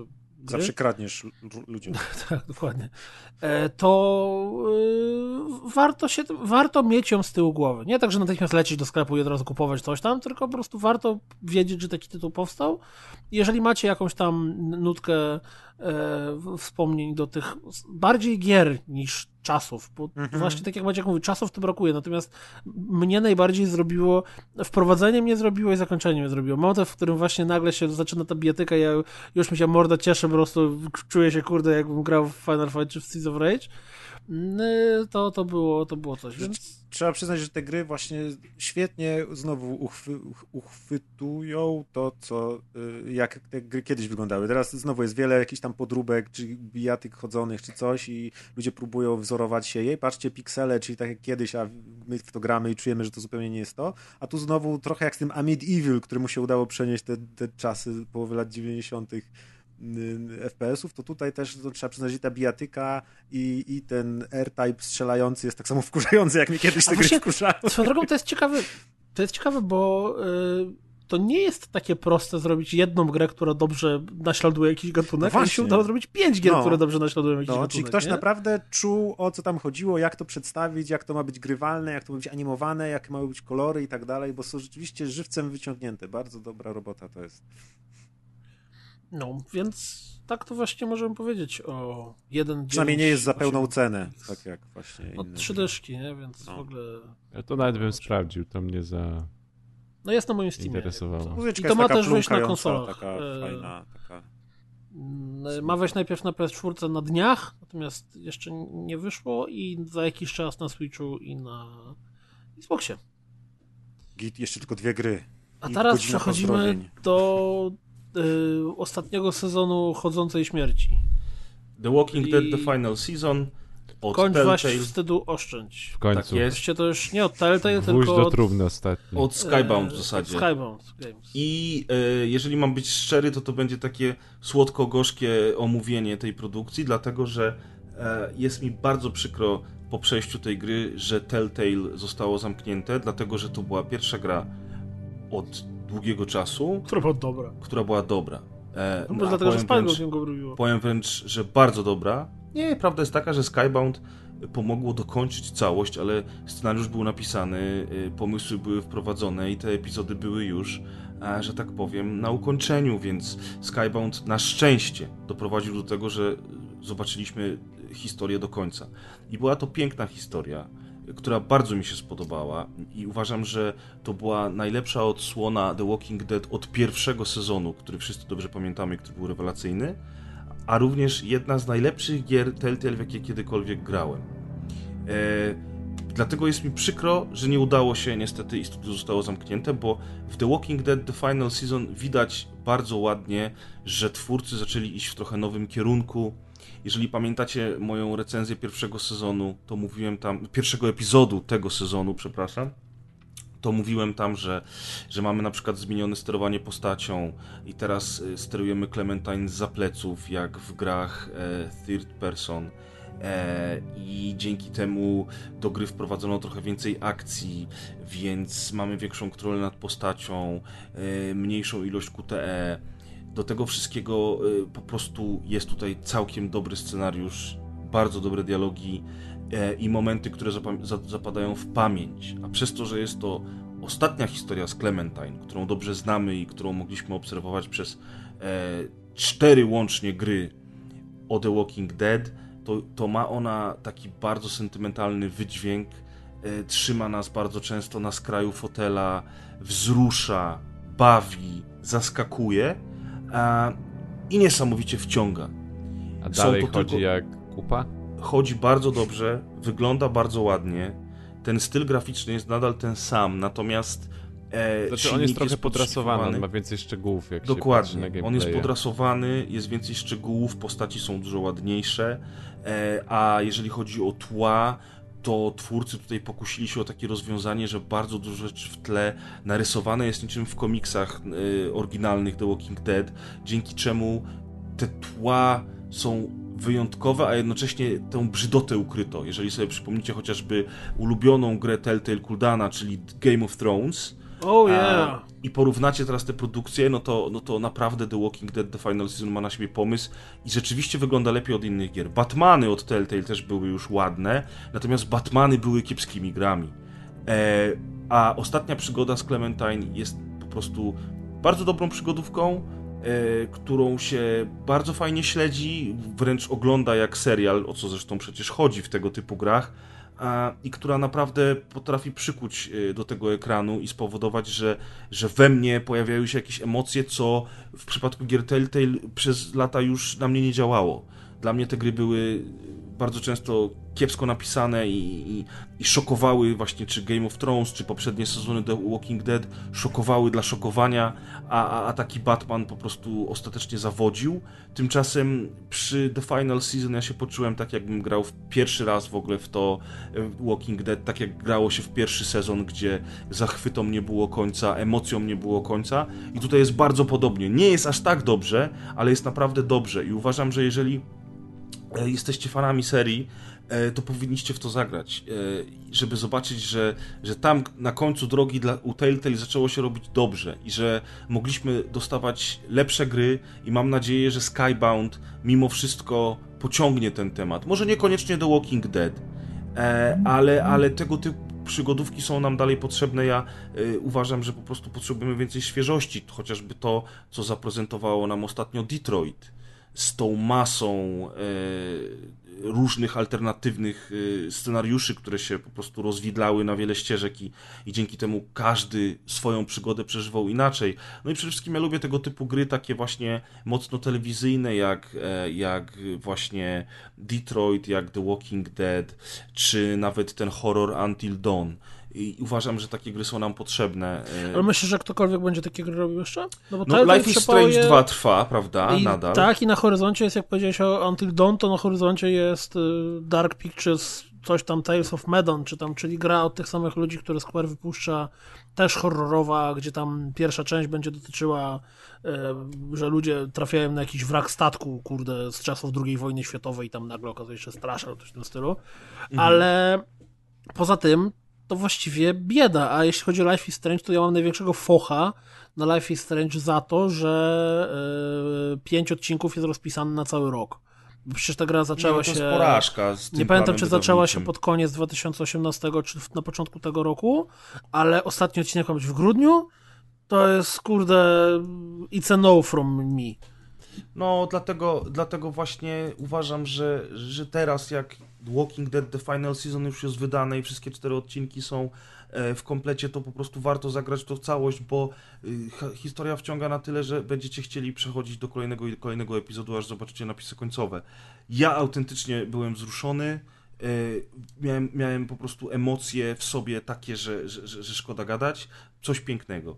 E, I chciałbym, żeby tego typu gier jednak było więcej, bo e, ja kocham fabu fabularne e, aspekty gier. Ja uwielbiam gry, które mają dobre historie i które zostają z nami na długo. I uważam, że ten ostatni The Walking Dead zostanie ze mną na długo i, i będę go dobrze wspominał, więc jeżeli lubicie, to się nie zastanawiajcie, tylko sięgnijcie po to. Ja tylko dodam jeszcze, nie wiem, czy widzieliście panowie, co tam za oknem u mnie się dzieje? Jakieś wiatry, nie wiatry? To może ci policjanci, co jechali wcześniej na sygnale, teraz wchodzą po balkonach. E, w każdym Albo razie... Szoki zwraca.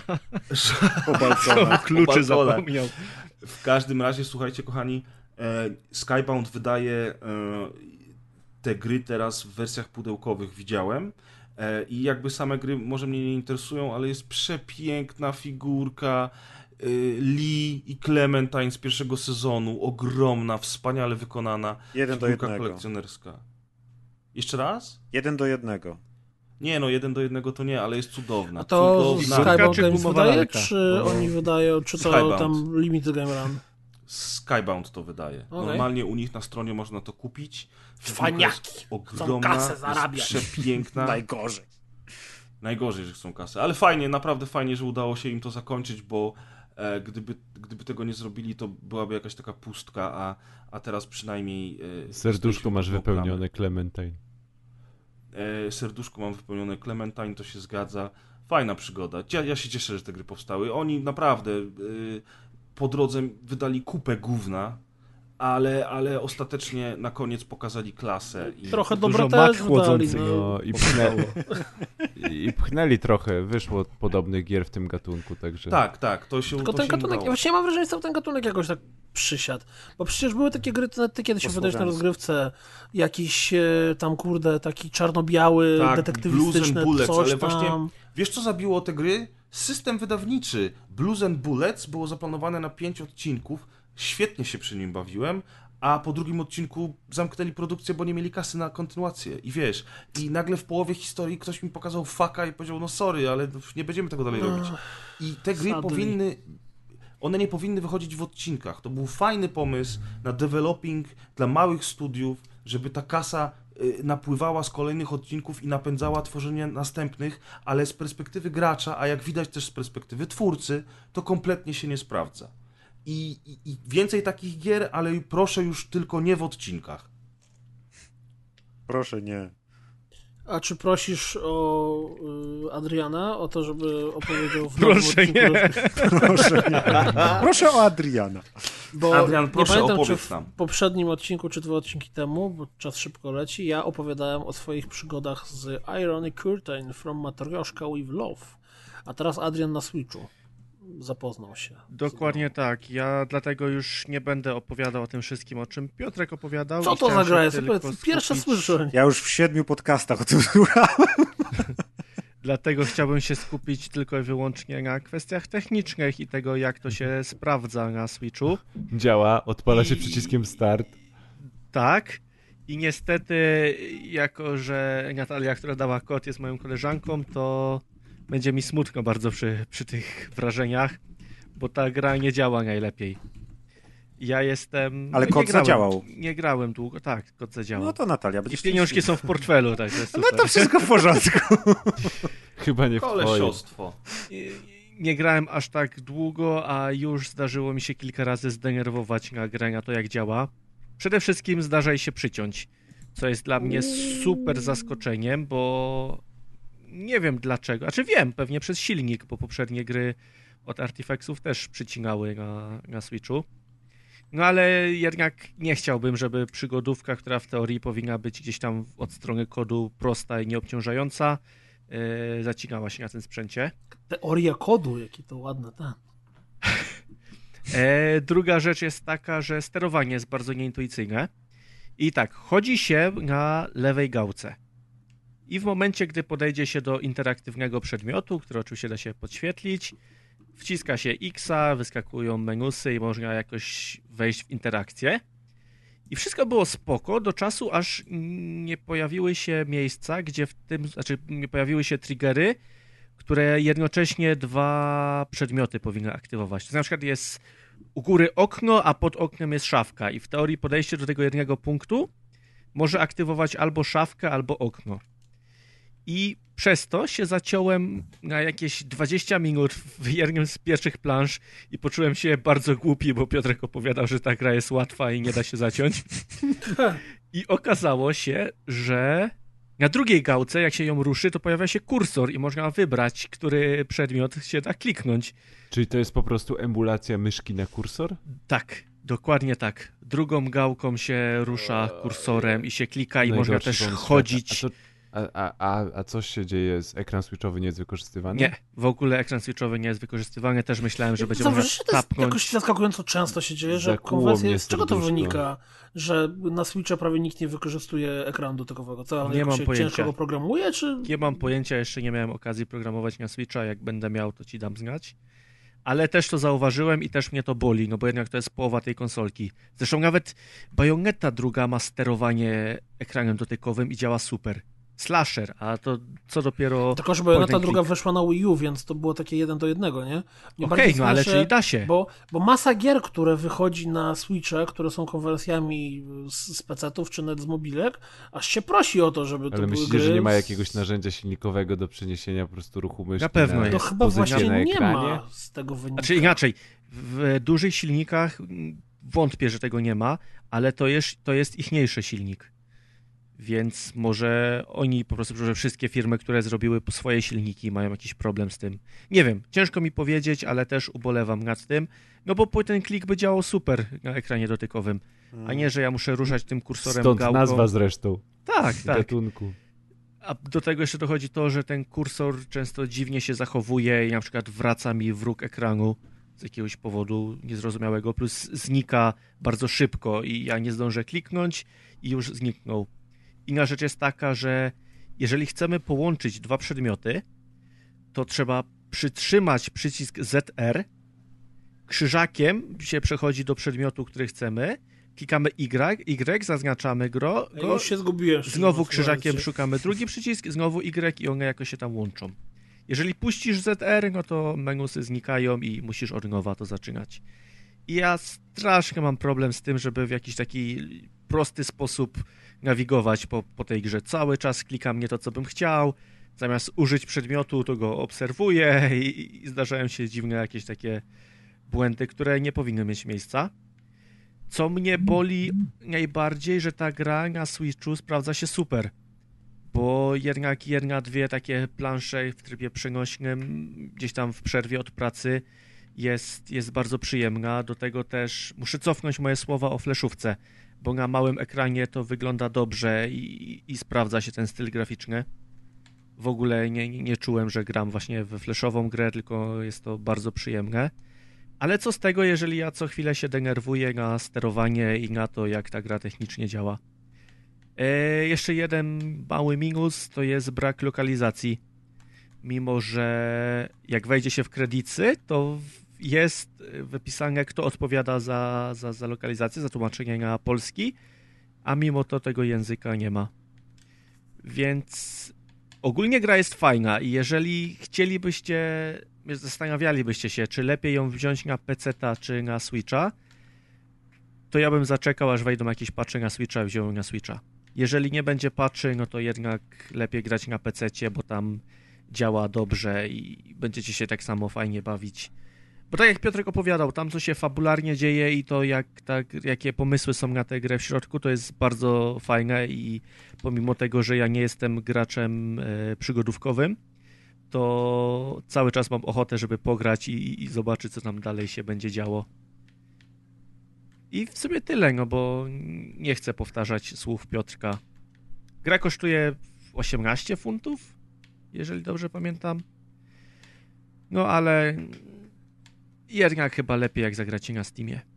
Ciekaw jestem, bo ona wyszła też na Xboxie i na PS4 w tym samym momencie. Ciekaw jestem, czy te wersje konsolowe też mają problemy. Yy, Z tego co pamiętam, niektóre gry od Artifexów potrafiły na PS4 przyciąć, szczególnie w filmikach. Więc obstawiam, że to jest wszystko wina tego silnika i, i, i, i pewnie kolejne gry robione na nim też będą przycinać. A to ja, ja tylko powiem, że to szkoda, bo, bo Iron Curtain to jest bardzo przyjemna gra i... i No jest, i dlatego, szkoda, dlatego że... czekam, aż wyjdą jakieś patche i wtedy będę mógł ją polecić z czystym sercem. Bo od strony gameplayowej, fabularnej to jest super gra i jeżeli nie macie innej opcji, to na Switchu też jak zagracie, to się nie zawiedziecie, tylko musicie mieć cały czas gdzieś tam z tyłu w głowy, że jest troszkę denerwująco. Troszkę tak. No, troszkę. Tylko troszkę, no bo wiecie, no to nie A jest jak tak, się że... gra na PC-tach, nie jak zwierzęta, tylko jak ludzie, to jest super. To jest super. A czy na PC-tach też się odpala startem? To jest bardzo ważne pytanie. Na PC tak się odpala e, dwuklikiem, I turbo można wcisnąć. ewentualnie enterem. Ewentualnie kierownicą, nie? Jak się ma podłączoną Jak kierownicę. Ten, e, jakieś głosowe rozpoznawanie, to możesz powiedzieć Windows Start Game. Ale Cortana, Si- Cortana na ja Windowsie teraz jest Siri, Cortana, ja przepraszam, Siri Cortana używam właśnie. na Macu i na telefonie i to jest tak super rzecz, taki game changer Masz w moim życiu. w końcu. Tak, ostatnio screenshota nie umiałem zrobić, więc poprosi, poprosiłem Siri o pomoc i od razu bang. Hyundai zrobiła Czyli- screenshot. okej, Nie, Google? powiedział, po, powiedziały mi, co, co mam zrobić. A pytałeś, Siri, pytałeś, pytałeś, screenshoта, Siri ci odpowiedziała I don't understand you. pytałeś się Siri, czy to powyżej, czy masz powyżej średniej, poniżej, czy w miarę? I to, coś ci Siri odpowiedziała? Nie, jeszcze nie Zdjęcia jesteśmy na tym etapie znajomości. Zdjęcie trzeba dołączyć wtedy do takich pytań przecież. Już mi się Okej, Google. zsynchronizowało w chmurze, także... Okej, Zapytaj Google, się Siri. odinstaluj się- Curtain, tak? Zapytaj się słowem. Siri, Siri chcesz zobaczyć? I zobaczysz, co ci odpowie. Grzesiu, nie, nie, nie, ja nie odradzam tej gry i... Ja rozumiem, ale na Switchu na razie grali. Na razie póki Tak, co. na Switchu to, to nie jest najlepsza wersja. Mhm. Słuchajcie, ja mam taką zabawę, e, nowy wymysł. Oho, Nie, po ostatnim nie, odcinku ja nie wiem, banana, ja już nie. Po ostatniej imprezie to ja się boję, ale jestem Spokojnie. troszkę zaintrygowany. Nie, nie, tylko na podcaście. E, Gdybyśmy mogli spróbować kapitułą podcastową teraz wybrać e, z dzisiejszych gier, o których mówiliśmy. Jest, a nie e, mogłeś powiedzieć na początku, to bym Top słuchał. 20? e, ty- Nie, tytuł odcinka. Jeden, jedyny. Który według Mi się jeżeli w ktoś. ogóle wydaje, bo też się zastanawiałem nad tym, że dzisiejszy odcinek powinien się nazywać Nudna merytoryka. No, Wiesz, czasami nie mów hop przed e, pozdrowieniami, bo No tak, Ostatnio- nadzieja. no liczyliśmy, że Grzegorz pójdzie w połowie podcastu jak Też. ostatnio i się rozkręcimy, no ale został, także... Nie no, pytanie brzmi, pytanie, moje pytanie brzmi, gdybyśmy mogli z tych, bo jest bardzo zróżnicowany miks gatunkowo, y, to nie jest tak, bo czasami mamy takie odcinki, w którym ewidentnie jest jakaś gra, która jest tą, Tak. wiecie, tą, Gra tą the big one, Tak. the, the, the, the good shit Y, i tak dalej. Po Dobra, pierwsze mamy kurde. sezon ogórkowy, dlatego też takie gry. Po drugie, wszyscy jesteśmy Come zmęczeni on, od tych 35 Sporo stopni tych za gier oknem. mamy. Mamy, zobacz, mamy tak. Przeczytam, żeby przypomnieć y, naszym słuchaczom. Tak. The Sinking City, o którym mówił Press. y, My Friend Pedro, o którym mówiliśmy w kilka osób. Amid Evil. Crash Team Racing Nitro Fueled. Vacation Simulator. Void Bastards. 1.9.8x. The Walking Dead Final Season i Irony Curtain. Kultan, no to tak. przed wydaje mi się, zagłosowaniem... że 1.9.8x wypada i Vacation Simulator wypada od Nie, razu. nie, nie. Kuldan, przed głosowaniem musimy ustalić, czy głosowanie jest tajne, czy jest bezpośrednie, Tak, jaką metodą będą liczenie głosy. Ja mogę jasno To powiedzieć, komisji. metodą wybierzemy metodę głosowania. to nie jest do końca odpowiedź na twoje pytanie, ale z tych wszystkich gier kupiłbym Crasha. Znaczy ja jestem przekonany, że Crash będzie miał świetną sprzedaż i tak naprawdę jest teraz najpopularniejszą grą wśród graczy, no bo ten sentyment jednak, no i... No i Ja totalnie no i bez sentymentu, marka. bo ja nie, nie grałem w Crasha nigdy. A, okej, okej.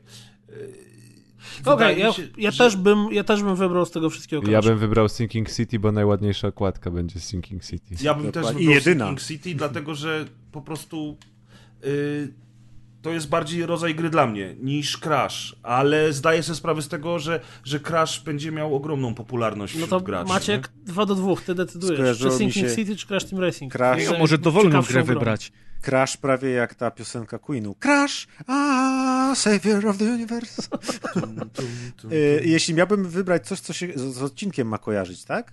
Czy coś? Nie, y, twoim Maciek, zdaniem grę ci ostatnio odcinka, ale zobacz, y, zobacz y, Adek, Ale to bez to, lodu że Maciek była. może wybrać cokolwiek, tylko to chodzi o to, żeby Maciek komitywa, żeby komitywa podcastu wybrała tytuł odcinka, więc skoro teraz Tytuł tak naprawdę odcinka. mamy remis dwóch remis. tytułów, to Maciek musi grę wybrać pomiędzy odcinka. The Sinking City a Crash Team Racing. Aha, nie, Czyli no Maciek to... ma najgorszy wybór z nas no. wszystkich. Taka demokracja, że już Dzięki, my mieliśmy nie? do wyboru I na końcu 10 jesteśmy gier, w Polsce Maciek tylko demokracja. Potem jeszcze będzie na mnie, nie? Bo to ja podjąłem decyzję. Ale to nie, to z tych dwóch tytułów oczywiście, że The Sinking City wybieram. Okej. Nie No, będziemy no, w jakiejś dziecięcej gry Abyś grać, kiedy możemy zagrać w najgorszą wyścigi grę. podrajsów. Maciek, najgorszą grę odcinka. Najgorszą grę odcinka? Tak. O, no ciężki jest wybór. Ja, bym- to Eee. ciekawe jest. Gra, w którą najmniejszą ochotę miałbym zagrać. The Walking Dead Final Season. No nie, no kurwa, No jak? Vacation No? Simulator, proszę cię. Vacation Simulator. Kto Oj, wydaje mi się tak, że nawet, nawet prędzej w Irony Curtain bym zagrał niż w Vacation Simulator. Ja chcę powiedzieć 198X, bo wydaje mi się grom dla nikogo. No, Ej, bijatyka była fajna. No dobra, ale to masz 10 minut. No dobra, na Vacation Simulator grałeś żyk od razu by Ja się dobrze bawiłem. no właśnie, Adek, Vacation Simulator, jak pępka nie zakleisz. Myślę, że lepiej bym się to jest- bawił żygając niż grając w 198X. Ale to jest idealny, to jest idealna granatka, A bo sprawdź, symulator zrób wakacji stream. Jadka to jest nieustanne żyganie po prostu. Właśnie, a Adek może stream. stream Adka Zrób z pół VR-u, godziny to by żygasz, hit. A To by potem pół coś. godziny graj w 1.98x i powiedz, które pół godziny twojego życia było fajniejsze. Oglądał. 20 Gdzie więcej donacji zbiorę? Lawyer. Eee, Czyli co, wygrało The Sinking Czyli The City. Sinking City Chyba i tak. idzie na okładkę. Niech ma. Super, okładka z Sinking City może być naprawdę ładna. Dobrze, tymczasem Aleksandrę Ales Białek. Pozdrawiam Czekaj, bezdomnych. A Co? jeszcze rozgrywka party. tak. 27 Wiedzą Lipcu. wszyscy, lipca. Disco Ta, VR. wiedzą, wszyscy wiedzą, a później Nikt nie przyjdzie będzie pytania. super. Za miesiąc, 27, Lipca. Tak, właśnie VR garażowa. Pamiętam jak pół roku temu zastanawiałem się, czy by nie zrobić nowych naklejek na rozgrywka party. I już jest miesiąc do rozgrywka party. A jak, ta, Ja- jak tam ten, podsumowanie Pixela? Nic się nie ruszyło, a czyli wciąż jest 99% gotowe. Bo Maciek na razie myśli nad color gradingiem. Ojej. Czy właśnie u mnie zajebista burza przyszła? To jest Pożycz trochę. ciekawe, nie spodziewałem się tego No u mnie się też zrobiły takie wiatry. Ciemno. Ochłodzenie 10 stopni. Wiatry to co innego niż burza. Ma wiecznie się zrobiło. Dobrze, to kończmy zanim internet odetnie, bo w burzy to różnie bywa. Oho. Grat jeszcze przyjdzie, zasypie te wszystkie światłowody. Aleksandra Ales-Białek w pozdrowieniach napisała, że pozdrawia bezdomnych jedzących łabędzie w Ełku. Cały ełk. Napisała, że w Ełku, ale tak To tak już my mówię. wiemy. To ja mogę. E, Spuszczan pisze, owy podłe chujki, doceniam gest. Nie, nie, nie, przeczytaj tak jak napisał. Owy podłe hu gwiazdka ki. Uśmieszek, doceniam gest. Pewnie to był pomysł Gały bez podkreślinka 17. Nie, Ja przepraszam, Adek, ale czy ty. To ja wiem, że tam nie ma hashtagu, znaczy nawiasu kwadratowego pozdrowienia, ale czy ty wszedłeś w to, co napisał Jakub Marynarz? nie. Jakub Marynarz wkleił przepis z y, portalu łowiecki.pl na pieczoną czaplę. Co Ale ty jaja. gadasz? Jest 20 dekos Prawioną słoniny. czaplę umyć, natrzeć przyprawami, pozostawić Ale w czego ty się spodziewałeś, przepraszam, po serwisie łowiecki.pl, bo to... Ale można No. zjadać czaplę, to jest w ogóle... Wszystko możesz zjeść. Zjeść możesz nawet ziemię, wiesz. No, więc... W ogóle z czapli na, na tym... Na Są, tym to są też inne potrawy. tak, są, jest, są trzy zupy, osiem Ej, pieczeni, mają imprezy, może zrobimy rozgrywka party. U nich Deusz umrze z głodu. Zupa z czapli po obywatelsku jest. Rosół z tego wychodzi. Puchar portalu w strzelaniu myśliwskim. Ty, na 40 deko czapli bez kości 8 litrów wywaru. Jest 40 deko czapli to musi być mega dużo. No, się sorry, wydaje. taka, już, po, taka już co ze dwóch bezdomnych zjadła. Inne W życiu nie wiedziałem 40 deka czapli. Bez kości. A ile widziałeś bez kości? Paszteciki są też. O, pasztecika bym Pasztet- zjadł. Przestańcie, bo zaraz będzie nam ślina lecieć wszystkim. No mi już leci właśnie. No, to pasztet z czapli brzmi czaplę smacznie. upolować. Z pieczarkami. Wino, pieprz i gałka. Gałga? 17? Gała 17, pozdrawiam. Gała z Nie, czaplą. nie dość, że pasztecik to jeszcze gałka. Pasztet i gała, to jest zła kombinacja Nie, bardzo. kurde, jak piąteczek. Brzmi jak piąteczek, ładne. Pamiętajcie, rozgrywka party, 27. I pamiętajcie, bez żenady polecajcie żenady. podcast znajomych. Jak zobaczycie, że Deusz kończy pasztet, to uciekajcie. że będzie gałka. Ja, powiem, ja wam powiem, że mm, fascynuje mnie to, że w internecie można znaleźć dużo ciekawych wiadomości. Witam koledzy. Jeśli ktoś was strzela na stawach czaple i nie wie, co z nimi począć, to radzę zrobić z nich pyszne kotlety. Mięso jest bardzo ciemne, a po usmażeniu konsystencji gęstego pasztetu od razu w terenie wycinam z czapli piersi, bo to tylko jest zdatne do użycia, bo czapla to chuderlak i właściwie tylko piersi są wartościowe. Ale Tnę pierś w pół na grubości, żebym nie musiał jej mocno rozbijać. Przyprawiam jak pieprzem, kobiety. solem, jełowcem i rozmarynem, plus szczypta gałki muszkatołowej. Dalej postępuję jak ze zwykłym schabowym, tylko że smażenie na gorącej patelni bardzo krótko, żeby się tylko ścięło, a nie wyschło. Zapewniam, że jest pyszne i szybko się przyrządza, a często te ptaki po strzelaniu jak szkodnik rybacki lądują w śmieciach. Właśnie- Smacznego na przyszły sezon. Właśnie chciałem O powiedzieć, że to nie. jest super. Jak nie wiecie, co robić z czaplami po strzelaniu, już widzę takiego kolesia z dubeltową, który stoi Strzelił i myśli, co ja teraz taką zrobię? gór- Taką, taką górę czapli ma jak kopiec wielki, nie? I na Co teraz czapli, kurwa? Co ja teraz zrobię z nimi? I za chwilę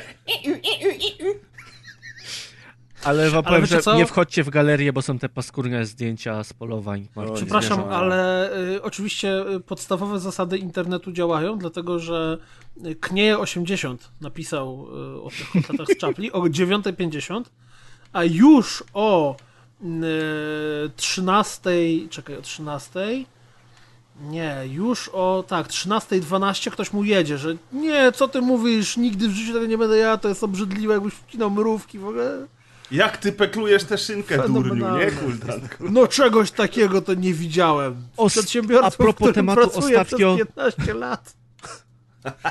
Ostatnio szukałem głodny. przepisu do, do szynkowara i znalazłem panią, która robiła mielonkę z szynki, po czym było ze 100 komentarzy, gdzie pisali jej, że jest idiotką, bo to jest karkówka.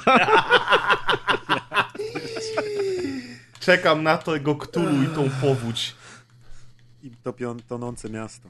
Fenomenalne to jest. To jest Kto tam się naprawdę wyrywał kolejny? niesamowite. Adek czytał Adek o się Czapli. Nie o Czapli, Adek czytał o, o Hulkach. Pawła, pozdrowienia chyba. Z Puczana. Spuczona A. Spuczana. To ja mogę Pawła przeczytać. Paweł Kaczmarek. Ale nie przeczytać do końca z Puczana, Adku. Jak nie przeczytać? I przeczytałem, ale Nie pisałeś, że to był pomysł gały. Przeczytałem, powiedziałem, że to nie Przeczytał, był pomysł gały. A to nie był gały, pomysł Kuldana. Wszystko jest No. nagrane w intrze. Wszystko widać. Jak zawsze. Jaki to Kuldan jest. Ale to nie Paweł. wszystko jest puszczone, co jest nie Taśmy prawdy. Paweł pisze, pozdrawiam ludzi bezdomnych w Ełku, ale im się teraz do ten, oni pewnie, nikt o nich nie dbał przez tyle miesięcy, a po jednym naszym odcinku nagle tylu ludzi. Sprawdzają w Google, jak bardzo są popularni. Trendy Google, Trends takie, ej, sprawdź tam. Ym, szanownych prowadzących oraz łabędzie, które jeszcze nie zostały zjedzone. Pozdrawiam gościa z taśm, który zna kogoś, kogo ja znam. O. Pozdrawiamy. Oraz człowieka Jestem z... ciekaw, kogo znamy. Właśnie. Oraz człowieka zwanego gałą stopień Celsjusza, znaczy stopień 17. Patrz, gała stopień 17 to jest co innego niż gała 17 zwykły. Bardzo ciepłe pozdrowienia dla Spuszczana i wszystkich, którzy wkładają do połowy i noszą pół buty. Na koniec hasło. Także dotarłem do końca odcinka. Tango Milonga. O proszę. Ktoś dotarł i ktoś zna hasło. Wymyślił nawet. Targaj Milonga? Tak, targaj Milonga. Nice. Pozdrawiam Mikiego. Fana longów. Co tu jest dalej? JJ nigdy nie jadł Iga łabędzia w Krakowie. Do nas. Ale entuzjazm od ciebie Maciek bije, jak czytasz te Maciek już czytał, teraz coś inne przecież. Grzegorz, dajesz. Ja nie mogę, ja gram. Amadeusz, obudź się. Pozdrowienia. Iga. Da, Zaczęliśmy gadać dzisiaj o gripie i odpaliłem sobie grę. Pozdrowienia dla wszystkich prowadzących i podziękowania za salwy śmiechu, które skutecznie nie pozwalają mi zasnąć za kierownicą. Mój szacowny, niemłody już mąż nie lubił podcastów. Podrzuciłam mu to i owo, ale zawsze kręcił nosem.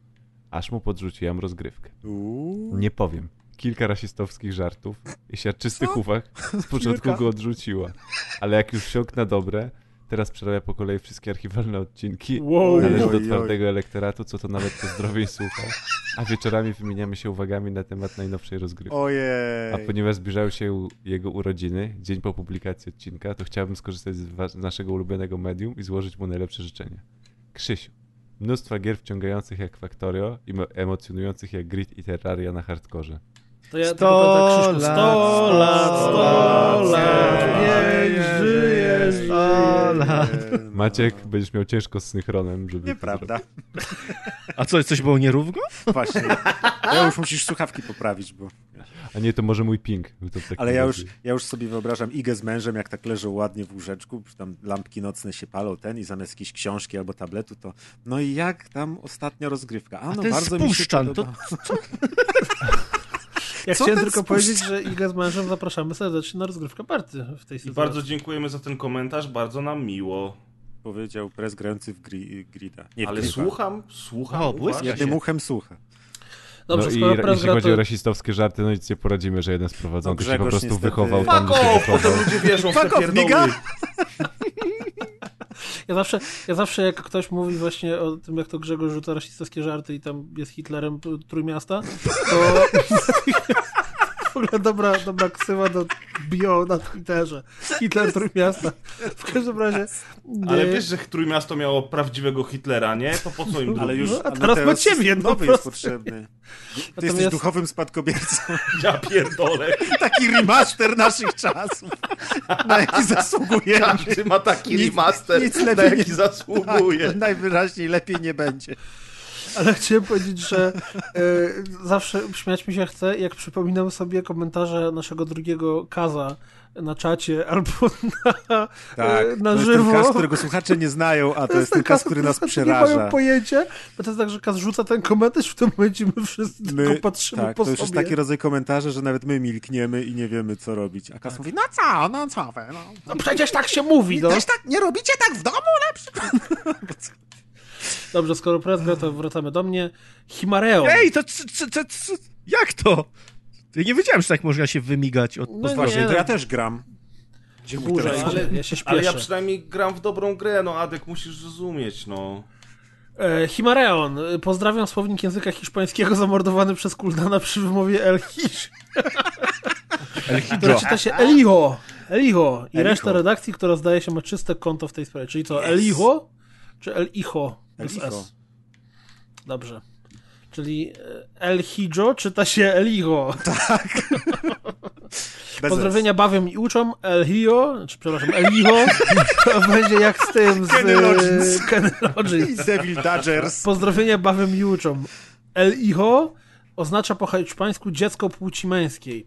A to jest w ogóle e, trivia do tej gry, dlatego że w tej grze jesteśmy dzieckiem, e, hiszpańskim Płci dzieckiem męskiej. płci męskiej, które ucieka przed mnichami. Więc to trochę taka jest jakby ekran- ekranizacja kleru trochę też. W jakiej grze? W e, El Kler Hijo. 2. Elicho przed Micho.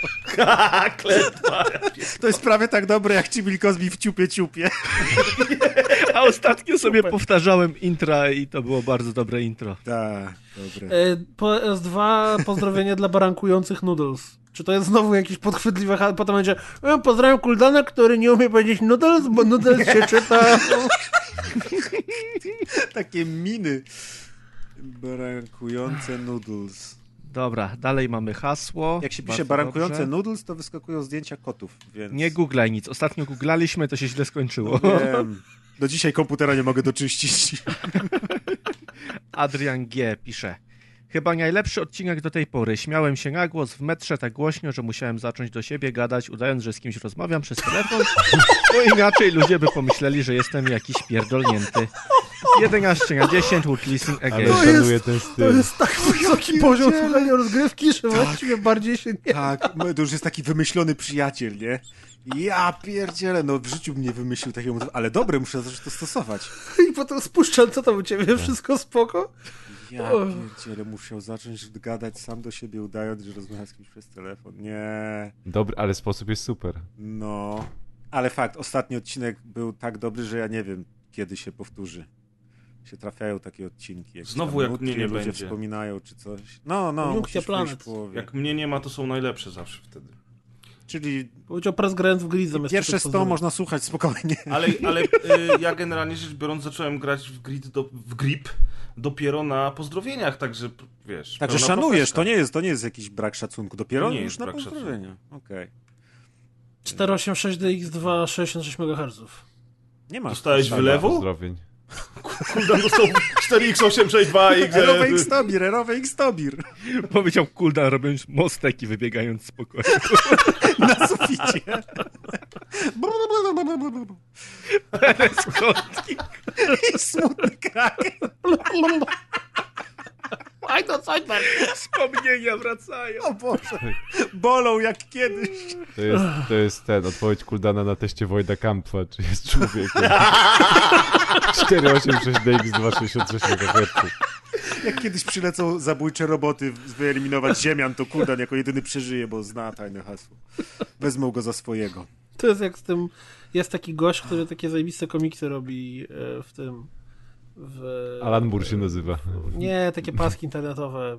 Radość, między innymi. O, radość, wesołość, coś I jest pięknego. taka właśnie rozmowa mm, w siedzibie iluminatów, mm, że y, przychodzi jeden iluminat do drugiego i że tam y, ja w sprawie chemitrailsów. Mm, Tak słucham. No bo jest taka sprawa, że tak się zastanawiam, czy one są konieczne. No ale przecież jak to? No jest antidotum w kakale. Nie ma problemu. No tak, ale chodzi o to, że moja żona nie lubi kaka. Nawet mi jej nie żal. Mój ulubiony radość to jest, jak przychodzi taki obnośny sprzedawca i mówi: Mam takie urządzenie dla pana dziś do, do sprzedaży. I ten pan się pyta: Czy ono przynosi radość? A sprzedawca na to: mm, Taki bardziej niepokój. To wezmę. Nikt się nie śmieje. Specjalnie się nie śmiejecie. ale Nie, bo was przerwało. Puenty nie było słyszeć. 3 na 10.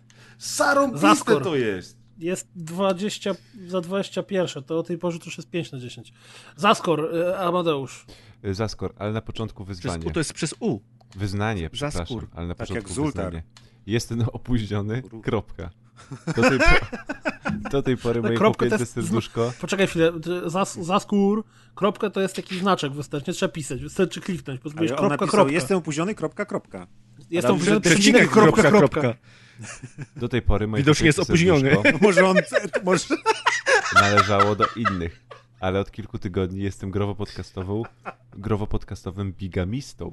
I bardzo mi z tym dobrze. W związku z tym pozdrawiam was. Gratuluję wytrwałości w nagrywaniu oraz podziwiam waszą skowyrność i swadziebność. To jest jakiś ełk, ełk slang.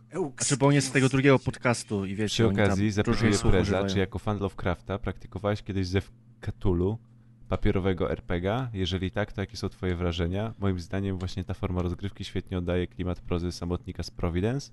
Oczywiście dużo, dużo zależy od mistrza gry i graczy, ale generalnie to doskonałe narzędzie do tworzenia bluźnierczej atmosfery angażującej graczy. Jeżeli Ja nie, odpisałem. to czy A, planujesz gdzieś kiedyś spróbować, czy to totalnie nie twoja bajka? Jeszcze raz pozdro dla was i z fartem. Dziękujemy Z za fartem, mordo. Ja napisałem w komentarzu, ale też odpowiem tutaj, że owszem, próbowałem RPG ze Wktulu, kiedy byłem w liceum, natomiast mieliśmy kiepskiego mistrza gry, bo ja nim byłem i średnio znaliśmy zasady, tylko żeśmy troszeczkę sobie je wymyślali, ale z przyjemnością zagrałbym z takim fachowym mistrzem gry i wczuł się w rolę. To na pewno byłoby fajne doświadczenie. Ej, ale to byłoby zajebiste, że jakby e, Zaskur pyta- pytał, praktykowałeś kiedyś zew Cthulhu? W tym momencie press o- odpisuje zdjęciem, jak siedzi w takich szatach tam przy Cthulhu. bluźnierczych Tak, pentagramach na ziemi, nie? Niestety zazwyczaj press odsyła zdjęcia, jak siedzi w shortach. Niestety. Ogólnie teraz, jest, ogólnie teraz jest masa osób, które dotrwały do końca i wypisały hasła, natomiast bez tagu pozdrowień, natomiast bardzo bym chciał, żeby pojawiły się, e, pojawił się komentarz, mimo że nie ma tagu pozdrowień, komentarz spuszczana, ponieważ ułożył on wspaniały Spuczana. wierszyk. Spuczana, przepraszam. Ponieważ ułożył on wspaniały wierszyk o naszej e, Pozdrawiam podcastowej drużynie. Kuldan Bulwa, Adex Radek, Deusz Streusz, Razer, Razer, Razer, Razer Pędzel. Prawie E, nie baton rymuje się. Razer baton z razer. Jak Deusz Sreusz, Adek Radek. A Kosmoteusz. Kuldan Bulwa, a czemu nie Kuldan Sruldan? Bo to jest do mojego tego rozmiaru. No, upiekło ci się, że jesteś gruby, więc nie jesteś Dokładnie. Sruldan. A pieczone bulwy są spoko. Czyli jest frytką troszkę tego. Frytką Marcin Man Brothera. 11. On sprytnie ukrył pozdrowienia Maciek. pomiędzy obrazkami. Można tak robić? Nie. A jakby ktoś nie wiedział, że co Nie! kliknąć? Ja nie wiem i lecimy. no, Maniek odezwij się, please. O Jezus, makabra. Witam cieplutko słonecznego dnia, to jest tak oczojebne. Ale ta pani wil z wilkiem jest... To jest Pocahontas, niezła jest. Tak. W gwiazdkach jest oczywiście w Wyżej pani ciężko określić, gdzie się biust zaczyna, czy on jest tak przesunięty, czy... Kuldan, nie wiesz, gdzie się panią Bius zaczyna? Na tym obrazku nie wiem, powiem ci szczerze. Na tym obrazku nie wiem. Na tym obrazku to on jest równie powie dobrze wilkiem, więc być ma sześć sutków. To Nie, nie, nie mówię o tej, tej dobrze Sorry. Adek otworzył już swoją stronę z ulubionych i co innego ogląda. A tak pozdrowienia, A, nie, nie ulubione. Swój ulubiony film Romulus i Remulus XXX Parody. Potwory na golasa.pl. Wciąż mnie zadziwia, skąd Kuldan zna taki adres, bo jego nie sprawdzałem nigdy. Kiedyś jedna z niewielu rzeczy w internecie, które boję się wiesz. wpisać. Twoje życie nigdy nie będzie takie same. Kuldan kiedyś był szczupły, ale wpisał potwory na golasa i to go zmieniło I już do końca życia. O No, pod, ja nie wiem, kto teraz czyta. Ja mogę, bo chyba moja kolej też, więc ja mogę. Marcin Men, 11. Niespodziew... Niespodziewany jak hiszpańska inkwizycja. Ponownie ślę wam serdeczne pozdrowienia, by było wam miło i by odcinki trwały jak najdłużej z najlepszymi fotosami po tej stronie internetów. O, no tam To najlepsze, jest słaby. nie W tym to jest 2 na 10 to. Pamiętam te takie, jak były takie, takie statki piratów po morzu płynące. To jakoś pamiętam. Ale jesteś stary.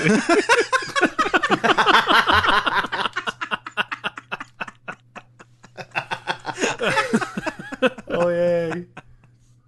A ty pamiętasz, jak kobieta z sześcioma sutkami karmiła Romulusa? Odwal się.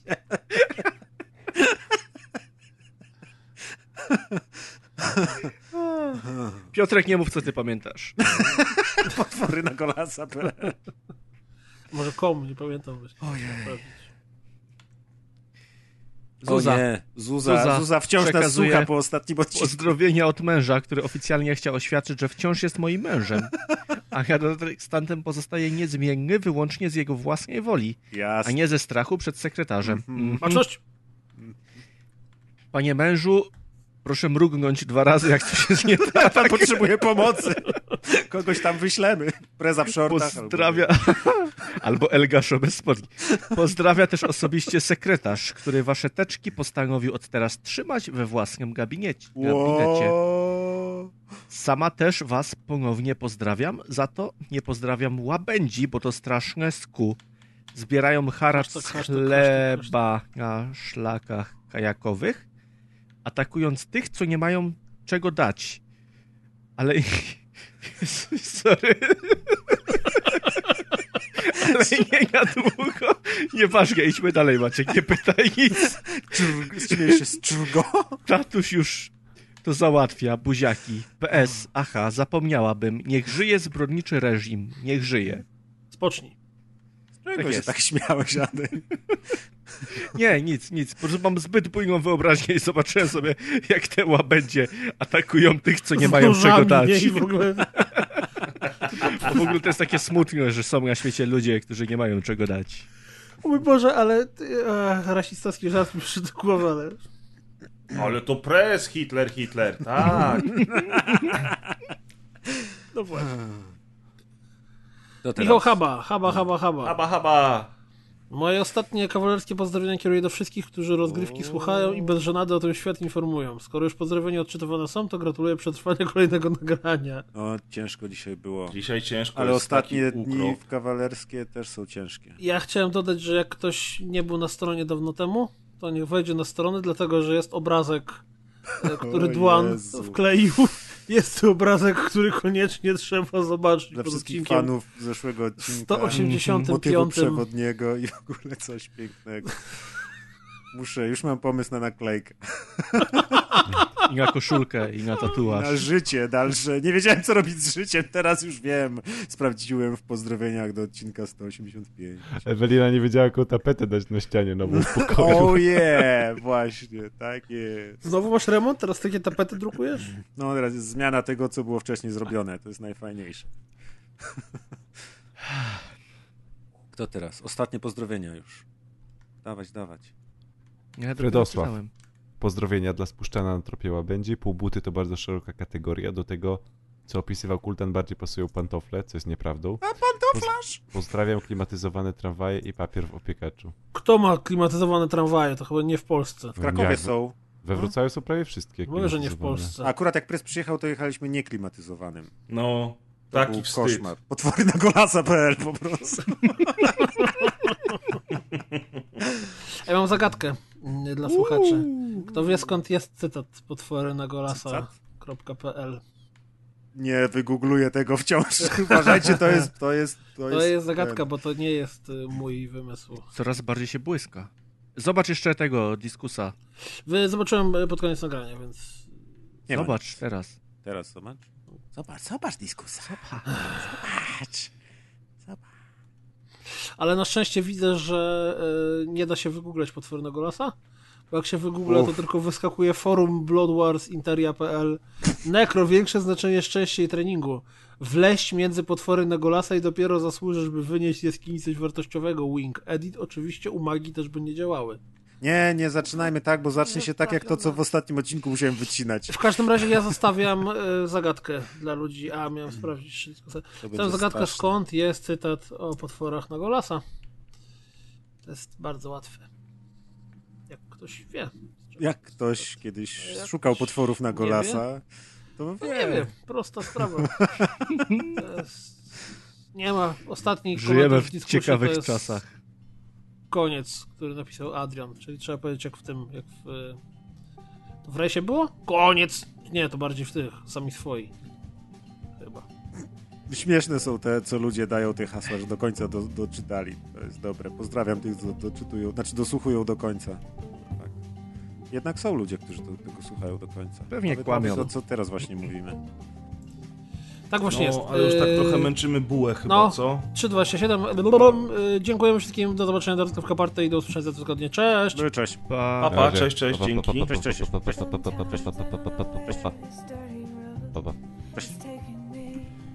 cześć, cześć. Pa, pa. Cześć, cześć, cześć. pa. Kto ostatni powie cześć, ten wygra. Cześć, papa. Cześć. Ale wyłączyć już? Cześć. No nie no, kto wytrzyma do końca. I do Ale rano. ja mogę, wiesz, ja mogę siedzieć i 20 godzin, tak nie? doklei nie potem, mam pracy. Maciek wygra, po prostu doklei Prędzej czy później któryś z was będzie musiał pójść do pracy. Znaczy każdy. To Dobrze, już koniec. Cześć. Papa. Pa. pa. Cześć. Pa. pa. Stop. Pa. Wygrałem. Pa. Pa. pa. Cześć, ja wygrałem. Pa. Cześć. To A, no, ścieżkę, przegrał. Wyciszam cooldowna i lecimy dalej. Cześć, cześć. Wywalcie go z TS-a, cześć. Dobra, cześć. To pa. Dobra, Deusz drugi odpadł. Deusz odpadł. Pa, pa, pa. Cześć. Cześć, cześć. Coś czuję, że z Adkiem będziemy siedzieć do rana, cześć. Nie, bo tu się burza zaczyna i widzę, widzę pioruny. O, dobrze, cześć, Adkowi odetnij internet. Cześć. No, także pa. pa. Wszystkim. Cześć, cześć. Ale idźcie z tego TS-a, cześć. Cześć, cześć, cześć. Nie, dobra, ja też odpadam, na razie. Ale przecież wszyscy możecie pa. pójść, a ja i tak sobie dogram w postprodukcji jutro rano, cześć i nagram na koniec. No to poczekam, chociaż będę miał drugie miejsce, no. A, dobra. Adek ja poszedł już, już papa. zatrzymuję. Uwaga, no to cześć. Cześć, papa. Wygrałem! Ha!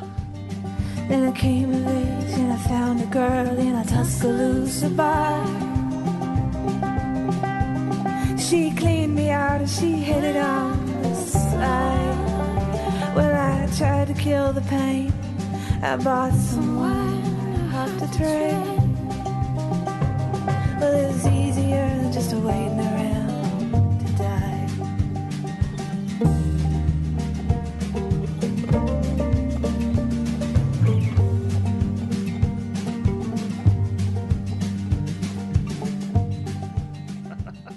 Halo? Koniec, już tego nie nagram, ja już sam sobie zatrzymałem. A, to ja Nie, ale Adek miał ładne z tym skłamałem, to mi się podoba, wygrał Adek. A nagrałeś to jeszcze, jak nie skłamałeś? Nie. A. Brawo, Adek. To był podwójny blef. Takie są najgorsze. Dobrze są blopersy.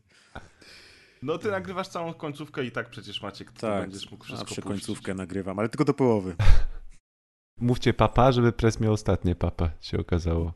No to papa. Papa. papa. Pa. Cześć. Pa. Elegancko. Pa. Nieważne kto z nas wygrał, ważne, że kto przegrał. Grał sobie w grilla, to tak to się kończy. Cała rozgrywka. Dobra, ja lecę, bo Maciek żartował, żartował, ale jednak to prawda z tą pracą. No właśnie, to nie żart. Szczęśliwi są ludzie bezrobotni. Do czasu, ale No, dopóki nie umrą z głodu. no, zawsze mogą okradać gołębie. Albo Znaczy, zrobić dzieci, też coś zawsze skapnie. To... Pomóc. O, coś musi skończyć, żeby dzieci były. Jak Wrócił zawsze Adek! macie znowu pres poszedł i najlepiej. Już Maciek ma materiał do intra albo PRS-ów albo czegokolwiek innego, plus jeszcze ma do swojego pliku pod tytułem jak mnie wyrzucą z rozgrywki, to wszyscy pójdą To- siedzieć.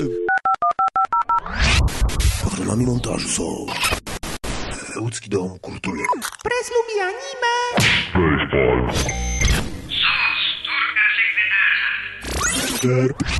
Paweł Raz Jedi 84, Rumiński i Faza.